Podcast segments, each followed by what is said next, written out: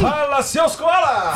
Fala, seus cangurus pernetas! Nós somos o Aqui na Austrália Podcast. Eu sou o Edgar. Eu sou o Diego. E esse é o episódio 43 do Nosso- nosso podcast. É isso aí, eu já tô ligado, eu já tô Sejam ligado. bem-vindos, galera, aqui do nosso episódio 43. Gente, esta semana, esse fim de semana, a gente tem que lembrar vocês que vai rolar um, um evento muito pica, não? Sabadão, dia 16 de julho, né? Não é, Diego? Agora, pô, esse sábado. É isso aí. Nesse sábado agora vai rolar a festa junina da Brasil WA. Você que não adquiriu o seu ingresso, vai lá e compre agora aqui no link da descrição.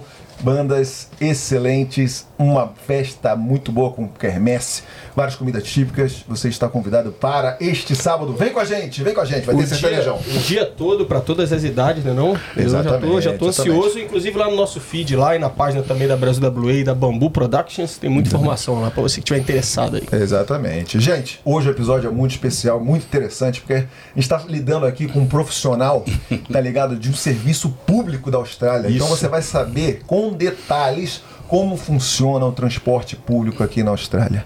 Então, muita informação. Isso. Muita coisa legal. Você vai entender que, assim, tem muita opção de transporte público.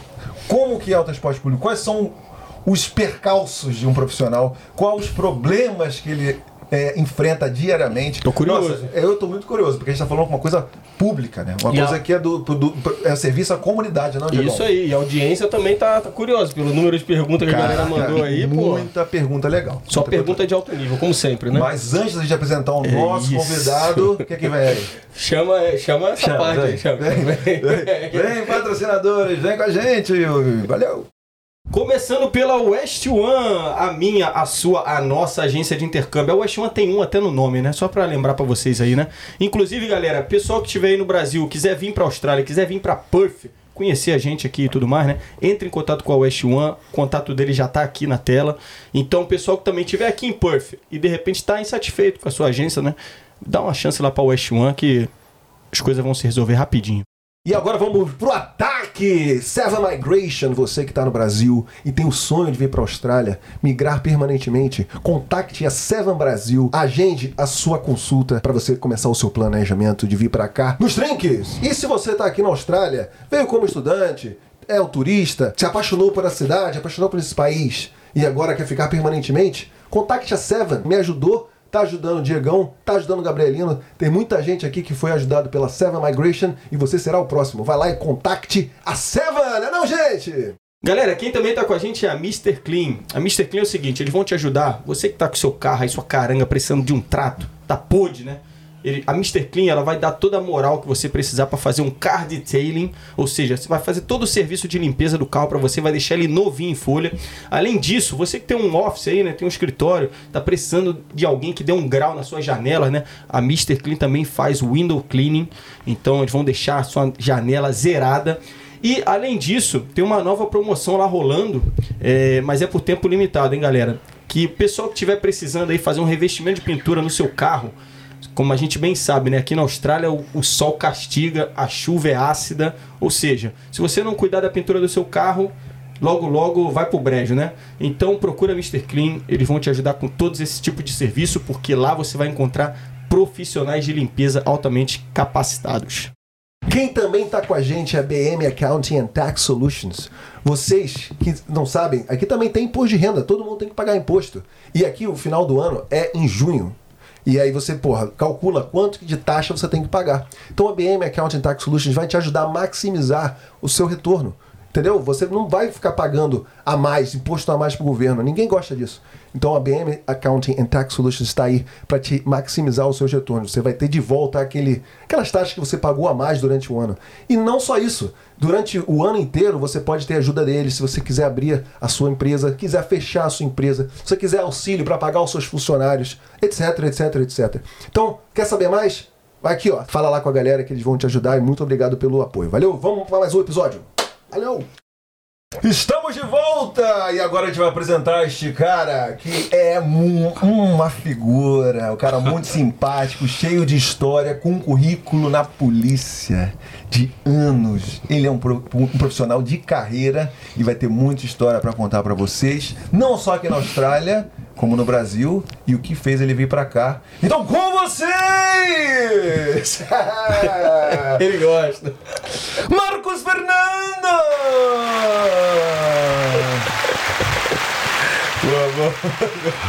Tudo bom, pessoal? Tudo bem?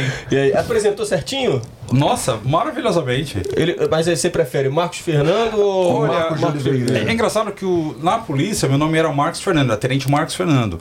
Mas aqui todo mundo conhece só o Marcos, né? Ah, e geralmente no podcast que você falou uma vez, né? Que aqui a gente não tem middle name praticamente. Então seria o Marcos de Oliveira ah, aqui na Austrália. Mas Marcos Fernando é meu nome. Porra, não sei. Acompanha, ainda É, acompanha. aqui a gente. Não, cara, eu sou isso? fã de Cê vocês. É louco. Cara, ó, não esquece de depois assinar minha, minha camiseta, pelo amor de É Deus. isso, né? que é isso, Pô, mano. eu sou uma fã dos caras, meu. Me conheci o Marcos numa gig que eu fiz, num show que eu fiz com a minha querida Mayla, né? Lá, no, lá na City. Foi, eu foi. conheci ele, ele falou, pô, eu conheço você, você é do podcast. Eu falei, porra, maneiro, olha, tô conhecendo reconhecido aqui.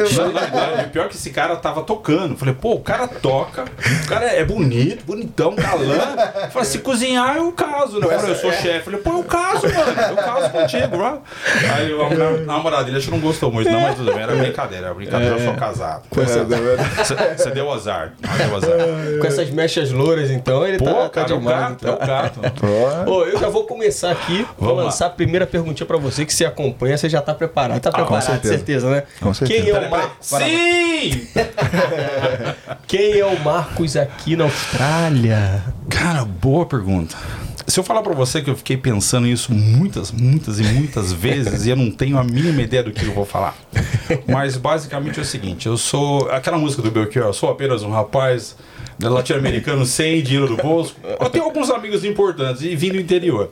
Mas basicamente é o seguinte, eu, eu tô aqui na Austrália já há 18 anos, vim passear, acabei ficando, ficando, vou falar em mais detalhes para vocês, mas hoje eu, tô aqui porque eu gosto desse lugar, amo Perth com a minha cidade mesmo. Ah, trabalho hoje em dia na função de Transit Officer pra- com Public Transport Authority, então tô aqui para ficar. né? Já estou há 18 anos e pretendo ficar aqui ah, por resto da minha vida. Boa. E isso sou eu, sou eu. Um jeitinho assim, meio tímido. Não, Marcos, é o figuraça e tal. Que Porra, isso? uma coisa assim que eu sempre tenho dúvida, porque a gente sempre vê o, o banner lá, né? Fala assim, Sim. ó. é, policial de trânsito é a mesma coisa que o policial que, que todo mundo conhece. Sim, sim. É isso mesmo? É. O que acontece é o seguinte, nós temos. ah, engraçado que no Brasil é o seguinte, tudo que for polícia é voltado somente à polícia. Ou seja, somente a polícia faz trabalho de polícia. Entendeu? Aqui existem várias agências que fazem trabalhos que são relacionados à polícia. Por exemplo, Transit Office, a gente tem poder de, de prisão, entendeu? Ah, a gente tem os mesmos poderes que a polícia tem. O, o nosso title, o nosso título seria Special Constables. Ou seja, você tem todos os poderes que a polícia tem dentro da, do setor de railways, dentro do setor de, da, da- da nossa área, nossa propriedade, entendeu? Basicamente, a gente atua com todo o poder de polícia, mas voltado somente para o setor de, de, de railways, né? Então, por exemplo, ah, pegou eh, crimes pequenos, por exemplo, trespass, ah, disorderly behavior, ah, vamos falar trespass em português, seria invasão de propriedade, Isso, boa. né? Eh, disorderly behavior seria a parte de desordem, qualquer atividade que seja Um vândalo ou um é, cara. fora do normal de comportamento e que vai Comportamento, afetar é. outras pessoas, né? Então a gente faz, faz isso, então nós também fazemos a parte de, de- de atendimento ao cliente, atendimento ao usuário, né, de transporte. A gente faz também checar ticket, né? É uma coisa que vale a pena falar é o seguinte: existe muita diferença ah, das funções. Por exemplo, quem checa tickets geralmente lá no, no trem são os revenue protections, né? Então eles usam o mesmo uniforme que a gente, só que eles não têm o, o- a, a veste, né, a laranja, porque eles ah, isso aqui quer dizer que você tem uma proteção para você atuar caso você tenha que ah, entrar em área reservada, por exemplo, ah, os tracks, né? Ah, então você tem que estar com isso daqui. Ah, então, sim. essa é a diferença. Eles fazem somente essa parte de, de re- revenue protection, né, de prote- proteção de divisas. E a gente faz a parte de segurança. Mas isso não quer dizer que a gente não faça a atividade deles. E temos também, por exemplo, os CSAs, que é o Customer Service Assistant. Daí eles atuam em tudo que for relativo ao cliente, né, ao usuário. Então, vai desde ah, lost property, não, tal famoso perdidos e achados, ou achados e perdidos, tal. Ah, eles fazem o fluxo de, de, de usuários, por exemplo, quando você vai pro, pro um, estádio, por exemplo. Então, quando você vai para o estádio, não sei se vocês já perceberam, mas a gente meio que, que conduz todo o o público para aquela, pra aquela região. Então, isso faz parte do sistema que tem os Transit Officers, tem os CSAs, né? tem os PTAs, que são funções dentro, dentro da, da, da- própria PTA, Public Transport Authority, ou tal Transport que a gente chama. Tu está me dizendo que para trem, para ônibus e tal, tem vários tipos de oficiais, de policiais para trabalhar Foi cada um interessante, sua você falou falou do ônibus, por exemplo. Nós temos autoridade dentro dos ônibus também. Sim. Mas quem trabalha nos ônibus são contractors, né? são pessoas contratadas da, de segurança da, do Wilson. Não, a- aqueles que, que usam veste amarelo, né? É, eles são, a gente chama eles de Will Paul, né? Porque Parece uh, Wilsons da polícia, né? Ou seja, Ah, eles não têm o poder de polícia, eles não podem prender, né? Ah, mas eles podem deter alguém, a polícia vem e vai e conduz ah, Privado, o no processo. caso? Isso, é contrato, é segurança privada. Nos trens, ah, somos nós, né? Na verdade, você, a gente teria autoridade para atuar em todo o estado, mas por uma questão de, de política da, da empresa, a gente só atua nas linhas de trem. Mas, por exemplo, quando tem ah, line closure, vai, fecha a linha para fazer manutenção. De vez em quando isso acontece. Aí você tem o que? Os bus replacements. Então tem os ônibus que vão é, garantir o transporte das pessoas que precisam usar o trem. Então a gente pode atuar dentro desses, desses ônibus. A gente tem autoridade para isso. E quando a gente fala poder de polícia, assim, poder de prender, você tem ah, o poder de fazer a prisão. Isso quer dizer que a gente vai fazer também o processo, que a gente chama aqui de brief, né? E você leva para a corte. A gente tem a nossa viatura, você pode levar para a cadeia, né, que seria a Perth Watch House, por exemplo. Misturando português e inglês tá difícil. Não, é, é engraçado que esses nomes são tão famosos em inglês, quando você vai falar em português, não é esquisito. sim, sim. Entendeu? Então você tem o, o, o que tecnicamente a gente chama de ciclo de processual. É, ciclo processual, ou seja, você tem a condição de prender, fazer a, a parte de cartográfica, a parte papelada, né? E ir para a corte. Então, na corte, por exemplo, se eu prender um cara, eu vou ser o case officer na corte. O nosso promotor, nós temos um promotor para ajudar a gente. Então, eles vão para lá e você faz atuação na corte. Caralho. Entendeu? Então, nu- numa, na rua normal assim, Sim. você também pode prender, não? Ah, na verdade, qualquer um pode. Qualquer um policial. Não, qualquer pessoa pode. Contanto que a pessoa ah, esteja cometendo um delito. Entendeu? Ah, é? É, no Brasil, assim também. No Brasil, inclusive, fala assim: qualquer um. Quando Qualquer um do povo pode. E as autoridades policiais devem prender quem quer que se encontre em flagrante delito. Isso é um artigo do Código de Processo Penal. Gente, ainda lembra disso. e aqui é, é mais ou menos isso, entendeu? Qualquer um do pode. Só que quando você faz isso, que é o tal do citizen arrest, você vai depender da polícia, por exemplo, para atuar. No nosso caso, a gente atua somente nas estações de trem, Entendi. entendeu? Entendi. Ou dentro do trem, claro. Já chegou um, um cara assim, um passageiro, e você foi dar uma bronca nele e ele falou: Ah, o que, que é você aí, pô? Você é do trânsito, não tem nada a ver com policial, porra. Tem, tem muito disso, tem muito disso. Tem gente que não acredita que nós temos o poder de polícia, né? Que tem essa, essa ah, autoridade para prender e começa a falar, ah, eu vou chamar a polícia. né? é, é engraçado que você fala isso, vê na, na, Um monte de coisa fil- na cabeça, O filminho na, na cabeça. A gente tava outro dia lá e o cara tava usando né, uma linguagem inapropriada, digamos assim, tudo. Eu falei, cara, vamos lá, fica calmo, né? É. Pô, você vai querer pegar, quer pegar um trem? Já comprou o ticket? Eu vou te ajudar. Não, vamos lá. E o cara. ah. Aí eu falei, meu, se você continuar assim, você vai ter que sair daqui, não vou poder autorizar você a viajar, tá? Aí o cara, falou, ah, você pensando que sei o quê, tudo, aí, vai. Pra encurtar a história, acabou ele vindo agredir a gente, a gente teve que prender, algemar, tudo e tal. Ele gritava, chama a polícia, chama a polícia, chama a polícia. Aí eu falei, gente... Estamos aqui, estamos é, aqui. Tcharam, Surprise! Aí, tudo bem, né? O- a pessoa que estava com ele ligou para a polícia, né? E a polícia entrou em contato com a gente, ó, sabe um telefonema assim, assim, assado. E o cara tá falando que tá sendo né, é, agredido na, na, na estação. Daí eu falei, ah, qual o nome do cara? Eu falei, tal. Ah, é, é, ele tá preso. É. Entendeu? Aí ele acabou se a- a- a- aca- acalmando, claro, né? E foi liberado. Aqui você pode fazer dois tipos de prisão. Um que você faz a prisão imediata, então se for um caso de, de, de- de gravidade maior, então você pega o cara, leva para cadeia e da cadeia no dia seguinte ele pode ir para corte. É bem rápido.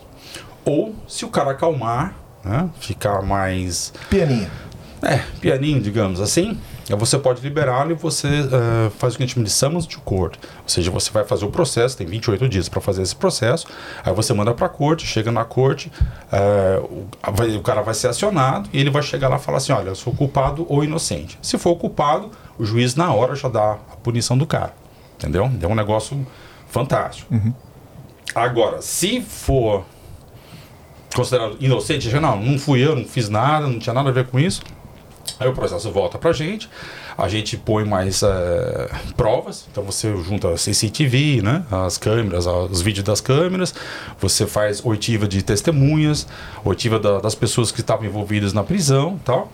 Então você, eh, se tiver, por exemplo, objetos que você fez a apreensão também, né, eh, a gente junta tudo isso no processo e manda pra lá e vamos todos para o fórum. Então, vai o promotor, vai as, as testemunhas, vai o case officer, vai todo mundo. Aí chegando nisso lá, digamos assim, você vai fazer parte da, da, da, da, da, da oitiva, né, da, das discussões, e o juiz no final vai tomar a decisão. É, inclusive, eu até, eu até estava notando que eu ia perguntar sobre como acontece esse processo depois de, de- de prender alguém e Sim, tudo mais, né? É, não tem audiência de custódia aqui, né? Cara, nem me fala. mano. Eu, eu, eu tenho muitos amigos na polícia no Brasil. Ah, eu sou aspirante da turma de 94. Nós vamos falar sobre isso. O meu ano de nascimento. Ó, Que Tá isso, viu? Porque você tem de idade, eu tenho de- prender bandido já. Vamos lá. E na época, o que acontecia? A gente. Eu, eu converso com, com os, com os meus amigos policiais lá, eles agora são tenente coronéis, coronéis, Uhum. né? Ah, e eu falei, "E aí, como é que tá? Ele falou, Marcos, essa audiência de custódia é, é uma palhaçada. Desculpa eu falar, não devia ser político nesse ponto, mas eu te falo, é uma palhaçada, porque. Alguém ah, poderia me falar o que é, a- só pra, porque eu tô perdido? a assim? audiência de custódia é o seguinte: você, quando prende um cara no Brasil, né? Sim. Você tem 24 horas para apresentar esse cara perante um juiz. Entendeu? É mais ou menos o que acontece aqui. Só que aqui o cara vai chegar lá, não, eu sou culpado ou inocente. Então, se for culpado, o juiz dá a pena. Se for inocente, o que eu não falei, junta o processo, vai, junta mais dias do provas, processo e tal e, e manda pra, pra frente.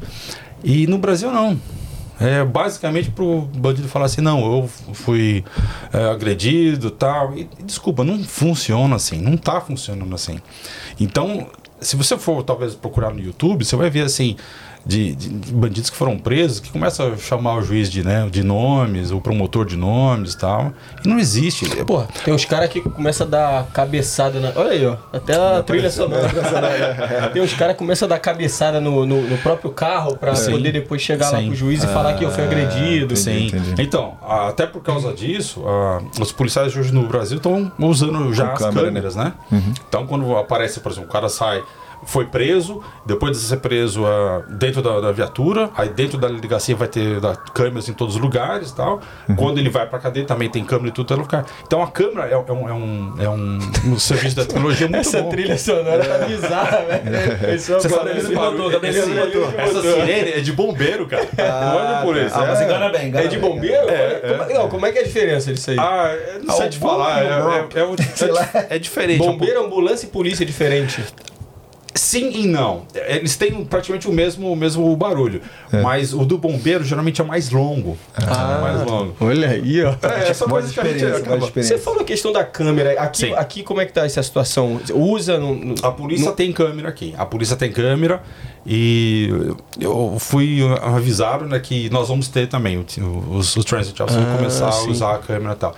E- existe assim, a, a câmera é um negócio assim bem interessante, Uhum. sabe? Porque é, além de ter todas as câmeras no, no sistema, aquela câmera pequena ela vai gravar áudio também. Sim. Entendeu? Então, por exemplo, às vezes eu tô. Você tá lidando com o cara. O cara tá sossegado. Tá sendo totalmente irônico, tá te chamando de seu filho da, da- mãe, Uhum. né? Aqueles nomes coloridos, todo tal. E você não tem prova. Não que isso seja um crime, mas mostra o comportamento da pessoa, entendeu? Então, com o áudio, você vai ter mais chance de provar isso em corte. Entendeu? E Tem gente que fica, ah, pô, mas a câmera vai. A gente vai perder um pouco da nossa privacidade, claro. A polícia aqui, o que, que eles fazem? Eles, quando vão prender alguém, eles acionam a câmera. Hum, né? entendi. Você tá- fez um movimento que é aqueles momentos que eles fazem. Sim. E quando não está perto mais, eles vão e desligam a câmera. Então, toda vez que você tem o contato com a pessoa, o policial avisa: olha, a partir do momento está sendo gravado. Entendeu? Ah, As entendi. imagens estão sendo gravadas, podem e serão usadas contra você no. no- no- Então daqui a na pouco a gente pode esperar aí o Marcos, blogueiro, youtuber também, fazendo os vídeos assim. Seria, hein? Ah, Aí, não. galera. Não, essas, essas coisas modernas são pra vocês, não é pra canal mim, no não. YouTube dele mostrando. Maneiro, maneiro. Queria fazer só uma observação Vamos aqui, lá. cara, porque, é, pra quem não sabe, aqui, sexta-feira, sábado, eu acredito que sejam os dias mais malucos aqui, né? Principalmente Sim, na sim. City, né? North. Bridge. Então, eu vi uma vez aí como vocês trabalham como um time, né? Tinha Sim. uma pessoa, um cidadão, fazendo uma, um- uma balbúrdia, né? Balbúrdia. um burburinho, uma Sim. confusão ali, né? Mano, quando o cara, acho que deve ter, ter, avisado pra ele, que, pra ele parar, pra ele se acalmar, o cara não se acalmou. Mano, acho que uns oito policiais Sim. metendo o, o joelho nas costas do cara pra poder prender e parar, porque o cara tava fazendo um bagunça. Então, é um negócio que Hum. Isso é foi brabo, em né? North Bridge? Foi ali na City, é. Ali Sim. em Puff, o Puff que acontece é o seguinte, é, quando a gente fala, por exemplo, ah, o- o- a metodologia que foi utilizada e tal, cara, a, a legislação aqui é bem restrita, sabe? Entendeu? Eu costumo dizer assim, quando você está dentro da do, do- nossa propriedade, Uhum. você tem você tem câmeras em todos os lugares, entendeu? Então, se você fizer alguma coisa errada, você vai pagar por isso. Sim. Entendeu? Então, por exemplo, a, legislação aqui fala que você não pode eh, usar de excesso de força. Entendeu? Então, o que é o excesso de força? A definição é um tanto quanto longa. Por exemplo, se eu tocar em você, Edgar, sem ter motivo algum, isso já pode ser considerado Excesso de excesso de força. Por que você está me encostando? Por que você está me tocando? Não tem razão para isso. Entendeu? Sim. Até comigo foi um complicado, porque eu sou um cara, e aí, beleza? Né? High five, né? Toca no onde? Eu não posso fazer isso. Entendeu? É, então eu- é uma coisa assim. Adora fazer isso, né? É, Então, e eu tive que me policiar durante muito tempo. Agora tá normal, mas, né? 12 É. anos fazendo isso aqui, então você acaba se acostumando com isso. Mas, é, e outra, qualquer tipo de força que você utilize a mais, quando você não tem mais razão para, né? Você já dominou o cara, entendeu? Uhum. Então, para que, que você vai fazer, ap- aplicar mais força? Você vai apertar a cabeça do cara? Não, Não, não tem isso. Não tem isso. Então, o que é bacana, por exemplo, no pitch é isso. Você tem câmeras para te ajudar em tudo quanto é lugar. Então, ajuda tanto a- o agressor quanto o policial. Né? Ou o agente do estado que está lá para atuar. Entendeu? Então, costuma dizer assim: ah, é, as estações de trem são seguras? São. Em todos os lugares que você vai, tem alguém te assistindo. Big Brother is on. Entendeu? Ah, ao passo que se você sair da estação e cruzar a rua lá, talvez você não tenha a mesma câmera. Talvez você não vai ter o mesmo número de policiais, ou, ou seja lá, agentes de, de, de trânsito, né, ou transit officers, ou seja lá qual for o funcionário, para te ajudar. Entendeu? Então, estações de trem, os trens, eles são seguros. Entendeu?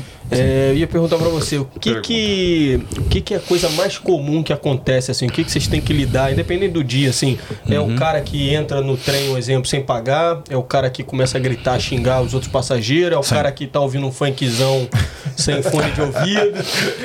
Cara, tem de tudo um pouco, né? Mas, como eu falei pra você, a questão de, do- do- dos, da- dos tickets, né? É mais voltado aos revenue officers. Claro, se a gente tá trabalhando dentro do trem, a gente vai, vai checar isso daí, né? Aí, inclusive, essa semana, vou falar pra vocês, hein? Não conta pra ninguém. Vai começar a rolar operações aí de check tickets, porque durante a pandemia a gente deu uma segurada, né? Sim. Então, a gente Então- viu que as pessoas... Então, vou explicar pra galera então. Hum.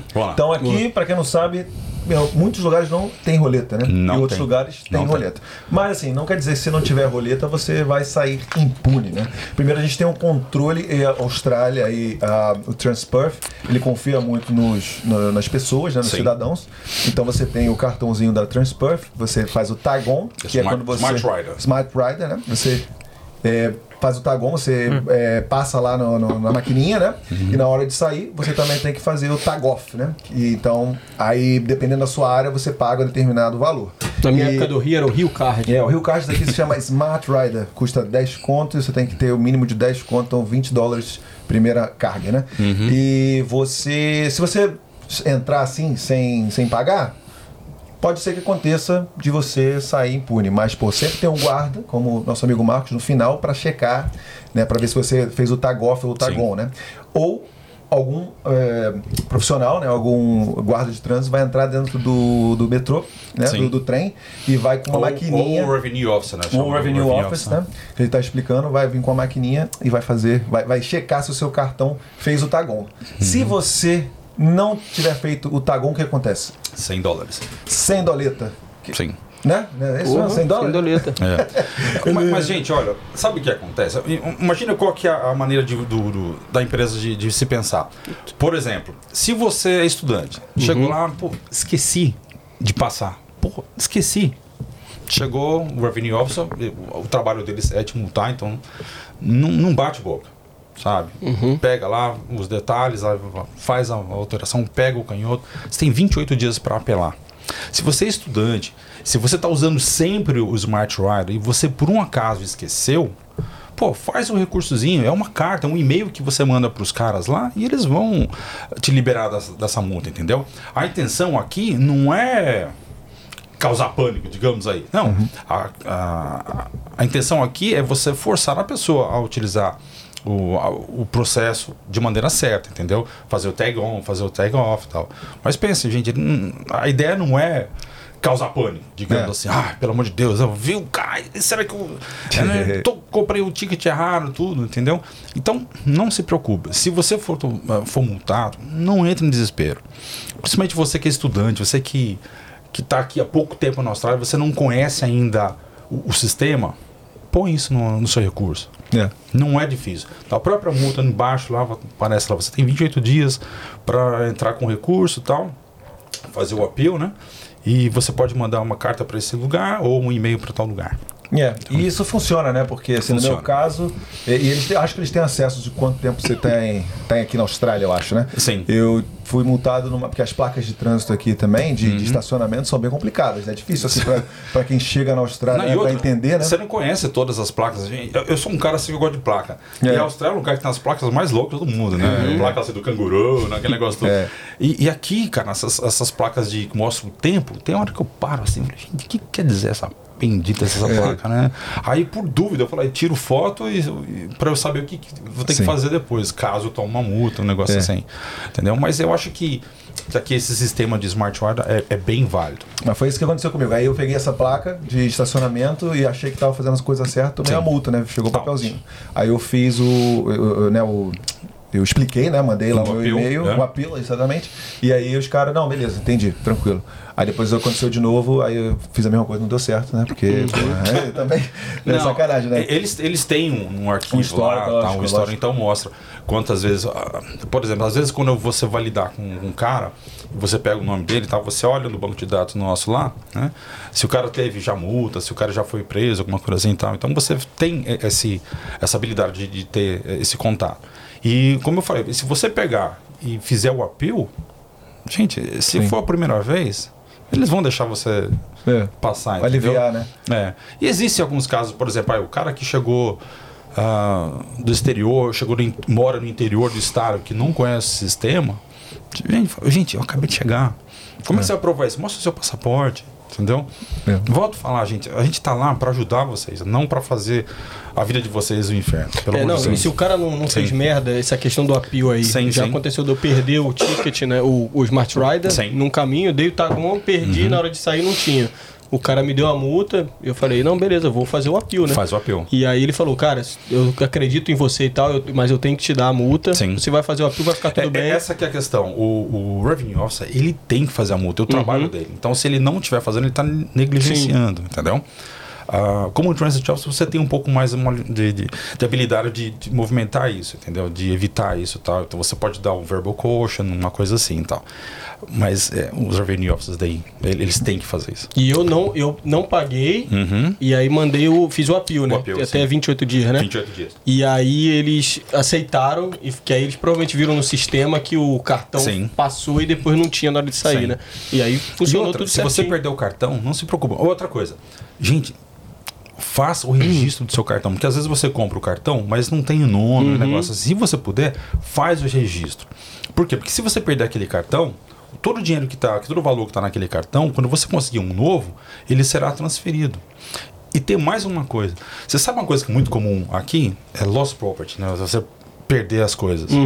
Cara, o que a gente acha de, de carteiras, por exemplo? Celular. celular, né? Ah, eu não tô com meu celular aqui, mas geralmente, por exemplo, você tem aquelas carteiras que, que, que você põe o- a- a- os cartões né, junto com o celular. Uhum, sim. Entendeu? E muitas vezes você tem o quê? Você tem o Smart Rider. Uhum. Então, com o Smart Rider, eu consigo saber onde você tá.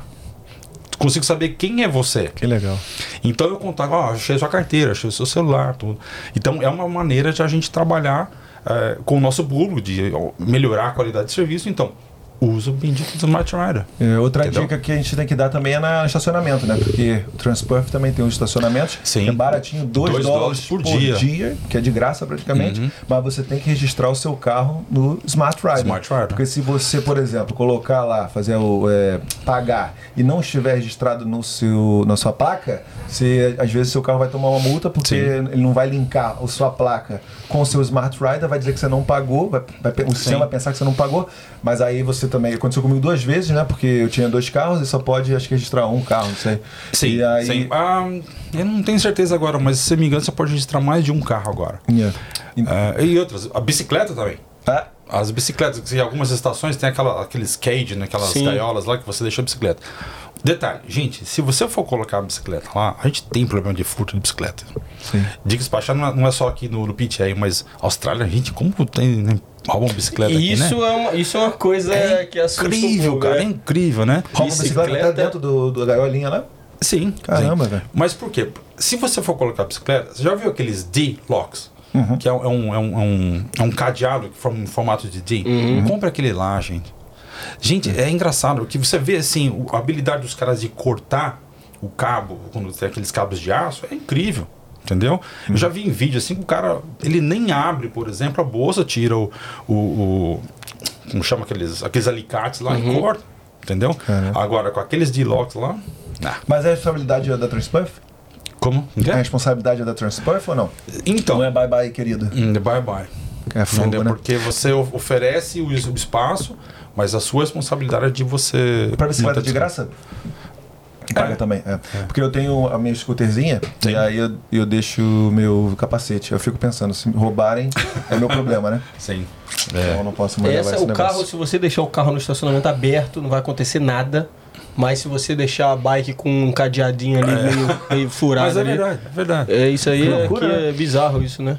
Loucura. Pô, mas a gente tá entrando, entrou nesse papo aqui, que é, Opa. por sinal, muito interessante, mas, pô, queria saber um pouquinho lá, lá. de trás. Tá bom, vamos lá. Era você uma lá, vez. é isso aí, Era uma exatamente. vez. o- o- Era uma vez. Gente, eu comecei meu trabalho em- como policial, digamos assim, em São Paulo, ah, no dia 15 de janeiro de 92. Caraca, você tem todas as datas marcadas que deve ter te marcado muito sua vida, né? É até engraçado, cara, o Covid, eu tive Covid recentemente, regaçou minha memória, bicho. É. Esqueço um monte de coisa. Nome, então, errou. Mas é, foi um dia marcante pra mim, né? A gente costumava dizer assim que você sai do mundo civil pra entrar no mundo militar. né? Eu entrei na Academia Militar do Barro Branco, em São Paulo, que pra vocês entenderem é a, é a escola de oficiais da polícia, pra você ser tenente da polícia. E, a, e me acabei me formando em 94. Né? Foram ao todo quatro anos em três anos de academia, ou seja, na época eram três anos de curso, mas eles iam estender para quatro. Mas como existia uma carência muito grande de oficiais na rua, os caras comprimiram o mesmo número de aulas em quatro anos por três. Ou seja, a gente tinha 10 aulas todos os dias, final de semana sim, final de semana fazia estágio. Então foi, foi corrido. Né? Aí me formei em 2004, 2004, em 94, né? E fui trabalhar numa região bacana. Bacana, bem bacana. Fui trabalhar na região da zona sul de São Paulo. Então eu cobri uma área de mais ou menos na época 4 milhões de habitantes. Você fala bacana ali pra, pra galera que não, não tá manjando, mas fala bacana em que sentido? Perigosa? Galera com grana ou Tinha de perigo? tudo, de tudo um pouco. Entendeu? Então imagine, uh, Jabaquara, Ipiranga e Heliópolis. Heliópolis é uma das maiores favelas ah, de São Paulo. Entendeu? Então foi, foi legal, porque você tem um cara com 20 e poucos anos, vou mudar o mundo. Mundo ao meu comando, entendeu? E você tem toda aquela teoria né? Que você aprende na, na- nos bancos acadêmicos e você tem que aplicar na, na, na prática. Então você prende o cara, o cara vai para o sistema criminal, ele paga a pena, ele volta uma pessoa melhor. Sim. Não acontece. Entendeu? Então eu saí de lá, aí você vai trabalhar na Zona Sul. Foi complicado. Foi, foi um negócio assim que eh, você você tem aquele choque. Mas quando você tem 20 e poucos anos, cara, você tem aquele ânimo todo de querer. Né? Você tem a força, o físico, a, men- a mentalidade de querer fazer diferença, entendeu? Que é uma das coisas que você precisa para ser policial. Você tem que ter esse gosto de querer fazer um pouco mais, entendeu? E foi legal. Na época, nós somos em nove aspirantes, por exemplo. Quando você se forma, você se torna aspirante. Nós fomos trabalhar na Zona Sul de São Paulo. Fui trabalhar num batalhão chamado Terceiro Batalhão, né? E, e foi legal. E nós tivemos um, um time muito bacana. Nós tivemos um time assim que, poxa, os caras são, são ó, comandante da rota hoje, São Paulo. Tenente Coronel Coutinho é da minha turma, nós trabalhamos juntos lá. Ele trabalhava à noite, eu trabalhava de manhã. Coronel eh, André Luiz Paz, que comanda todo o litoral norte de São Paulo, também. Ah, o Jaime de Souza, ele foi major da PM aposentado agora, aposentou recentemente. E a maior parte deles estão se aposentando tudo velho, né? E o, o Jaime hoje é político, ele é vereador na cidade de Campinas, né? A, a minha turma da, da, da academia é uma turma, assim, bem, que costumamos dizer que nós somos os simpáticos, né? Porque tem- nós temos uma, uma razão para isso. Aquela ali? É, Não, mostra- ali é o pessoal do, da- da- do litoral. Eu vou, Ah, eu tá, a pouco falo. chegar lá. É. Aí, resultado. e são pessoas interessantes, que nem o Capitão Augusto, que é deputado federal também da minha turma. Então a gente teve a habilidade de, de aprender com a realidade né, e, a- e aplicar o que a gente aprendeu no mundo acadêmico. E a gente, eu costumo dizer assim, que a gente teve como fazer e, e, digamos assim, fazer diferença na época, entendeu? Graças a Deus, um trabalho de unidade que a gente tinha oficiais eh, predecessores que ajudaram muito, né, nos ensinaram, porque, cara, você assistiu Tropa de Elite? É mais ou menos aquilo, sabe aquele negócio do aspirante? Puta, aspirante só faz cagada. Sim. então é isso. Então, se você não tiver alguém pra, pra te doutrinar, pra te levar pro- pelos bons caminhos, né, você vai fazer merda, entendeu? Não devia falar, falar merda, mas falei. Falar, vai. tá, pode. hum. É, aí resultado. Então a gente teve pessoas bacanas. Eu tive um, um colega, o coronel Hélio Tenório dos Santos, na época ele era tenente. Pô, foi um cara sensacional. É um cara assim que quem sabe da polícia em São Paulo conhece o cara. O cara é lenda, entendeu? E, pô, eu era meu primeiro tenente lá, eu era segundo tenente recruta, assim, magrinho, né? É, e foi legal, foi, um- foi um, foi um aprendizado muito grande, entendeu? Mas, sem dúvida, foi um choque, assim, quando você sai da teoria, da academia e vai para a realidade das ruas. Você mencionou, fez esse, essa analogia, essa comparação com tropa de elite ali. Sim. Você consegue falar pra gente aí alguma, alguma merda de aspirante que você lembra aí, não? Você pode falar? Ou não, não quer entrar nesse assunto? Tem.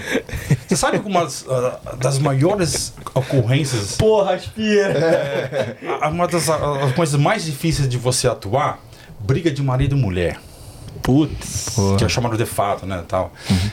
Cara, a- a minha primeira, quando você é aspirante, você chega na unidade, você não não assume um, um pelotão, a gente chama, né, um, um grupo eh, de imediato. Você vai ficar sentado do banco de trás de um tenente antigo e o cara vai falar, ó, faz isso, faz aquilo, tal. Primeira ocorrência, Tava eu lá, no uniforme, brilhando, limpinho, novinho, né? Magrelinho e tal, assim, todo contente, todo animado. Aí teve um. Teria uma desinteligência, que a gente chama, entre marido e mulher. Beleza. Falei, olha, eu tava perto da, ocorrência, falei, ó, vamos lá apoiar a viatura. Quando eu estava chegando lá, a viatura falou, vou precisar de apoio. Falei, ó, já estamos aqui. Porque o cara tá resistindo, né? Cheguei na casa, cara, pô, que tristeza. Cara tava drogado ou embriagado e destruiu a casa toda, bateu na mulher, bateu nos filhos, né? Aí chegamos lá e falei, pô, cara, né, infelizmente você tá preso, vou ter que levar você, babá. E a mulher veio, ah, eu quero fazer uma queixa, não sei o que lá, tudo.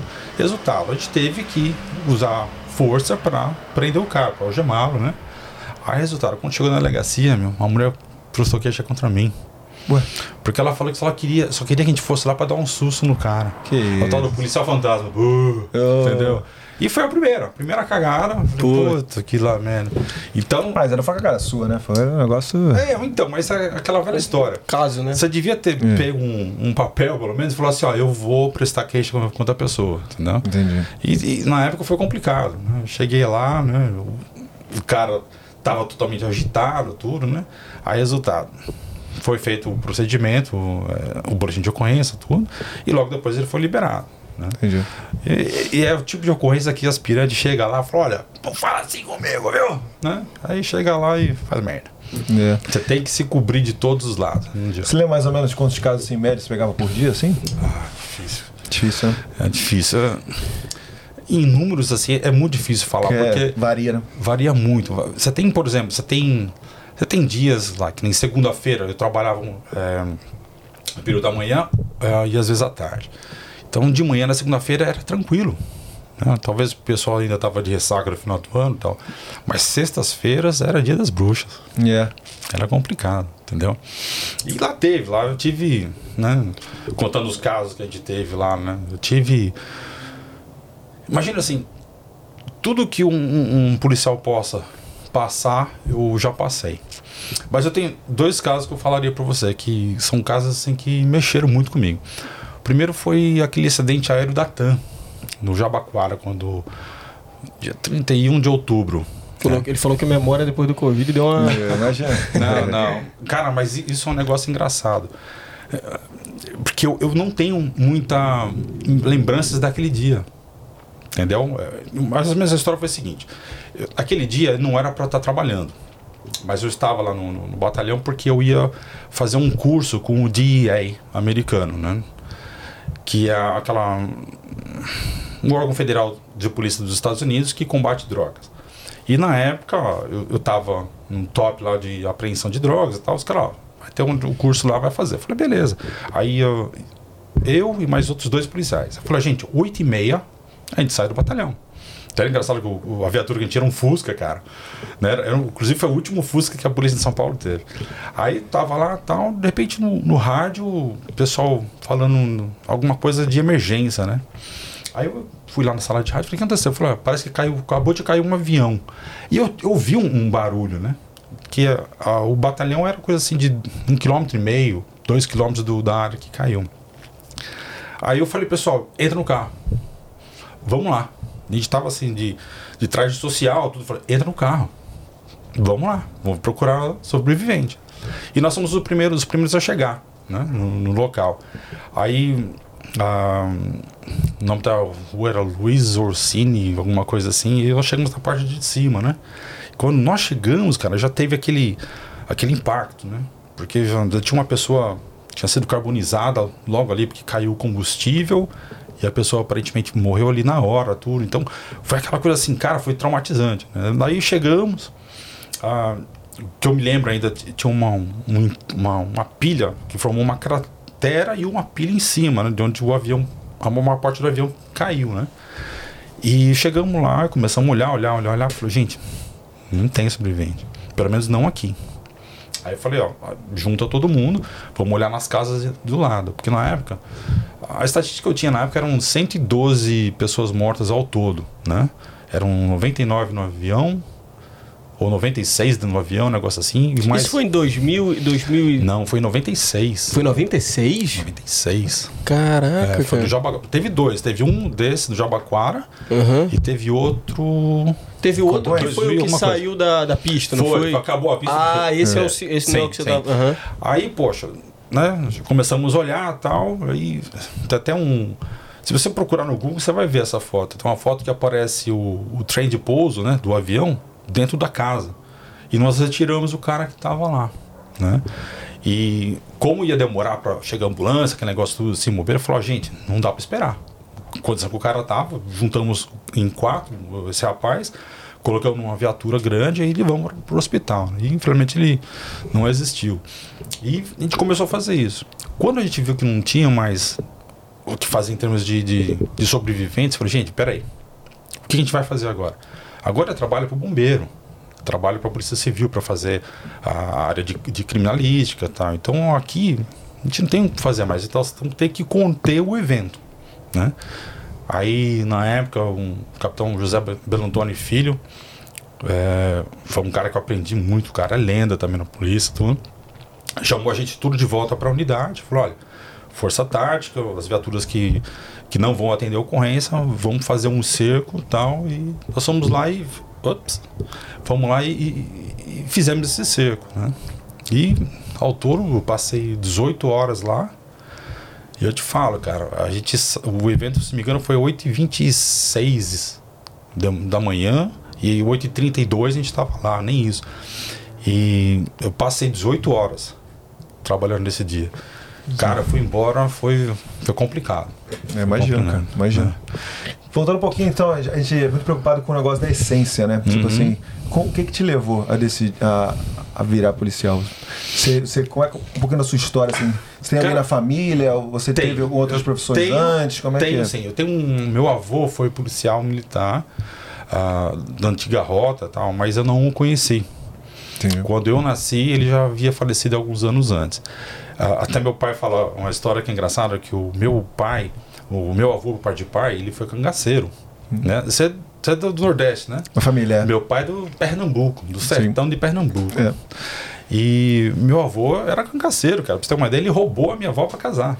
A minha avó era Caramba. fazendeira, o, o- o meu avô- bisavô era o coroné, né? Caralho. Ele falou, ele roubou. Aí o coroné falou, não, vou procurar alguém pra matar esse safado. Ninguém tinha coragem, né? E outro lado era o meu, meu avô parte de mãe, que foi policial, tudo, né? E meu pai falou assim, olha, se os dois estivessem vivos, os dois iam pro bar encher a cara. Um de felicidade, outro de tristeza Caraca. né? Mas, é, cara, é difícil falar. Eu, sempre gostei. Eu, eu tenho, tive uma má influência. Tem um, um tio chamado Severino Valdemar.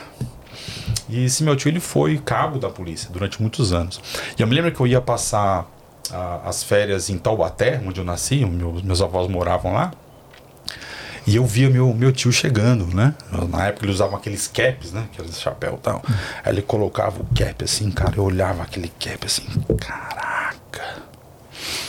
Eu não, não podia tocar, né? Porque eu achava que aquilo maravilhoso. Eu olhava, um, um dia eu fui lá e peguei e coloquei esse cara. Cabecinha pequenininho, era grande, né? Eu falei, eu olhei assim, cara, me senti o cara, né? Aí meu tio por trás, "O que tá fazendo? Nossa, cara, sabe? Tomou de esporra. quase né, morri de- do coração. Daí, daí eu falei, não, tio, eu tava vendo. Aí ele foi lá e falou, tá bom. E colocou assim e tal, me deu um, um pinzinho da polícia e tal. E eu, eu gostei. E eu cresci assim, sabe? Eu olhava ah, uma, uma viatura da polícia, eu achava legal. Eu gostava de assistir aqueles chips, né? Que era o California Highway Patrol, a SWAT, taranã, taranã, aquelas coisas. Então eu cresci desse jeito. Eu gostava disso.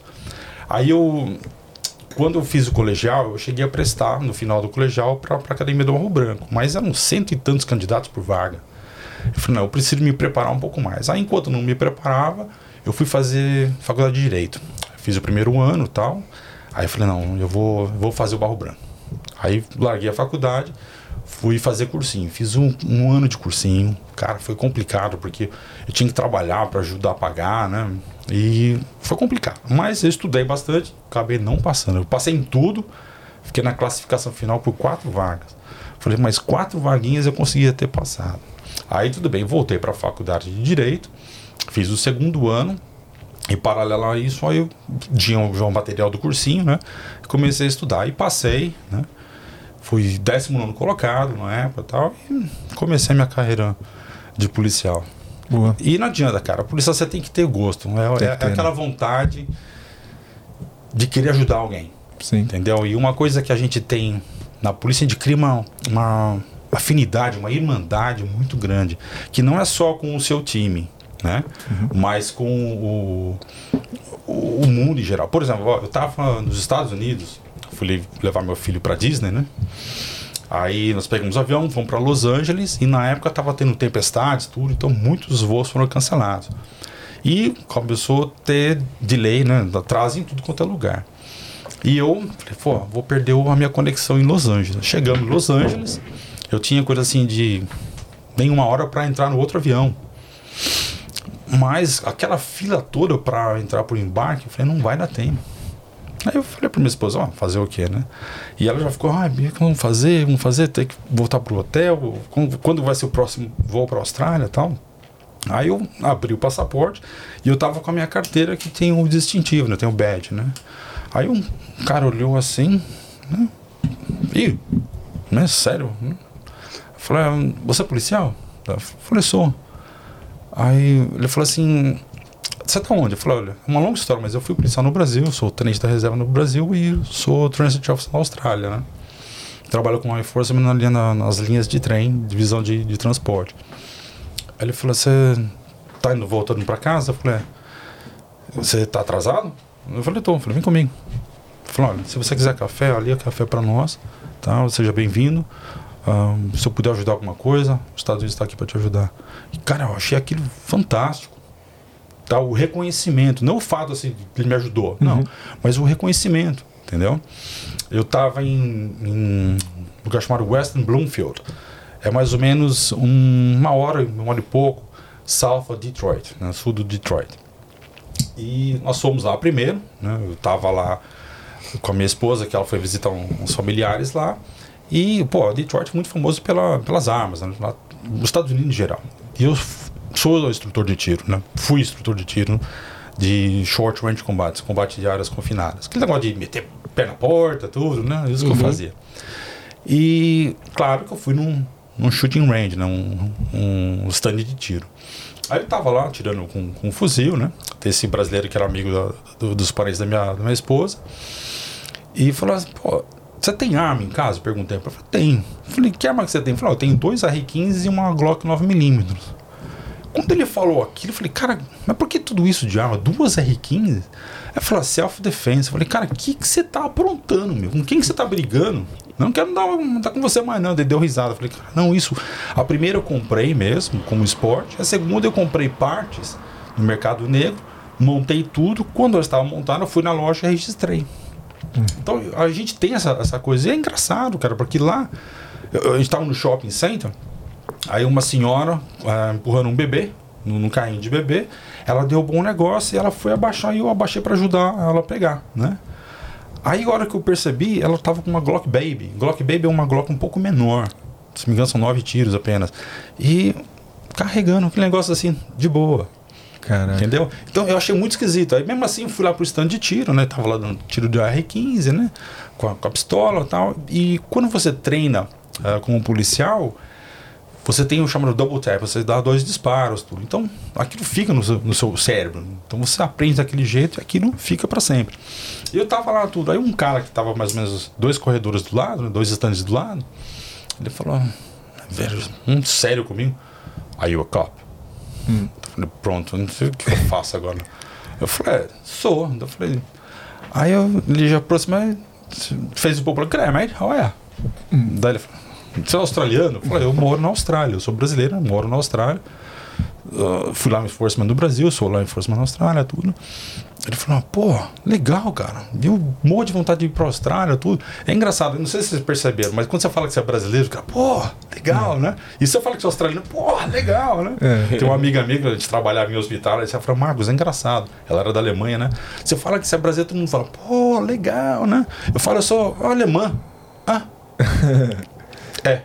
Não dão Entendeu? muita Então, bola. E esse cara, pô, já abriu as portas. Ó, vamos fazer o seguinte: amanhã nós vamos para um, um stand de tiro aberto, né? Que nós vamos poder dar tiro de, de, de ponto 30. Eu falei, gente, por que eu vou dar ponto? É enorme o negócio, não, não é um tiro assim de precisão e tal. Mas eles têm essa paixão por arma e tal. E eu adoro armas também. E né, o cara me convidou, mas infelizmente eu tava já indo para outro lugar, não, não pude ir. Então existe isso, cara. A gente, a gente se cuida, a gente forma esse elo de, de irmandade, sabe? Eu, eu tenho um, um carinho muito grande, né? Eu mostrei para vocês a foto, né, do pessoal da minha equipe quando eu trabalhei no reservado, né? É, fardado, né? Então, até hoje, por exemplo, a gente se vê quando vai pro Brasil e tal. É, é bem bacana. Aí, voltando à história, aí eu fiquei esses dois anos na, na Zona Sul de São Paulo. Deixa eu não, deixa eu- você não perder o gap, eu quero Ah. fazer uma pergunta. Primeiro, pra você ficar mais confortável, se quiser botar isso aqui, ó. Vendo que tá rodando? Tá vendo aqui? Esse, Ah. esse clipe aí? Cle. Aqui, ó. Aqui, ó. Bota aqui, ó. Ah, você tira aí e bota lá embaixo. Pode botar embaixo aqui, ó. Aqui, ó. Aí vai ficar mais confortável pra você. Pronto. É, a questão. G, one G. Só você vai ficar mais confortável. É, essa questão, eu gostei muito desse seu ponto que você falou da, de como é respeitado o profissional, né? Sim, eu tenho é, muito, muitas pessoas, não é, não é todo mundo, é claro, mas eu ouço muitas pessoas do Brasil que parece que o policial é o inimigo, né? No Brasil, né? Eu não sei, eu sei que pode não ser a maioria, mas assim, eu ouço muito, leio muito, que é uma coisa que o policial para muita gente, é desrespeitado no Brasil. Vamos fazer a comparação aqui na Austrália. Como é- se você fosse comparar como é o policial tratado no Brasil e como é o policial visto no Brasil e visto e tratado na Austrália, o que que você poderia falar sobre isso? É complicado, porque é o seguinte, são sociedades totalmente diferentes. Entendeu? A gente lida com, com, com tipos de, de, de sociedade diferentes. Por exemplo, o policial ele não vem de Marte, ele não vem de Plutão. Então o policial ele sofre todas as, as doenças que a sociedade tem. Se o policial é corrupto, é porque a sociedade é corrupta. Se o policial é violento, é porque a sociedade é violenta. A gente não consegue trazer um cara de um outro ambiente para trabalhar. Então eu te falo, por exemplo, quando eu cheguei aqui, né, eu me lembro que eu fiz a entrevista para o trabalho de Transit Officer, ah, eu falei que fui policial, tudo, né? O cara chegou assim, olha, uma coisa nós temos que te dizer. Você pode se machucar nesse trabalho. Quando ele falou aquilo, eu até hoje eu falo assim, não devia ter feito, mas de maneira irônica, eu dei risada. Entendeu? Apareceu até uma certa arrogância para minha parte depois. Eu pedi desculpa. Eu falei, gente, me desculpa, mas de onde eu vim, eu trabalhava com uma pistola, uma backup gun e, e uma arma longa. Entendeu? Usando colete de prova de bala. Eu tinha munição na minha viatura extra e tal, porque a gente estava preparado para combate. Entendeu? E aqui, eu não carrego nem arma. Quando eu falo para os caras que eu não carrego arma, eu falei, como? Lá em Enforcement sem carregar arma? Que mundo que você vive? E não é isso, é porque não há necessidade, entendeu? Então existe. O, o Brasil está passando por uma crise de identidade, eu acho. Sabe? A gente está muito assim preocupado naquela coisa da política. Ah, eu sou de esquerda, eu sou de direita, eu sou isso, eu sou aquilo. E nós estamos apanhando com isso. E infelizmente nós estamos perdendo gente no Brasil. Entendeu? Ah, eu estava vendo outro dia os cientistas, né? eh, Que vieram aqui conversar com vocês. Gente, é o melhor exemplo. Hoje, mentes como aquela lá estão saindo do Brasil. Por quê? Porque você não sente bem no Brasil. Entendeu? Ó, eu trouxe uma estatística, por exemplo. Perdão. Uma estatística, por exemplo, vamos falar de homicídio. Em homicídio no Brasil caiu muito nos últimos 4, 5 anos. Entendeu?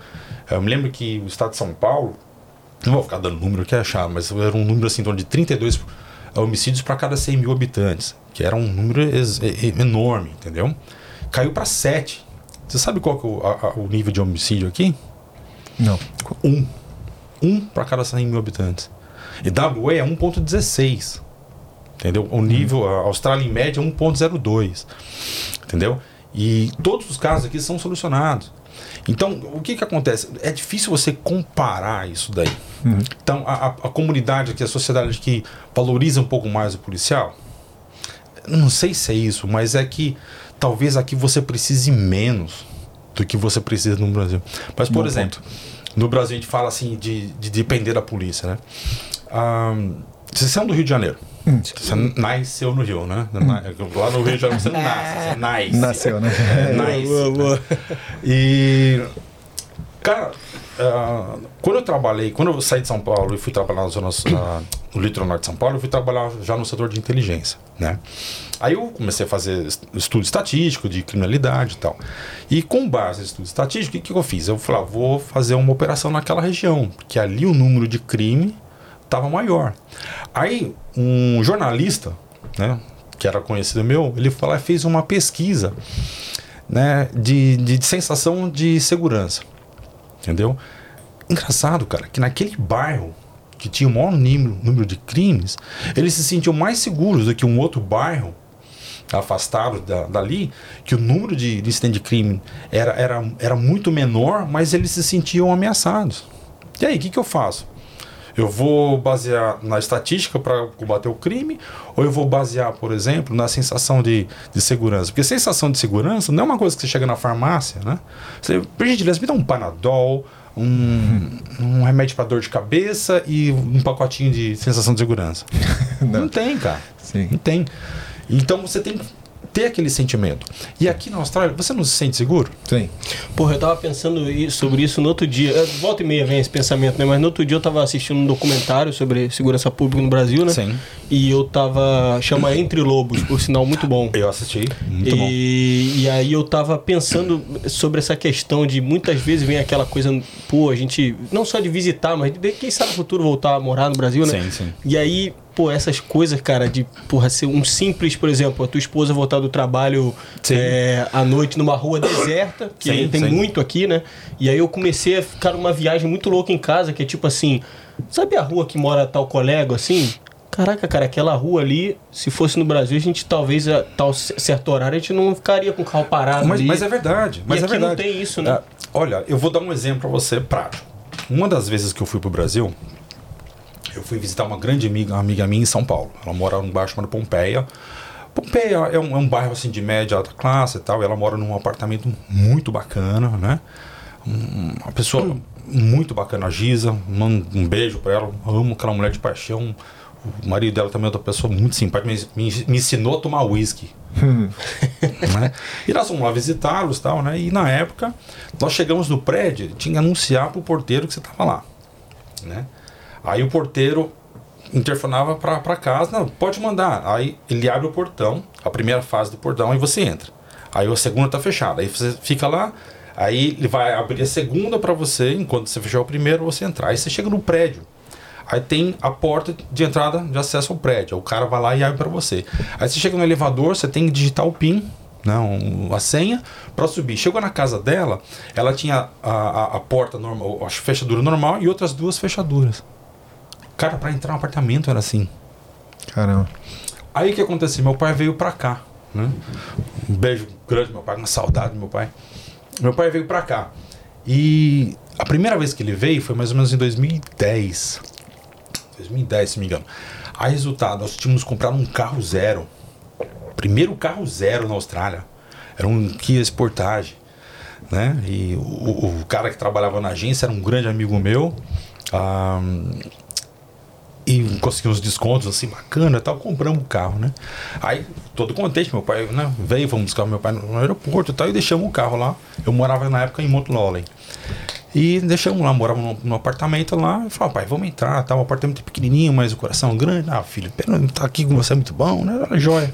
Filho, não vai guardar o carro? Eu falei, guardar o carro, pai?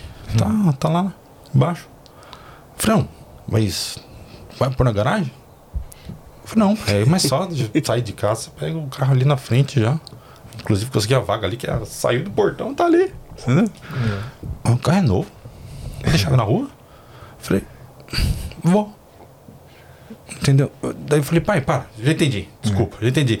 Dá uma olhada aqui, pai, se tem alguma casa com muro. Ele olhou assim. Por que não? Por que não põe muro aí? Eu falei, pai, por quê? Porque não há necessidade. Entendeu? Enquanto no Brasil eu morava numa casa que era um puta de um muro, portão, cerca elétrica, tudo e tal. Então é complicado. Volto a falar, é a bendita sensação de segurança. Hoje, é aquele dia que eu falo assim, eu, eu gostaria muito de voltar pro Brasil, mas eu tenho a, a esposa, eu tenho um filho, tenho um filho de 11 anos, maravilhoso, Vitor. Vitão, papai te ama. Amanhã você vai jogar basquete comigo. Amanhã nós, acho que nós vamos assistir Harlem Globetrotters. Aí, resultado. Então, eu penso muito nisso, na questão de, de segurança, quando eu vou voltar, eu penso, vou voltar pro Brasil. Entendeu? Então, eu pergunto assim, ah, ah, uma outra coisa que é, é complicado falar, por exemplo, porte de arma. Você é a favor do porte de arma? Pessoalmente, aqui na Austrália, não. Pra quê? Não tem necessidade. Não tem necessidade alguma. Mas se eu voltasse pro Brasil, eu consideraria a ideia de comprar uma arma. Entendeu? Para defesa pessoal. Por quê? Porque é um dos mecanismos que a gente, que a gente tem para se sentir um pouco mais seguro. Uhum. Entendeu? Agora, volto a falar, é a bendita da questão de segurança. Que você sente, você não tem como você comprar. Você pode fazer o seguinte: você pode comprar um carro blindado, você pode colocar grade em casa, pode fazer tudo isso. Mas com tudo isso, às vezes você não vai ter o quê? A sensação de segurança.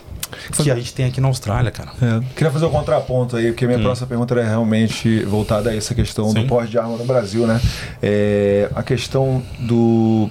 é, De novo, é outra realidade, né? Sim, sim. Então, você já falou que a sua opinião seria, de repente, se fosse legalizado, de repente seria bom para o Brasil. Você acha que seria uma coisa favorável à população? No meu caso, assim, é, eu, eu tenho meus, meus problemas. Eu não, não- eu não sei. É uma coisa que fica aqui na minha cabeça. Cara, é- é- isso dá para dar uma discussão legal. Por exemplo, É. eu, eu sou a favor, se eu estivesse no Brasil, claro, mas volto a falar, eu fui instrutor de tiro por nove anos. Você diz você, né? Uma pessoa que Sim, é preparada para ter. Eu, né? eu tive um treinamento para isso. Eu fiz um, quando eu fiz o, o curso de, de atirador e o curso de, de instrutor de tiro. né, Eu lembro quando a gente migrou dos revólveres para as pistolas, né? De ponto 40. Eu, eu como falar isso em português? Eu ensinei ah, toda a minha unidade como atirar. Então, e eu volto a falar, a gente, eu, eu era chato, então eu, eu pegava muito assim em detalhes, tudo. A gente tinha isso aí. Então eu tenho um certo gabarito que eu poderia falar, pô, eu, eu tenho condições de carregar uma arma dessa. Agora, isso seria para todo mundo? Pois é. Essa é toda a discussão, o debate está na minha É. cabeça, porque eu acho que a população não é preparada É- é para ter acesso à arma, assim como nos Estados gente- Unidos. a gente, inclusive, Cara, né? é uma questão de cultura, cara. Vamos falar, os Estados Unidos é fantástico. Mas quando eu, fui, eu- quando eu fui lá dar esses tiros, nós fomos lá no, no Walmart. E eu fui lá na época do inverno, que eu queria ver neve. Eu nunca tinha visto neve na minha vida. Então, primeiro, nós, nós saímos daqui, fomos pro Brasil, né? Aí ficamos no Brasil até o dia 4 de janeiro, 40 graus a moleira, pegamos um avião, fomos para os Estados Unidos, em Detroit, chegamos lá menos 12, né? Aí beleza, fomos lá tal, e a primeira coisa que eu falei pro, pro primo da minha, da minha esposa, eu falei, gente, vamos dar tiro? Ele deu risada, né? Eu falei, eu não tenho arma, mas eu conheço alguém. Então nós fomos lá. Cara, você vai num stand de tiro nos Estados Unidos, que você tem assim, eu- nesse stand em particular, eles tinham uma, uma parede assim, de mais ou menos 25 metros de largura, com 3 de altura, com todas as armas que você queria. Então você comprava a munição e via lá pro stand. No meu caso, como eles eram, ah, o cara lá era registrado lá já, então eu podia levar a minha munição. Nós fomos no Walmart, eu comprei uma jaqueta de neve, cara. Que até hoje, se eu for para os Estados Unidos, eu te empresto. Pô, o negócio é. Usei uma vez. Né? Fantástico. Comprei banana, porque eu comecei a ter cãibra por causa do frio. Então eu falei, come banana, né? Daí comprei 300 munições de 556 e já comprei mais 300 de munição 9mm para Bellum para Glock. Né? Aí eu saí com 12 caixas de munição assim, agarradinho assim. em mim. Cara, eu tinha uma sensação que eu tava fazendo uma coisa errada. Aquilo me, me- me agonizava. Mas, porra, é a cultura dos caras. No Walmart, né? É. Walmart. Bizarro. E agora, nos Estados Unidos, está tendo essa, essa discussão grande. Ó, gente, como é que vai ser?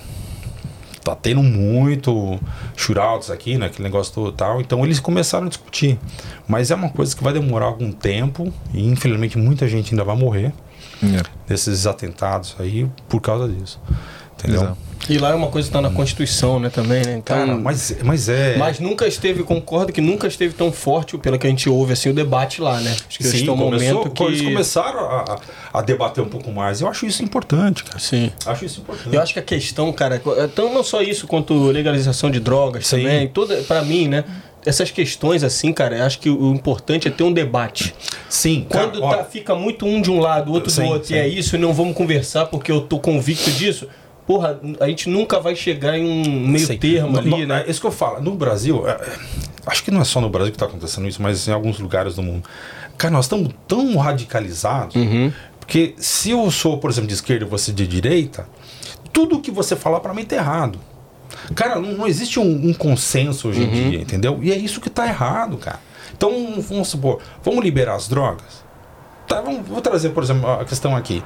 Eu, eu tenho problemas de, de migraine, de enxaqueca. Então eu tomo um medicamento restrito, né? Que o médico manda para mim por e-mail, e-mail não, por- pelo, pelo celular, eu vou na farmácia e compro. Tem um negócio chamado Naramig. Joia, adoro o, o cientista. Se um dia eu encontrar o cientista que inventou esse medicamento, eu vou um abraço nele. Porque eu, de vez em quando eu tenho umas migraines bem, bem fortes. E às vezes com a migraine eu tinha que tomar um Panadol com codeína. Cara, pra você ter uma ideia, hoje eu não consigo comprar na farmácia o codeína. Por quê? Porque algumas pessoas começaram a comprar demais e usar demasiadamente e começou a ser considerado droga. Né? Começou a, a ficar viciado, entendeu? Então, pô, será que se a gente liberar, por exemplo, as drogas, a gente vai ter como controlar isso? A gente não consegue nem controlar o, o- a O álcool, codeína. né? Até o próprio álcool, né? O cigarro. Então eu acho que nós temos que Debater, né? ter habilidade de debater sem criticar. Tá? É, é- é o debate para conseguir a solução, não para opor o, o que você está falando. Entendeu? E no Brasil tá isso, cara. Tá esse radicalismo. Né? E, e não vai levar a lugar gente a lugar nenhum, É cara. verdade. Lugar nenhum. Eu costumo dizer assim que é, é engraçado que ah, quando eu trabalhava em inteligência, a gente recebia no final do ano um calhamaço de estatística. Cara, você olhava aquelas estatísticas e eu falo, nunca vi um negócio melhorar.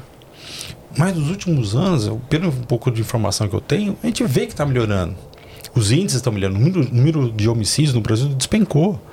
Entendeu? Para quem tinha 60 e tantos mil homicídios, agora está tendo 30 mil. Ainda é um número muito grande se você comparar com a Austrália, claro. Mas está melhorando. Mas a gente tem essa sensação de segurança no Brasil? Não. Não tem, cara. Rola muito também essa questão lá do, assim, meu ponto de vista do, do garantismo, né? Sim. Com relação ao cara, ele, porra, você prende o cara lá, ou você se envolveu numa ocorrência, você não tem direito, policial não tem direito, tem que pagar pelo, pelo advogado. Sim, O sim. cara não tem. Então, tipo assim, é uma coisa que, porra, inclusive a gente pode fazer um episódio de segurança pública, hein? Você quer um exemplo? Quer ver um exemplo? Aqui eu tive um incidente que eu acabei prendendo um, um cidadão e ele me agrediu, ele me mordeu o braço. E saiu sangue, aquele negócio todo e tal. O cara foi preso, né? Ah, foi, fomos pra corte, tudo. Ele falou que não tinha feito aquilo, mas tem imagens e tudo. E na última hora ele falou: Não, tudo bem, fui eu que fiz. E tomou a sentença, tudo. Com base nisso, com base nessa condenação, eu entrei com um pedido de indenização. Pô, ganhei 5 mil dólares. E rápido. Imagine no Brasil. Não, até que demorou, demorou um ano, um ano e pouco o processo, entendeu? Agora, imagine no Brasil, cara. É. No Brasil a gente tá falando de policiais morrendo, não é uma mordida, não, é policiais morrendo mesmo. É. Mas é uma coisa assim que não vai mudar tão, tão cedo. Gostaria muito que o Brasil mudasse. Precisávamos, nós precisaríamos investir muito em educação, cara. Muito em educação. Tem alguma coisa com relação à lei daqui, Hum. ou os processos, a, a forma como as coisas ocorrem, né? Que você não gosta, assim? que eu não gosto, É. pelo contrário. O, o que eu acho que é sensacional aqui é que aqui você tem a, a certeza da impunidade, da, da a certeza da punidade. Entendeu? Então você prender um cara hoje aqui, se o cara continuar violento, amanhã ele tá na corte. Entendeu? Então, por exemplo, a, a função que eu faço, a gente trabalha com crimes menores, antes que esses crimes se tornem ofensas maiores. Entendeu? E no Brasil a gente não consegue fazer, a gente não consegue nem investigar o homicídio lá direito. Entendeu? Então, resultado, a gente não tem como você atuar no- nos crimes menores para evitar que essas, essas- esses índices aumentem depois, o tamanho do crime aumente. Por exemplo, o cara que começou a roubar uma coisa pequena, se ele não for punido, ele vai roubar uma coisa maior. Vai ser sempre assim? Não, não, não vai ser sempre assim. Não é todo mundo ladrão que, que nasceu ladrão, não. Não é. Não, não vale a pena a gente polemizar, mas se você combate o, crime pequeno, você consegue evitar o crime maior. Dá um exemplo. Na década de no, final dos 80, 90, nos Estados Unidos, eles tinham a Operação Broken Windows em, Nova- em Nova York. O Rudolfo Giuliani, né, ele fez. Então, o resultado, ele foi no Bronx, onde tinha vidro quebrado, o cara arrumou, onde tinha grafite, o cara foi lá, pintou tudo. né. Resultado, quando você vê aquele negócio limpo, organizado, você tem a tendência a, a ter menos crime. Sabia disso? Por exemplo, você já viu o trem aqui pichado? Não. Em Sydney você vai ver. Aqui nós temos uma operação chamada Clean Skin. O, o- o trem foi pichado hoje, daqui meia hora ele está fora e ele vai ser limpo, amanhã ele está operando de novo. Você já viu o grafite, por exemplo, nas estações? Não. Se você ver, me liga, a gente vai mandar limpar. Entendeu? Que é tudo baseado nisso. Se você tem a ordem social, tem o, o- o- a ordem social porque tudo funciona. Entendeu? Seja, É o melhor exemplo. Por exemplo, você pega o carro. Você pega o seu carro, né? E você lava o carro. O carro tá limpinho. Você vai fazer, né? vai passar o carro na lama, vai, você até dirige mais devagar. Você fica pisando em ovos. É, bem por aí. Mas você, mas isso aí também não entra naquela questão. Você acha que de repente dá pra manter, por exemplo, pô, eu acho super legal a Aham. questão aí, tu vê realmente, né, dá uma impressão de Sim. Mas você acha que dá pra manter isso numa cidade, por exemplo, uma população De 10 milhões de vezes pessoas, é. melhor- maior, com crimes muito mais pesados? Então, é, é a questão. A gente não. É, é difícil você comparar, cara, porque não, não tem investimento. Entendeu? Talvez por uma questão, por exemplo, como a corrupção ou coisa assim, não sobre dinheiro, cara. Se a gente tivesse condições, por exemplo, de fazer isso lá, por que não? Não é o número de população, mas sim a quantidade de dinheiro que você vai conseguir investir para prevenir essas coisas. Entendeu? Então é complicado. A gente poderia debater isso assim a vida inteira, É, cara. sim. E nós vamos chegar a um. Se, eu, se, eu se a gente sou- soubesse, por exemplo, a solução, pô, a gente É. não estar aqui, tá? Não tava Tá lá ganhando lá. prêmio Nobel, só uma A única, assim. única coisa que a gente pode fazer aqui é compartilhar um pouco É. essa experiência, né? Sim, Dar um ponto sim, de vista. Entendeu? E... Agora, o Brasil vai melhorar? Vai melhorar. Boa. Vai melhorar. E como é que é o tratamento aí dos, dos presos aqui na Austrália? Assim, você falou aqui, porra, você combate logo os, os delitos pequenos, né? Uhum. Sim. Pra que não ocorra novamente. Você Sim. tem acesso, assim, você sabe mais ou menos como é que, é, como é que lida? Não tenho, cara. Não tenho estatística disso. Entendi. Não, não tem como te provar ou te falar sobre isso. Entendi. Não teve uma época que rolava uma questão, você falou da limpeza dos trens e tal, de. Sim. Acontece do pessoal denunciar, ligar e falar, ó, vi tal pessoa ali, ou, Ah, ou o pessoal Tem o deixa. Neighbors Watch, né? Que temos aqui, né? Sim, então, vou falar um negócio. Isso também é legal, é voltando legal. a falar, por exemplo, da, da minha história. Aqui o X9 é bem, bem visto. Quando eu fui. eh, quando eu fui pro litoral, eu já fui trabalhar inteligência. Aí a primeira vez que eu vim pra Austrália foi em 2004, cara. Né? Continua a história, né? E eu tava passando um aperto muito grande em São Paulo, em São Paulo, no, Brasil, porque eu tava trabalhando no setor de inteligência, acumulava função de outros, outros onde tinha até seis tenentes, nós usamos em três. Ah, eu dava aula na gestão de gestão de pessoas eh, na faculdade de administração da, de Caraguá. E eu tava terminando, vo- voltei a fazer a faculdade de direito. Então, cara, eu entrei numa paranoia, eu entrei em depressão, cara. Porque eu não tinha tempo pra mim. Aí, resultado, eu vim pra Austrália pra passear. Na verdade, eu vim à Austrália por amor. Depois eu conto essa história. Boa. É, Quero saber o motivo aí. é, então. E, pô, na época, o que que eu fiz? Eu vim pra Austrália, eu tava em Sydney primeiro, a minha esposa, minha, atual, minha, minha esposa que foi a razão que eu, que eu vim pra cá, né? É, ela tava estudando inglês em Sydney, eu falei, olha, eu vou fazer o seguinte, eu vou visitar um, a polícia aqui. Aí eu tinha trazido uns presentinhos, né? Que a gente sempre faz isso. Fala a verdade. Pô, eu trouxe. eu gostei Ó, desse gancho, hein? Eu, Eu vi, gostei olha, desse ó, gancho. eu vi que vocês tomam, por exemplo, o seu Danone, né? É, é. Cara, Danone é muito cara- bom, é cara é nutritivo, nutritivo. Morango, meu sabor predileto.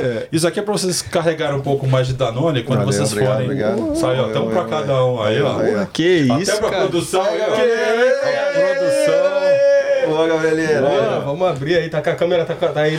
Mete o close, Tá Azul, mete o- Caraca. Quem vê. Como é que é? Quem vê. Close não vê corre. É isso, é isso. Tá descendo aqui, ó. Que isso, é meu gato. Porra, aí. Que Galera. moral, hein? Na moral, hein? Tá pegando aí, Gabi? Se eu chegar aqui pertinho? Porra. Manda. pertinho aqui. um Irado. patrocínio do Transit Office Social Club. Não tá não, não tá. Top demais. Tá não? Pera aí, eu Tá, vou. tá desfocando? Tá desfocando? Porra, que isso, cara. O Gabriel vai botar pra gente aí, aí, é porque desfoca. É isso. Caraca, que irado, velho. Né? Muito bom, obrigado, cara. Aí eu Porra, fui, eu fui pra Sydney. Fui pra Sydney. Gostou do negócio, né? Porra, vou usar bastante. Ah, bora. Cara, sensacional. Porra, obrigado. Obrigadão. Então, é só que agora sim, já agora que eu já dei pra você, eu preciso Porra, devolver, que eu tenho que devolver amanhã. Cadê? Então, aí eu fui inserir num- numa, Vou botar aqui. numa base da polícia lá, falou, ó, gente, eu sou tenente da PM no Brasil e tal. Tudo bem? Eu olhei pra ele, o cara olhou pra mim, cara, você é do Brasil? Eu falei, sou. Pô, cara, vem cá, vem cá, né? Aí foi lá, me apresentou pra todo mundo, cara. Eu fiquei meio, né? Porque eu tava assim, de camiseta, né? Tal, meio, não tava assim, num encontro oficial, nada, né? Aí o cara simplesmente falou assim, pô, me fala sobre o Brasil. E o meu inglês era meio ruimzinho, né? Eu falei um pouco, né, como é que era o Brasil. Eu falei, mas olha, eu não quero falar do Brasil, eu quero saber o que, que vocês fazem. Aí ele me apresentou esse programa Neighborhood Watch. Não precisa nem dizer, né? Quando eu voltei pro Brasil, a primeira coisa que eu fiz foi lá na, na prefeitura de Caraguá, falou, olha, vamos fazer isso, tal, tal. Mas infelizmente eu não, não acabei não conseguindo manter isso lá, porque eu acabei voltando pra Austrália. E alguns anos depois, eu fiquei sabendo que todo o material que eu tinha levado, né? Um, um capitão estava fazendo um curso para ser promovido major e ele colocou a tese do, do curso dele no Neighborhood Watch. Aí é um negócio fantástico, fantástico mesmo. Ah, como é que, como é que seria aí? pra galera aí. Neighborhood Watch é o seguinte, é você... É mais ou menos oficializar a fofoqueira da, da rua, entendeu? É mais ou menos o seguinte, é, é seus vizinhos é, cuidarem um do outro, entendeu?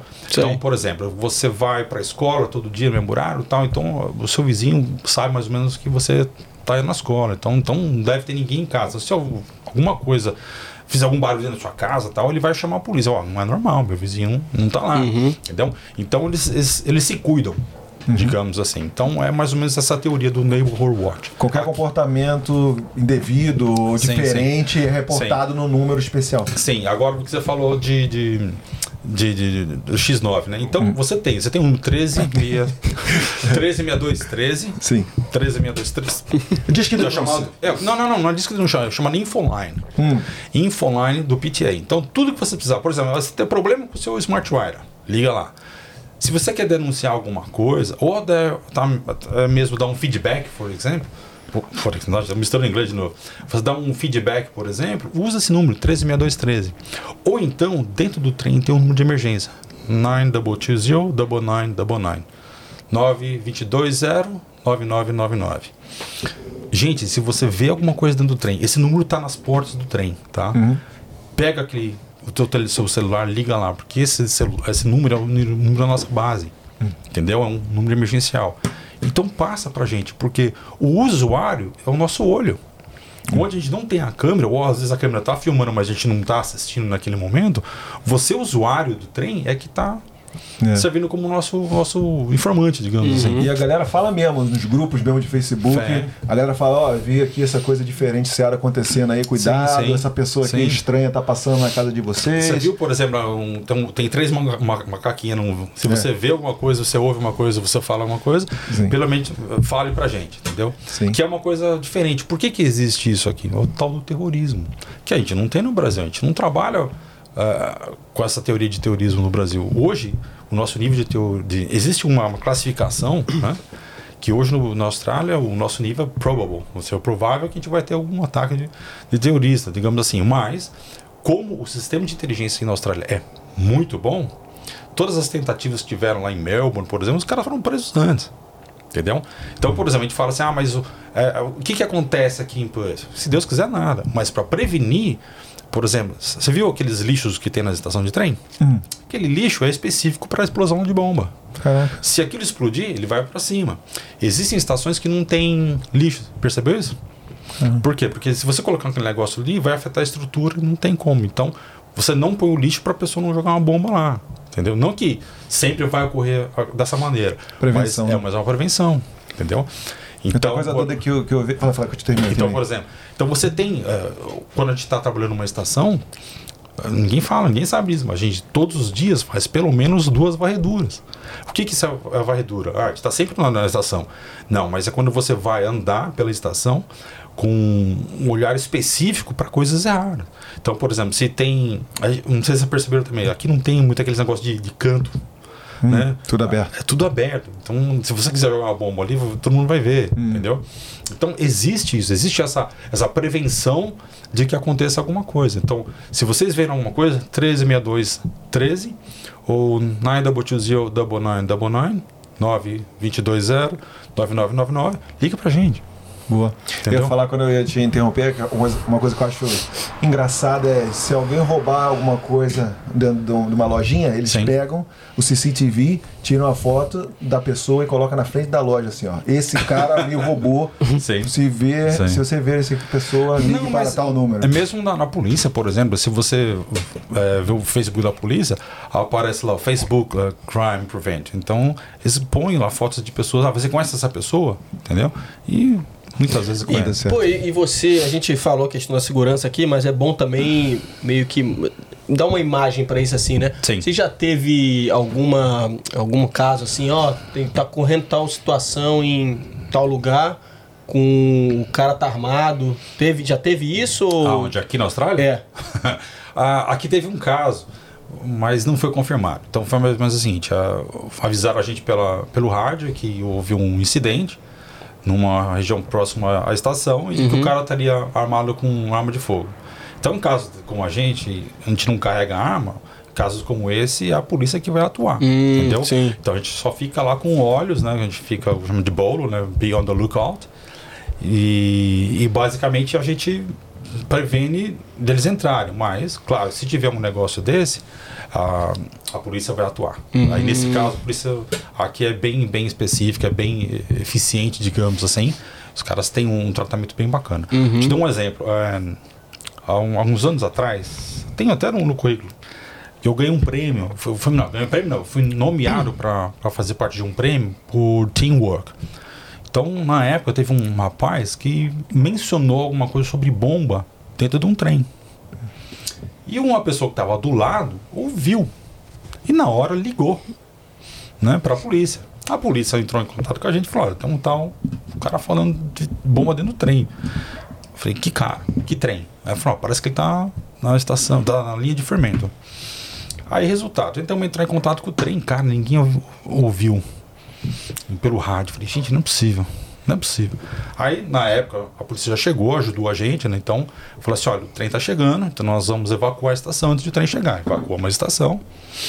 Ah, aí, quando chegaram, existiam alguns oficiais dentro do trem. E um deles falou: cara, eu vi um cara, mais ou menos com essa descrição que vocês estão dando, que saiu em Mosman Park. Na época, a, a nossa supervisora, ela estava com, com o veículo, né? De linha, que a gente chama de line veículo. E ela falou assim, cara, eu vou lá ver.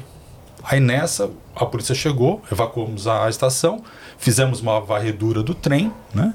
E quando, a, digamos assim, a gente teve a segurança que o trem estava tava livre, né? Falei, agora vamos ver se a gente acha o cara. E foi quando ela falou, achei. Aí esse cara teria ligado também para um, pra um número para falar sobre bomba, né? Fazer um atentado na bomba. Acho que nem, nem sei se o Brito tá falando isso, mas vamos lá. Aí, resultado, ela foi lá e falou: Ó, você tá preso. Né? Aí a polícia chegou, tinha o número que ele tinha ligado, ligaram, tocou o telefone dele. O cara foi preso na hora. Cara, bizarro. Então, Então- se liga. São, são coisas. É, é o trabalho em equipe que a gente tem com a polícia, que a gente tem com outras. ah, É com cidadãos também, né? E Ah, sim, sim. Cara, tá? Se você olhar para trás, em, em todos os grandes incidentes que, que, que tiveram, a, a participação do cidadão denunciando é, é importante demais. Entendeu? Você- Como eu falo, o cidadão são os olhos e os ouvidos. Agora, Marco, vamos mudar de capítulo aí. Bora. Vamos falar como que você veio parar aqui. Você falou que veio Então. visitar Então. é, e gostou bastante. Foi lá na. Então, eu tava, eu tava nesse período, na época lá, fazendo muita coisa, sabe? E eu, cara, vou falar um negócio pra você, eu entrei em, em depressão, cara. Chegou a entrar. Muito Cheguei, trabalho. Muito trabalho e eu tava numa fase de mudança de, de, de pena, digamos assim. Sabe? Eu não queria mais ser playboy, eu queria ser o pai, eu queria ser, queria casar, sei lá, deu essa- essas loucuras da vida, né? Sim. E na época eu, eu tava. Eu tava meio que solteiro e eu tava meio que voltando a ter um relacionamento com a minha atual esposa. Estamos juntos há quase 30 anos. Nós tivemos um break de 4 anos. A Fabiola, te amo muito. Eu sei que a gente passou uns apertos um tempo atrás aí, mas hoje eu tô aqui por tua, tua causa. Boa, valeu, Fabiola. É. Faz bolo pra mim. Meu cara, faz uns bolos man- maneiro. Aí, resultado. Ela falou: Ó, tô indo pra Austrália estudar. Falei: "Ah, tá, tudo bem. Pode ir. Tô nem aí. Vai. Já vai tarde. Né? Aí você me dá uma corona pro aeroporto? Tô. Claro. Né? Aí fui, né? Levar lá no aeroporto. Falei, poxa, gostaria muito de ir com você. Ela falou, não, eu vou ficar só 16 semanas. Tudo bem, passa rápido. É, eu sei. Né? Aí ele veio, cara, e voltando, eu falei, poxa, eu queria muito ir pra Austrália. Deve ser legal lá. Né? Aí eu passou o tempo, falei, gente, mas por que, que eu não posso? Falei, pô, dinheiro, cara, eu tinha dinheiro guardado. Eu não tinha tempo para gastar. Eu trabalhava todos os dias, de segunda a sexta, na polícia. Eu fazia MBA, fiz MBA de recursos humanos e desenvolvimento de pessoas na GV, né? E fazia é, o segundo ano de direito ainda. E das meia-noite às seis, às vezes eu dormia, né? Aí, resultado, eu falei, não, peraí, eu tenho dinheiro guardado. Eu estava planejando, inclusive, para construir minha casa. Tinha acabado de comprar um terreno. Então eu já tinha um dinheiro guardado para construir a casa. Eu falei, tinha carro novo, moto. Solteiro. Eu falei, então você guarda dinheiro, né, cara? Aí eu falei, eu vou para Austrália. É, mas meu chefe não vai deixar. Aí eu voltei para trabalhar, né? Eu falei, chefe, o que, que você acha de me dar três meses de folga? Ele falou, tudo bem. Quando ele falou aquilo, porque, ó, três meses, não são dois, são três.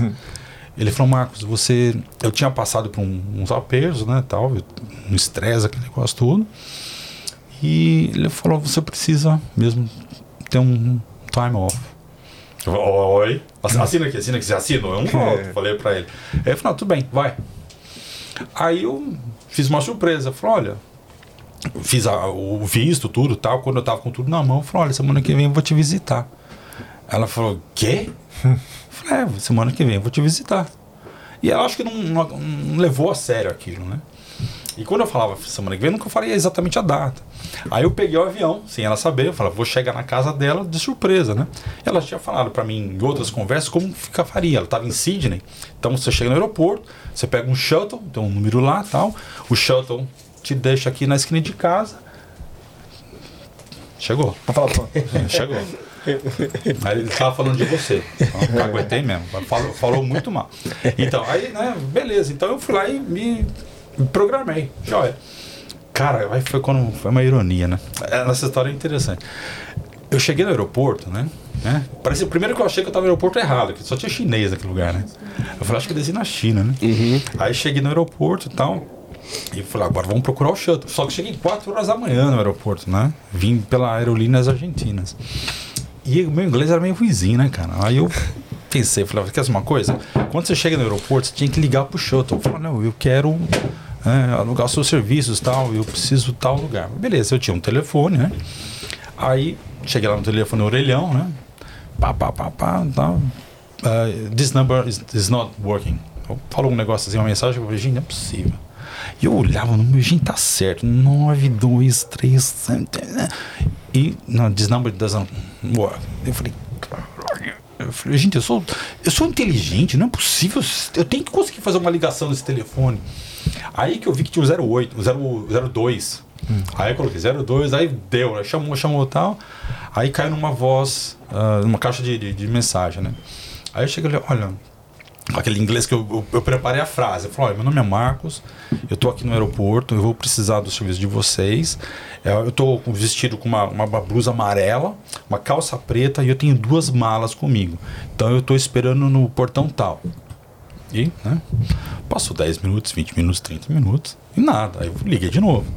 Olha, desculpa, ah, meu nome é Marcos, como vocês já devem saber, eu tô aqui no aeroporto, eu preciso do seu serviço.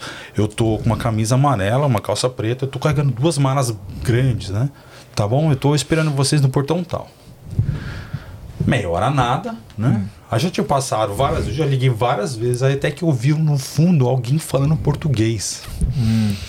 Aí eu falei, ah, moço, você fala português? Ele falou, falo, cara, você é brasileiro? Eu falei, pô, cara, acabei de chegar aqui, cara, tô tentando pegar o shuttle, tenho que ligar pros caras pra, buscar e o cara, né, não, não veio, né? Daí ele espera um pouquinho só. Isso já era 8 horas da manhã, né? Aí o cara ligou e tal, falou, blá, aqui eu tô ligando pra um rapaz aqui, o nome dele é Marcos, ele já, já sei, o nome dele é Marcos, ele tá usando uma camisa amarela, uma calça preta, tá com duas, e tá me esperando, só que avisa ele que eu vou chegar aí às 8 horas da manhã quando a gente começa a trabalhar. Ah, Nossa, cara, quando o cara chegou, ele já tinha me xingado de tudo quanto é nome, né? caraca, velho. Aí acabei, né? Conseguindo pegar o bendito shuttle, tá? Fui lá, fiz uma bela de uma surpresa dando a patroa, tudo, né? E fiquei aqui na, na época por três meses. Ficamos 45 dias lá. Aí a Fabíola na época tava falando português muito bem. Né? Ela veio pra cá, o português dela tava maravilhoso. Porque, cara, a gente brasileiro é que nem codorninha, né, meu? Onde tem um, tem outro, né? É. Aí eu falei, ah, desculpa, mas ah, eu volto pro Brasil faz FISC, porque estamos perdendo dinheiro, né?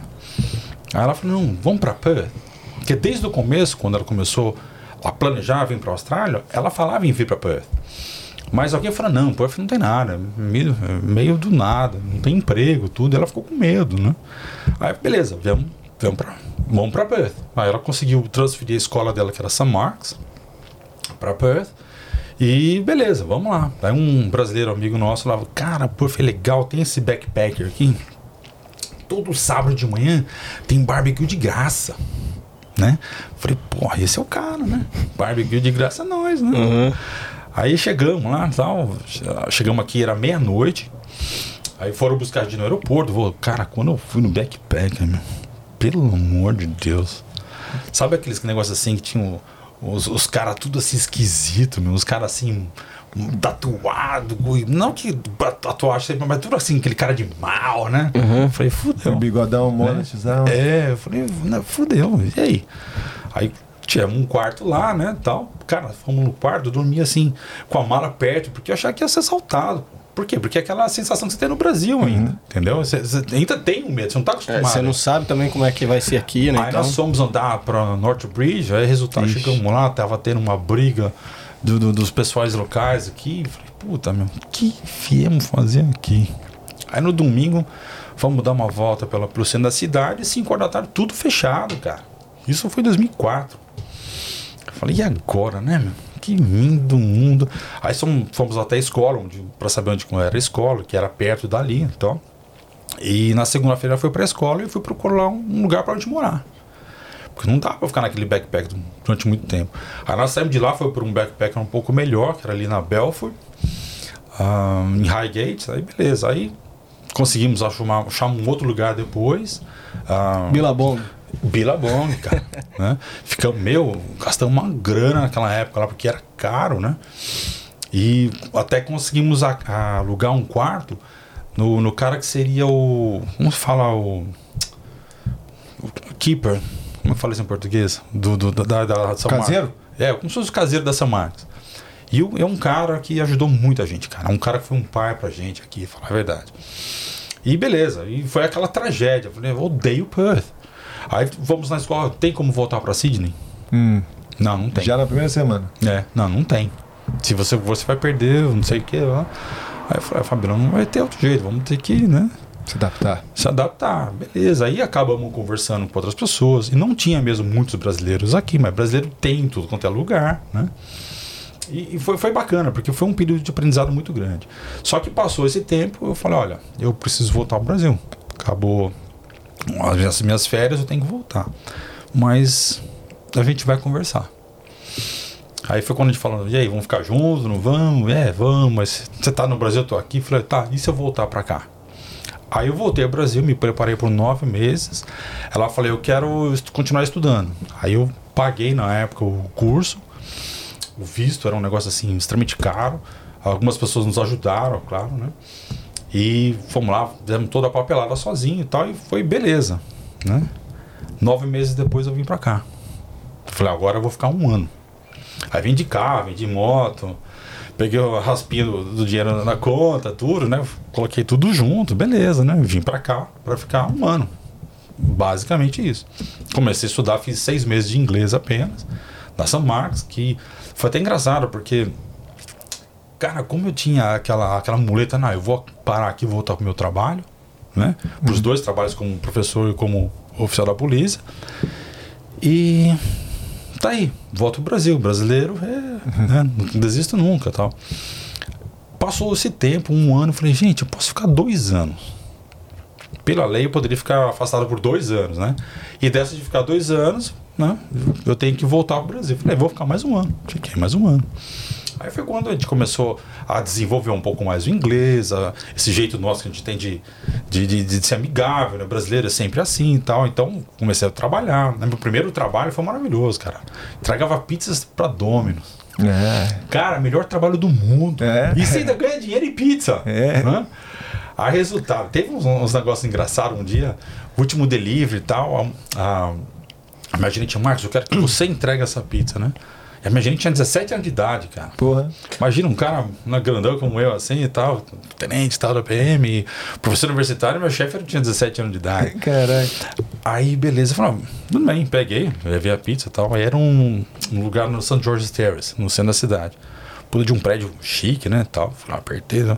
Quando eu abri a porta, cara, uma mulher linda. Uma coroa assim maravilhosa. Falei, ah, é gozação essa porra. Cadê a?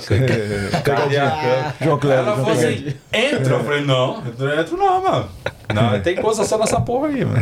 É, cadê? Cadê o, cadê o vídeo? Cadê o áudio? Tem a fidelidade do João Cleber. Ela foi lá e me deu uma, uma puta de uma, de uma gorjeta. tá? Cara, eu ganhava mais dinheiro em gorjeta do que na, na Domus, né? E, e foi, né, voltei pro, pra, pra loja, a gerente dando risada. Falei, o que aconteceu? Ah, essa mulher sempre faz isso, cara. Ela pede a pizza no último momento e, e É. né, dá gorjeta, tudo. Falei, por isso que eu falei pra você. Eu falei, porra, obrigado, hein? Pô, maneiro, hein? Uma outra vez também foi numa. num- aqui em East Perth. O cara chegou assim, cara, os caras deviam estar fazendo algum drug deal, alguma coisa assim, né? O cara abriu a porta, eu olhei pra dentro, e aí, beleza, tudo tal, né? Tudo. O que você tá olhando? Hum, Eu falei, não tô olhando, a pizza. Eu não pedi pizza? Eu falei, cara, tá aqui o endereço. endereço. Meu, começou assim uns 3, 4 caras. Eu falei, pronto, agora que eu vou apanhar nessa porra aqui, né? caraca. Aí o cara, não, não, fui eu que pedi. Eu falei, "Uf, que alívio. Aí né, eu dei a pizza, ganhei um, um troquinho lá e tal, fui embora. E foi um trabalho maravilhoso. Aí de lá eu fui trabalhar no Kings Park. A Fabíola foi a primeira brasileira a trabalhar lá no, no Phrases, que a gente chama, né? O Kings Park Function Center. O primeiro dia que ela chegou lá, ela voltou. Falou, nunca mais vou pisar naquele negócio. Ficamos quatro anos lá, ela se tornou gerente lá. É aquele café lá do, do Kings Park? Não, é, o- tem o café, o, o todo o complexo, né? Sim. Tem o café, que é o chamado Botânico Café, que a Fabíola foi gerente lá também. E tem o Kings Park, que é o Function Center, né? E foi quando a gente começou a trabalhar lá. Né? Ela, no dia seguinte, chamaram ela de novo, ela acabou indo porque precisava de dinheiro, né? E ela falou, ah, meu namorado também tá procurando. Eu falei, pode vir. Aí, resultado, a gente começou a trabalhar, cara, a gente, a gente ralava lá. A gente ganhava bem, não vou dizer que não, mas a gente ralava, né? Até que ela falou, gente, você não conhece mais gente para trabalhar, não? Aí foi quando nós começamos a levar brasileiros. Chegamos a ter 20, 23, 24 brasileiros trabalhando com a gente Caraca, lá. lugar é bizarro de grande, então. É, aí, resultado, eu me tornei supervisor, a Fabíola se tornou gerente, eu tinha que responder para ela em casa e no trabalho. Caraca. Foi, foi embaçado, foi um período complicado. né? e aí ficamos lá. E foi o, o como ela conseguiu o visto, né? Como ela é chefe, ela fez commercial cookery. Na época, o proprietário lá, o Mr. Chris Taylor, nos ajudou muito. Uma, uma pessoa que, que eu tenho um, um carinho especial porque nos ajudou muito mesmo, né? E foi bacana, cara. A gente aprendeu a, a questão de hospitalidade, né? De, desde como carregar prato, como você faz o contato com os clientes e tal. E eu me especializei em functions, principalmente com casamento, cara. Casamento foi engraçado, eu já tive casamento que eu dancei com a noiva primeiro que o noivo, Caraca. que eu derrubei uma, uma, uma, uma tray cheia de vinho vestido Yes. da noiva, cara. Oh, não. Quando a noiva olhou aquilo, ela Caraca. ficou branca assim, cara, mas ela ria tanto, ela ria e eu chorava, cara. Ela ria e eu chorava. Lá, Rio ainda? Não, porque foi engraçado, que eu era o supervisor, então tava de terno, gravado e tal. Ela veio assim e ela foi que foi pegar a garrafa e bateu em tudo. Então a culpa foi dela, né? Ah, Entendi, entendi. Aí eu entendi. falei, puta, arruinei a vida, o dia do, da, da mina, né? puta, que lá, e agora? Aí ela falou, não, não se preocupe com isso. Ela foi lá, trocou de um outro vestido, colocou o vestido de festa dela. Ela ganhou uma puta de uma caixinha no final. Ela falou, ah, pô, adorei você. Tinham vários brasileiros, né? Uhum. Adorei trabalhar com vocês e tal. Nossa, maravilha. Aí ela indicou, a cunhada dela ia casar, né? E a cunhada dela era, era bom, ia, ia ser a cunhada dela, né? Que ia casar com o irmão dela. E foram fazer festa lá e queriam que a gente fosse participar lá, porque a gente atendeu muito. Jogar vinho, né? E É. também. É, claro, foi, é. E, e foi bacana, né? Aí. Mas eu tô curioso no negócio. Você tava- Vocês chegaram aqui e teve uma boa impressão, né? Aí você Não. foi lá pro segundo hostel, foi um pouco melhor. Sim. Que que come- Quando que começou a ver Boa coisa per- boa de boa puff? pergunta. E o que que foi? Na época, a minha esposa ah, tava estudando com uma, uma brasileira que era casada com um australiano, que era diretor da Quantas. Né? Ele falou, cara, eu tenho um amigo aí em Perth, eu vou falar para ele pegar vocês e dar uma volta para a cidade. Né? E Keith his name, é o, é o nome dele. E ele foi buscar a gente e tal. Cara, ele levou a gente assim para City Beach, né, ah, Scarborough. Depois nós fomos lá para Fremantle, levou a gente no cassino. Aí a gente foi jantar na casa dele, nós ficamos o dia inteiro rodando.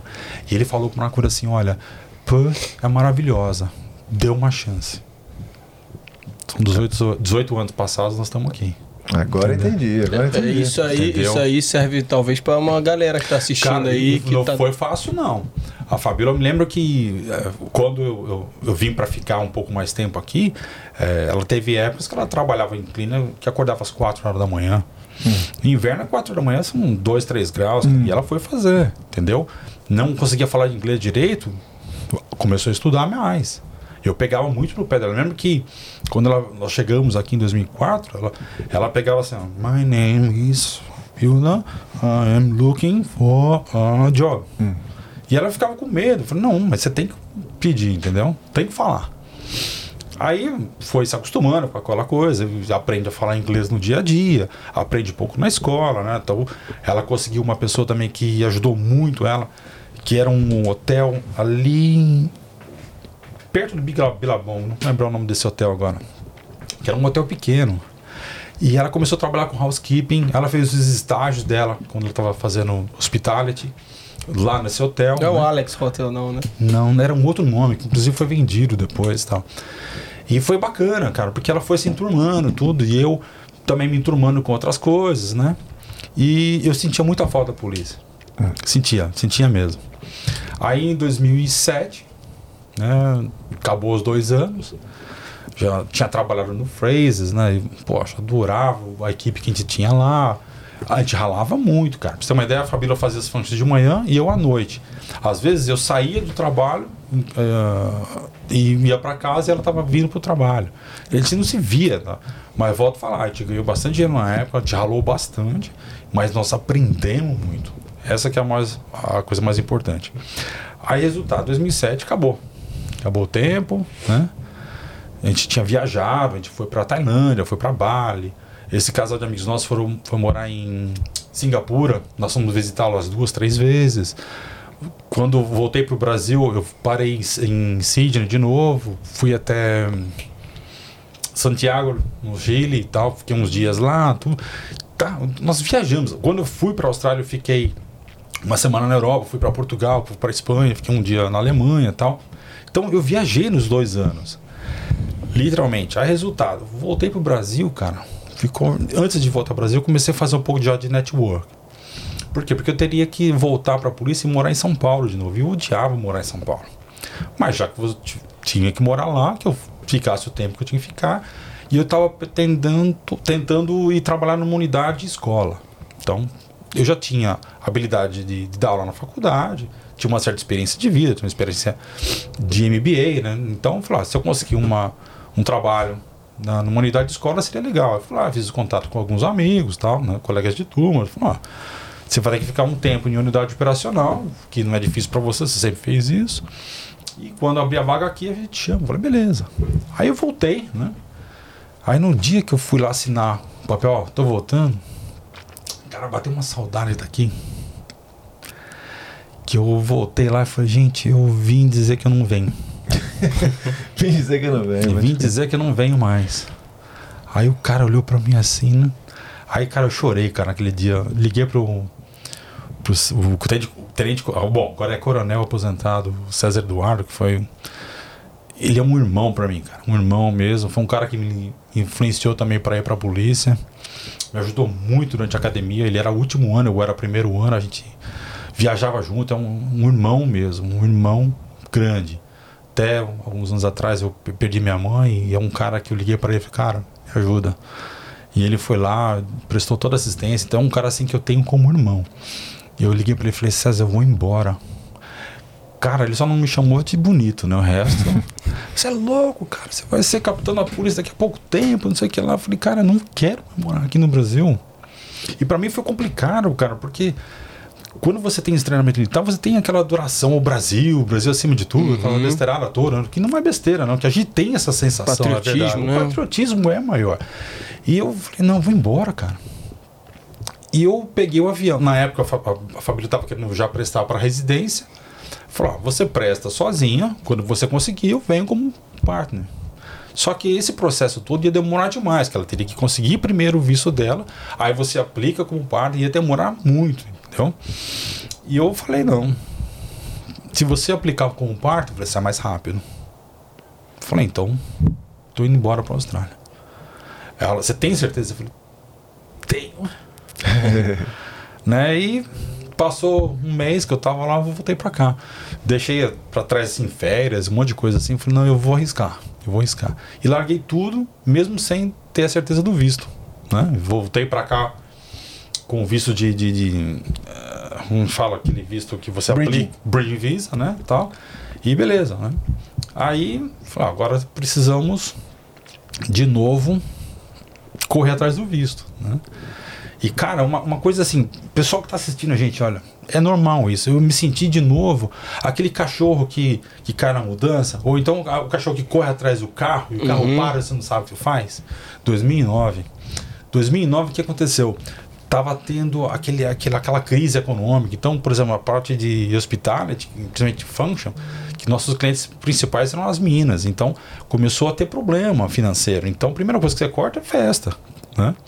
E eu, naquela época, falei, gente, se eu pudesse ter voltado pro Brasil naquela época, talvez eu tivesse voltado. Eu nunca vou saber, mas talvez eu tivesse voltado. Se eu tivesse condições, se eu pudesse voltar ao tempo, digamos assim.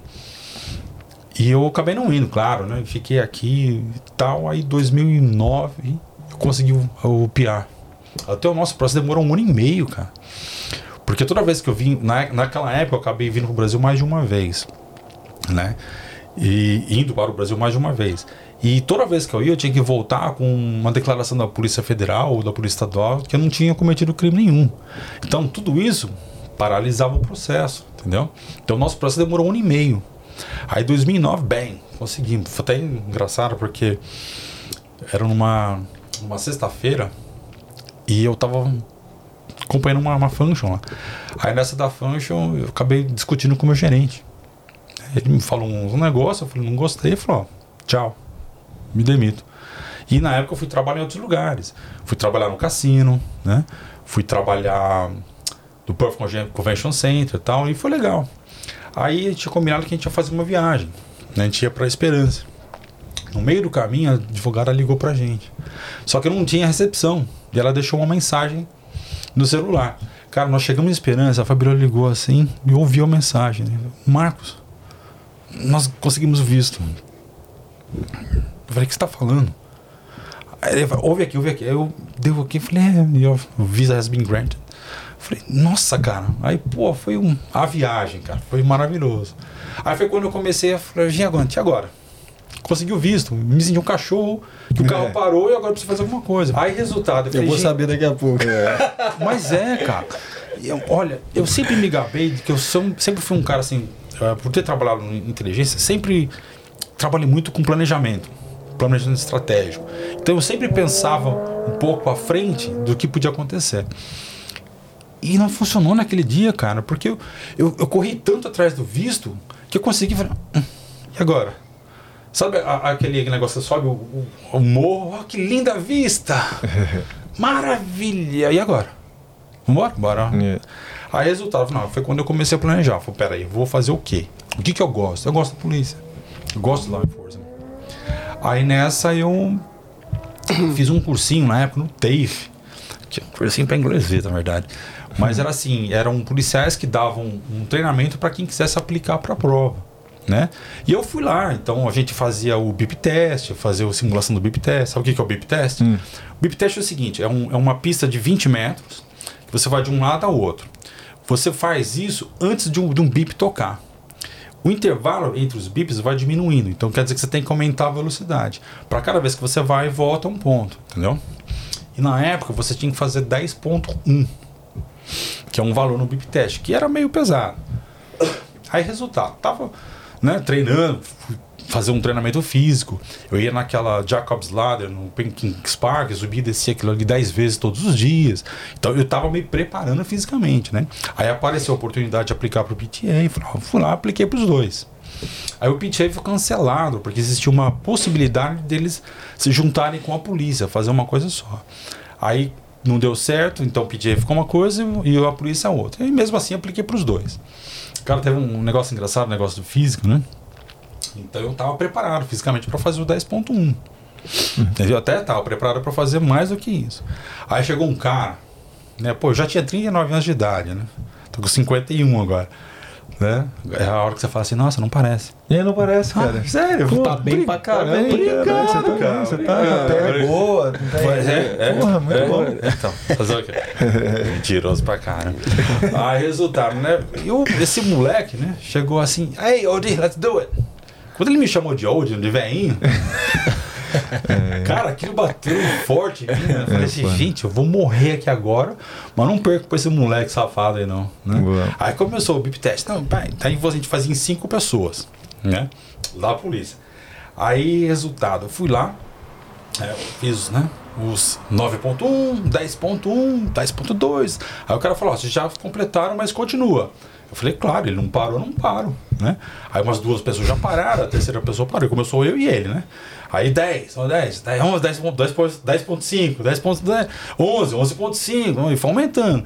Quando chegou 12, ele pisou na faixa, né? Então já deram um ponto pra ele, ó, se você errar de novo, errou, tá fora. Mas vocês já completaram o que vocês precisavam. Tal. Aí o cara fala 12.1. Cara, 12.1 é muito no Bip Test. É, é atleta, entendeu? Eu falei, eu vou morrer hoje, mas não paro. Aí ele falou, não, cansei, cansei. Ele falou, yes! Aí eu falei, fiz mais um, mais outro, né? Aí eu olhei pro cara, ei, Yang. Yang, what's wrong with you? Né? Ele, oh, man, you're too good. Não, Você é bom pra caramba. Falei, Obrigado, né? Aí chegou o, o cara que tava aplicando a, a prova, né? Chegou assim, pô, cara, parabéns, ó, eu aplico essa prova há mais de 10 anos. E na sua idade, você foi muito bem. Quando ele falou aquilo, cara, eu me senti tão velho, cara. Mal digo fazer, né? Você tava lá em cima, o cara deu uma É, quebrada. pô, mas só de ganhar naquele menino, cara, aquele rapazinho, nossa, fez meu dia, né? Aí, uma das provas é você fazer o manuseio da pistola Glock, era um- uma, pistola, uma pistola de brinquedo, na verdade, né? Um simulacro, né? E eu fui lá e tal. Aí o cara falou, nossa, o jeito que você faz parece que é tão simples. Aí eu falei, "É, eu sou instrutor de tiro. Ele olhou e falou, jura? Eu falei, é, juro. Pô, aonde? Eu falei, no Brasil, fui instrutor de tiro, tô afastado da polícia ainda e tal. Aí ele falou, caraca, e me conta, aí ficamos conversando. Eu falei, ah, tem outras maneiras de você fazer isso, né? Porque quando você faz o treinamento de tiro, você atira com as duas mãos. Se você machucou uma mão, você tem outra mão. Então como é que você vai movimentar o slider se você não tem outra mão, né? Tal? Então você usa a calça, né? Você pode usar a mesa. Ou então você usa uma mão só. Aí faz assim, né? Tum. O cara falou, assim, ô sargento, chama o sargento, ó, fica, olha aqui. Olha esse cara. é. Aí eu falei, como é que faz isso? Aí eu comecei a falar, gente, pode, pode parar. Legend, legend. Vou parar. Aí, né, chegou o cara, não, não, vamos embora, vamos embora, vamos embora, não pode, pode, não pode, é contra a regra, não sei o que lá e tal. Aí acabei passando na polícia, né, tal. Aí fui fazer de novo eh, o BIP test, que eles pediram para fazer mais de uma vez, né, com, até você fazer a, uma inscrição na academia e tal. Passei de novo, não teve problema. Aí o PTA me chamou, aí o PTA era mais fácil, que era só 7.1, né?